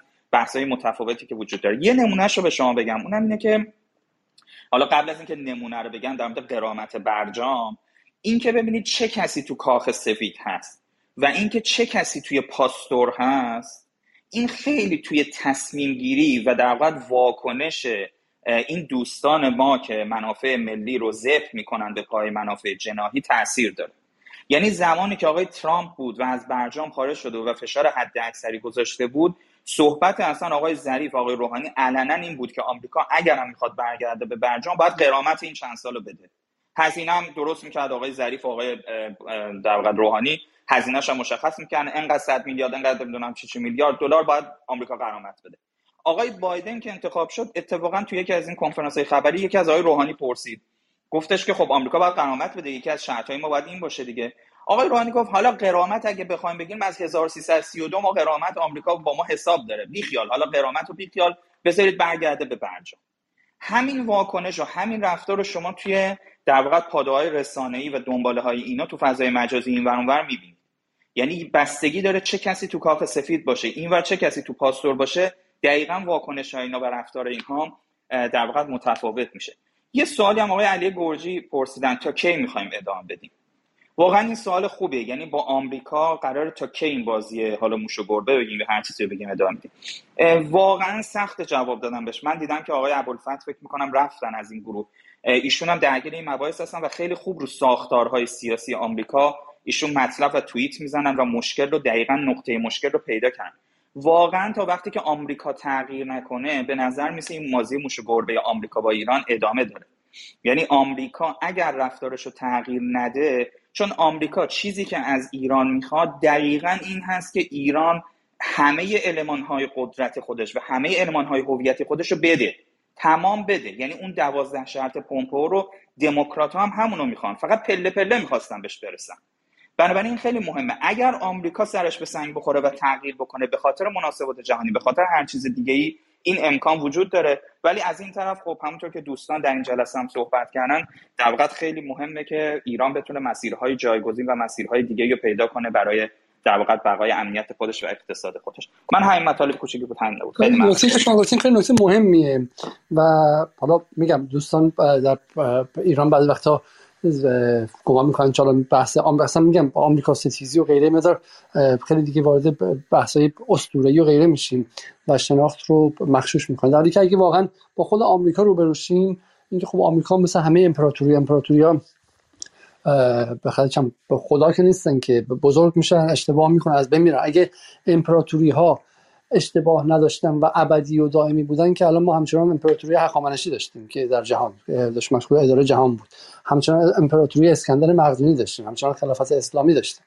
ولی ولی بحث چیه؟ اینه که سوالی که الان تو خود آمریکا مطرحه برای اینکه الان آمریکا واقعا مخشوش متاسفانه خانم اکفان نتونستن واسه و صحبت کنن در مورد این قضیه. ولی اینکه شما وقتی که به سیاست داخلی آمریکا نگاه می‌کنی همین بحث سخت جنین حالا شاید تو ایران اونقدر مهم نباشه ولی شکاف و گسلی که در داخل جامعه آمریکا ایجاد کرده باور نکردنیه و اصلا باور نکردنیه. یعنی اصلا بحث حجاب و اینا تو ایران که اصلا شوخی محسوب میشه در مقایسش یعنی مثلا چم یه تو گفتن کوچیک مثلا توی دعوای لفظی در مقایسه مثلا با یه جنگ مثلا دو طرف اسلحه رو هم دیگه بکشن. این سطح نفرت اجتماعی سطح عمق گسل اجتماعی در آمریکا بر سر قضیه طرفداران تغییر قانون سخت جنین و کسایی که از تغییر قانون عصبانی هستن اینقدر عمیق تره این ده ها برابر اون دره اجتماعی عمیقتر از دره حجاب در ایرانه. میان سر قضیه قانون اسلحه دوباره همینطور. و همین آمریکا این چند پاره بودنش نماینده اینه که نمی‌تونه تناقضات خودش رو حل کنه. حالا از منظر چه می‌دونم سرمایه میشه بحث کرد و اینکه چه می‌دونم شاید آمریکا هیولایی رو به اسم جهانی سازی آزاد کرد که در داخل خودش هم منعکس شد. نیمش رو فقیر کرد نیمش رو پولدارتر حالا همین بحث های فراوان اقتصاد سیاسی و غیره که میشه انجام داد. اما بحثی که الان در داخل آمریکایی که خیلی از اندیشمندانش دارن به در دیوار می‌زنن ببینن که چه چیزی شد که در حال افول هستن. یکیش هم اینه که حالا میگم لابی اسرائیل و ما سعودی ما بهشون زیاد وقت دادیم و جا دادیم. یکیش هم اینه که ما گذاشتیم که چند منافع ملیمون به شکل قربانی شه برای چی؟ من برای مثال اینکه ما رفتیم با روسیه. روسیه رو هل دادیم بغل چین. یعنی حتی ترامپی که شما ممکنه مسخره کنید و در ظاهر دلقک بود الان خیلی معتقدن که سیاست خارجیش اقلانیت و خرد بیشتری داشت. از جمله مثلا کسی مثل کیسینجر معتقده که ترامپ حداقل مانع داشت کانتین می‌کرد داشت مهار می‌کرد روسیه رو و نمیگذاشت روسیه بره بغل چین قرار بگیره. همینطور ایران. ایرانی که در این شرایط می‌تونستن حالا با جنای غربگرا غیر غربگرا ایرانی که ما می‌بینیم تو همین اصولگراهاش هم این همه آدم هستن که برای رابطه با غرب برای احیای برجام له له می‌زنن. اینکه رو درواسی نداریم که اونها هم منافع اقتصادی دارن اونها هم چه می‌دونم دنبال هستن که وارداتشون رو آغاز کنن منافعشون رو ببرن به فروشی رو انجام بدن رانت نفتشون رو بگیرن. و آمریکا به جای اینکه این کار انجام بده ایران رو هم هل داد بغل روسیه و بغل چین. در واقع این مثلثی که شما الان دارید و مربعی که دارید می‌بینید رو بیش از هر کسی نابخردی خود آمریکا ساخته. یعنی من می‌خوام به شما اینو ارجاع بدم که ما چون در جهان و در اون دوره تاریخی بزرگ شدیم که آمریکا قدرت مستولی و هژمونیک بوده توان پذیرش این که ابرقدرت ها هم اشتباه محاسباتی می‌کنن. ابرقدرت ها هم به خاطر دعواهای داخلیشون به خاطر چند دسته بودنشون به خاطر تناقض بین ارزش های مختلفشون دچار اشتباه محاسبه میشن رو نداریم. خب ولی اگر دقت کنید هیچ دلیل به نفع منافع ملی آمریکا و چپاولگریش بود که الان تو برجام باشه و ایران رو کانتین کنه و مهار کنه. خب و نیستش. و این به ضررشه. ایران رو هول داره بغل روسیه این دو هم هول داده به موضع خیلی رادیکالی که با همدیگه بخوان کارهایی کنن که تا ابد خوابشون نمی‌دیدن. یعنی ایران روسیه این که الان میرشتاب را بندازن اینکه ایران و ونزوئلا به همدیگه میعانات گازی بدن. اینا کشورهایی که کدوم روسیه؟ روسیه که تا خرتناقش توی اولیگارک ها بود و توی بخور بخوری بود که یه پاشون توی لندن و توی ساختمون های اشرافی چلسی و کنزینگتون بودش و یه پاشون توی مسکو بودش. خب اونا دنبالش مقاومت اینا نبودن. جمهوری اسلامی هم همینطور. این مقاومتی که شما می‌بینید محصول اشتباه آمریکاست. برای همین از این نظر بهش نگاه کنید دقیقا حرف آیه عزیزی. اون اون خردی که تو آمریکا باید باشه تا برنگرده و من گمان نمی‌کنم که اون خرد دیگه احیا شدنی باشه. در واقع بحث احیای برجام نیست. بحث اینه که احیای احیای برجام نیازمند احیای امپراتوری آمریکاست و روپا ایستادن آمریکا و فهمیدن اینکه منافع ملیش چیه و به نظر میاد که بسیار بسیار متشتته هم در سطح اجتماعی هم در سطح بلوک های قدرت داخلیش. من خیلی پرحرفی کردم. آیا دو جمله من فقط دو جمله بگم. دو جمله. یکی که بحث مفصلیه بازم. این دو قطبی آمریکا رو بعضی از اساتید اینجا و کتابم هست مقاله هست مقایسه می‌کنن با سالهای پیش از جنگ داخلی آمریکا. و خیلی خطر یعنی وحشت می‌کنن خودشون. البته همیشه هم میگن که خب آمریکا موفق شده در طول تاریخش رو نمی‌دونم دوباره تونسته دموکراسی رو احیا کنن چیزا. ولی اون میزان هزینه ها کشته ها و خرابی هایی که تو جنگ داخلی آمریکا بود مثلا حدود 150 سال پیش اگر قرار باشه دوباره تو آمریکا این اتفاقات بیفته که خب بعیدن نمی‌دونن مثل اون حمله به در واقع کنگره و اینا چیزایی که هنوز داغه هنوز زیر پوست لایه یعنی زیر لایه زیرین جامعه آمریکا داغه هنوز این زغالاش داره آتیشش هنوز میسوزه.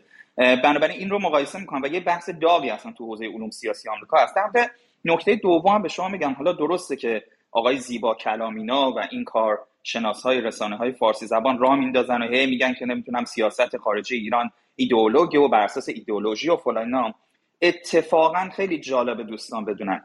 که اندیشمندان نوواقع گرای آمریکایی دقیقا معتقدند که ایران بر اساس سیاست خارجی بر اساس اصول نوواقع گرای منطق و عقلانی روابط بین الملل گذاشته شده و اتفاقا این آمریکاست که سیاست خارجی و روابط بین المللش در طی این سالها مخصوصا مخصوصا بعد از فروپاشی شوروی بر اساس ایدئولوژی بنا نهاده شده. نه بر اساس یک منطق و اصول و اسلوب چندین قرنه ای که در واقع قدرت های بزرگ با همدیگه رقابت می‌کرد.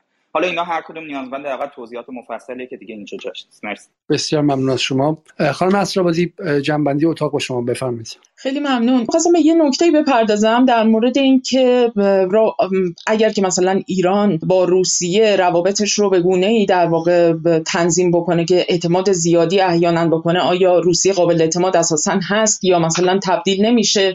روسیه هم به یک در واقع به عنوان یک قدرت بین المللی در این نظمی که حالا داره تغییر می‌کنه آیا نمیشه مثلا شبیه به یک کشوری مثل آمریکا و نهایتا ایران تبدیل به یک زائده ای نمیشه نسبت به این قدرت؟ ببینید روسیه دو تا تجربه مهم داره. بعد از فروپاشی که اتفاقا خیلی جریانات غربگرا یا همین لیبرال ها خیلی هم در موردش صحبت می‌کنن وقتی که می‌خوان در واقع مسئله برجام رو به نوعی تصویر بکنن و اینکه مسئله توان هسته ای ایران رو به قول معروف بدیم بره.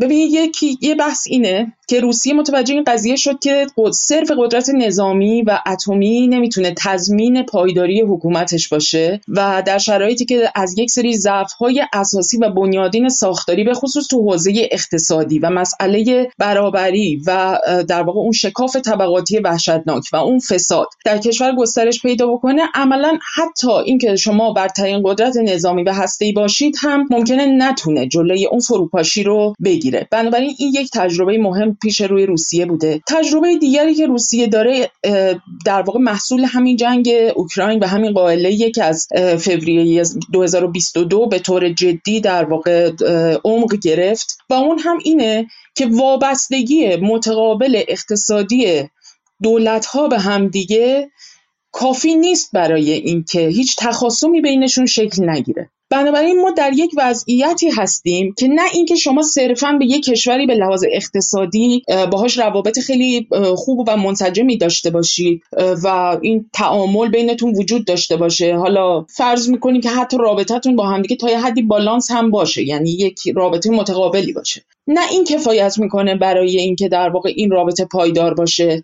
نه اینکه شما در واقع به عنوان یه قدرت نظامی و ای در جایگاهی قرار داشته باشید که در واقع بتونید در خیلی حوزه ها قدرتمندانه نفوذ و اعمال در واقع سیاست های خودتون رو پیش ببرید و بتونید دخالتگر باشید.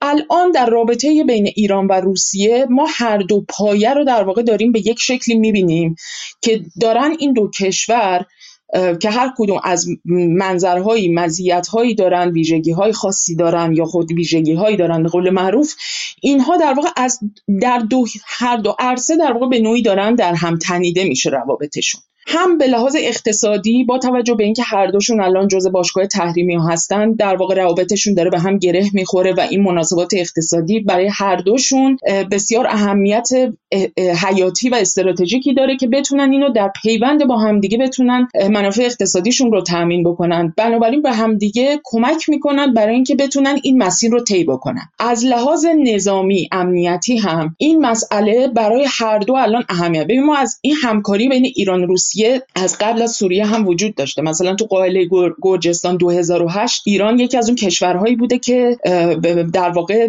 گزارش هایی رو به روسیه داده بوده مبنی بر اینکه اسرائیل داره خرابکاری هایی یا دخالتگری هایی توی گرجستان انجام میده و تو اون قائله یکی از مراحلی بود که در واقع یکی از تخاصم های خیلی جدی اسرائیل و روسیه کلید خورده بود اونجا که گفته بود دخالت نکن بهش. یعنی هشدار اونجا بهش داده بود. یکی از اولین جاهاست ولی خب راجع به این چیزا زیاد صحبت نمیشه طبیعتا. ولی کن به حال در سوریه این روابط خیلی جدیتر و تنگ و تنگتر شد.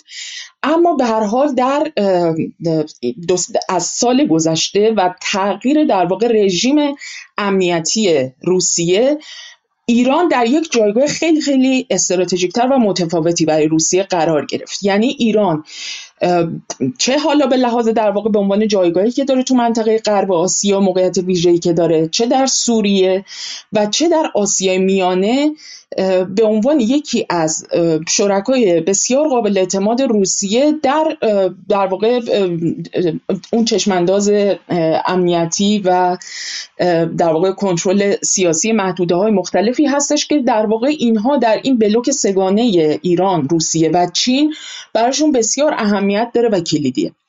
بنابراین من این حرف یه بار دیگه هم زده بودم در یه جایی در پاسخ به همین دوستانی که به قولی غربگرا لیبرال هستن.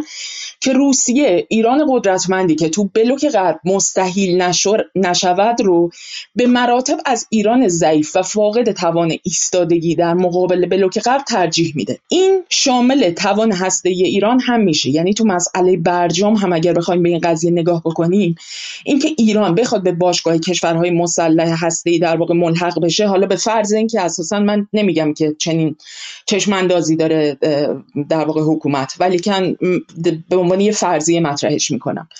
این اگر تحلیل روسیه این باشه که ایران عملا استراتژی و چشمانداز استحاله نشدن در نظم مطلوب غرب رو داره قطعا روسیه به این روند کمک هم می‌کنه. و این دقیقا چیزی که این جریانات لیبرال روی این آمدانه مانور میدن و بحث های غیر واقع گرانا...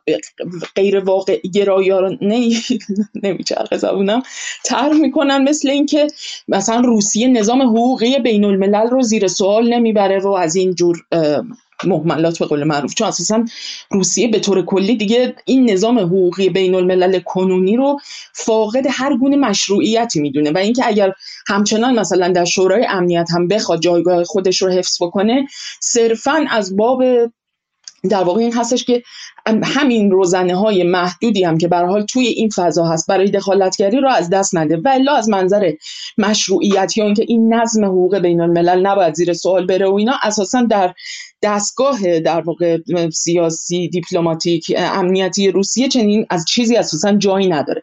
ارجاعتون میدم به این تحلیل اخیری که ایهود باراک توی نشریه تایم در واقع منتشر کرد چند روز قبل. بسیار مقاله مهمیه متاسفانه به اینم نتونستیم بپردازیم ولی دقیقا داره افق رو می‌بینه.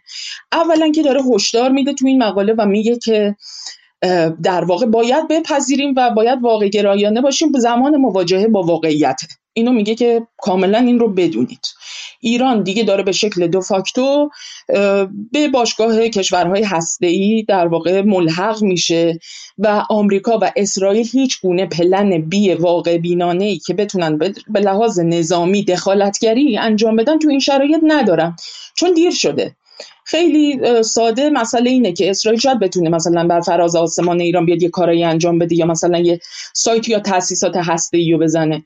اما قادر به این نیستش که در واقع بتونه به طور کلی برنامه هسته ایران رو دچار اخلال جدی بکنه. و تازه این باعث میشه که ایران شتاب بیشتری هم پیدا بکنه اگر احیانا بخواد که در واقع بمبی رو سر هم بکنه.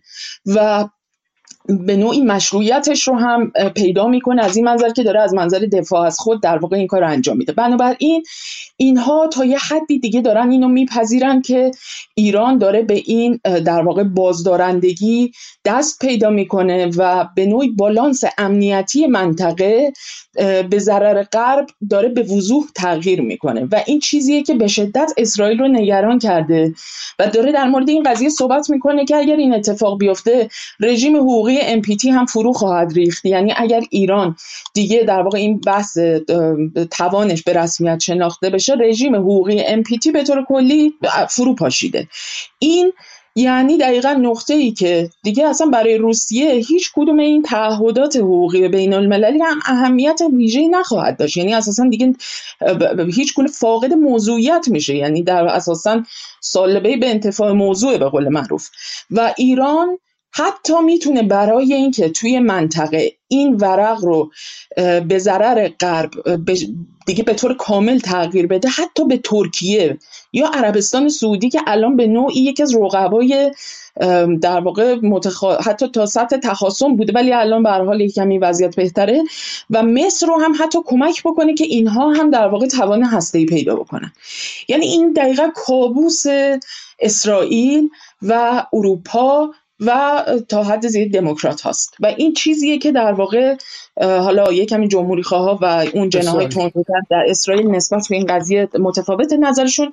ولی کم به حال این مسئله خیلی مهمه. یعنی این نگاه به اینکه این تنگی و در هم رابطه ایران و روسیه رو از چه منظری بهش نگاه بکنیم و در واقع چطور تحلیل بکنیم بر مبنای توازن قوا و شرایط هر دو دولت این به ما در واقع مسیر رو نشون میده. بسیار ممنون از شما و نکات مهمی که چگونه واقع افقهایی که اصلا ما در موردشون صحبت نمی کنیم ولی همشون افقهای بالقوه هستن که می‌تونن تاریخ متفاوتی رو برای ما و برای منطقه بیارن و همه اینها حول همین شش ماه گذشته میگم از زیر پوست تاریخ به روی تاریخ اومده. به قول اونایی که اهل دیالکتیک هستن از امر در خود به امر برای خود تبدیل شده و از امر بالقوه به امر بالفعل تبدیل شده و, و ما هم تماشاچیان منفعل تاریخ نیستیم. در این لحظه ما بازیگران تاریخ هستیم. برای همین یک بار دیگه توصیه می‌کنم که نقش خودتون رو دست کم نگیرید.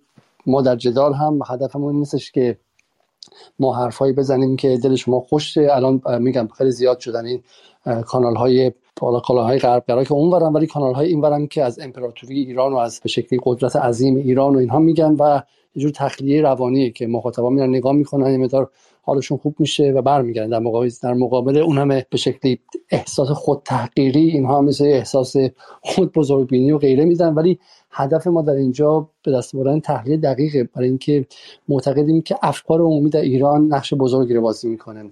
و در حال حاضر به رغم اینکه ما در جدال تمام تلاشمون داریم می‌کنیم که از سمت و سوی کلی ایران در سیاست خارجی منطقه ایش دفاع کنیم. نه دفاع توضیح بدیم چرا دفاع می‌کنیم؟ چون معتقدیم که در راستای منافع ایرانه اما معتقدیم که این مسیر متاسفانه در قیاب بخش عمده از افکار عمومی به مردم داره اتفاق میفته 48 درصد بیشتر در انتخابات گذشته رأی ندادن 33 درصد از اونها فقط به آی رئیسی رأی دادن. برای همین رأی تقریبا میشه گفت شکننده است.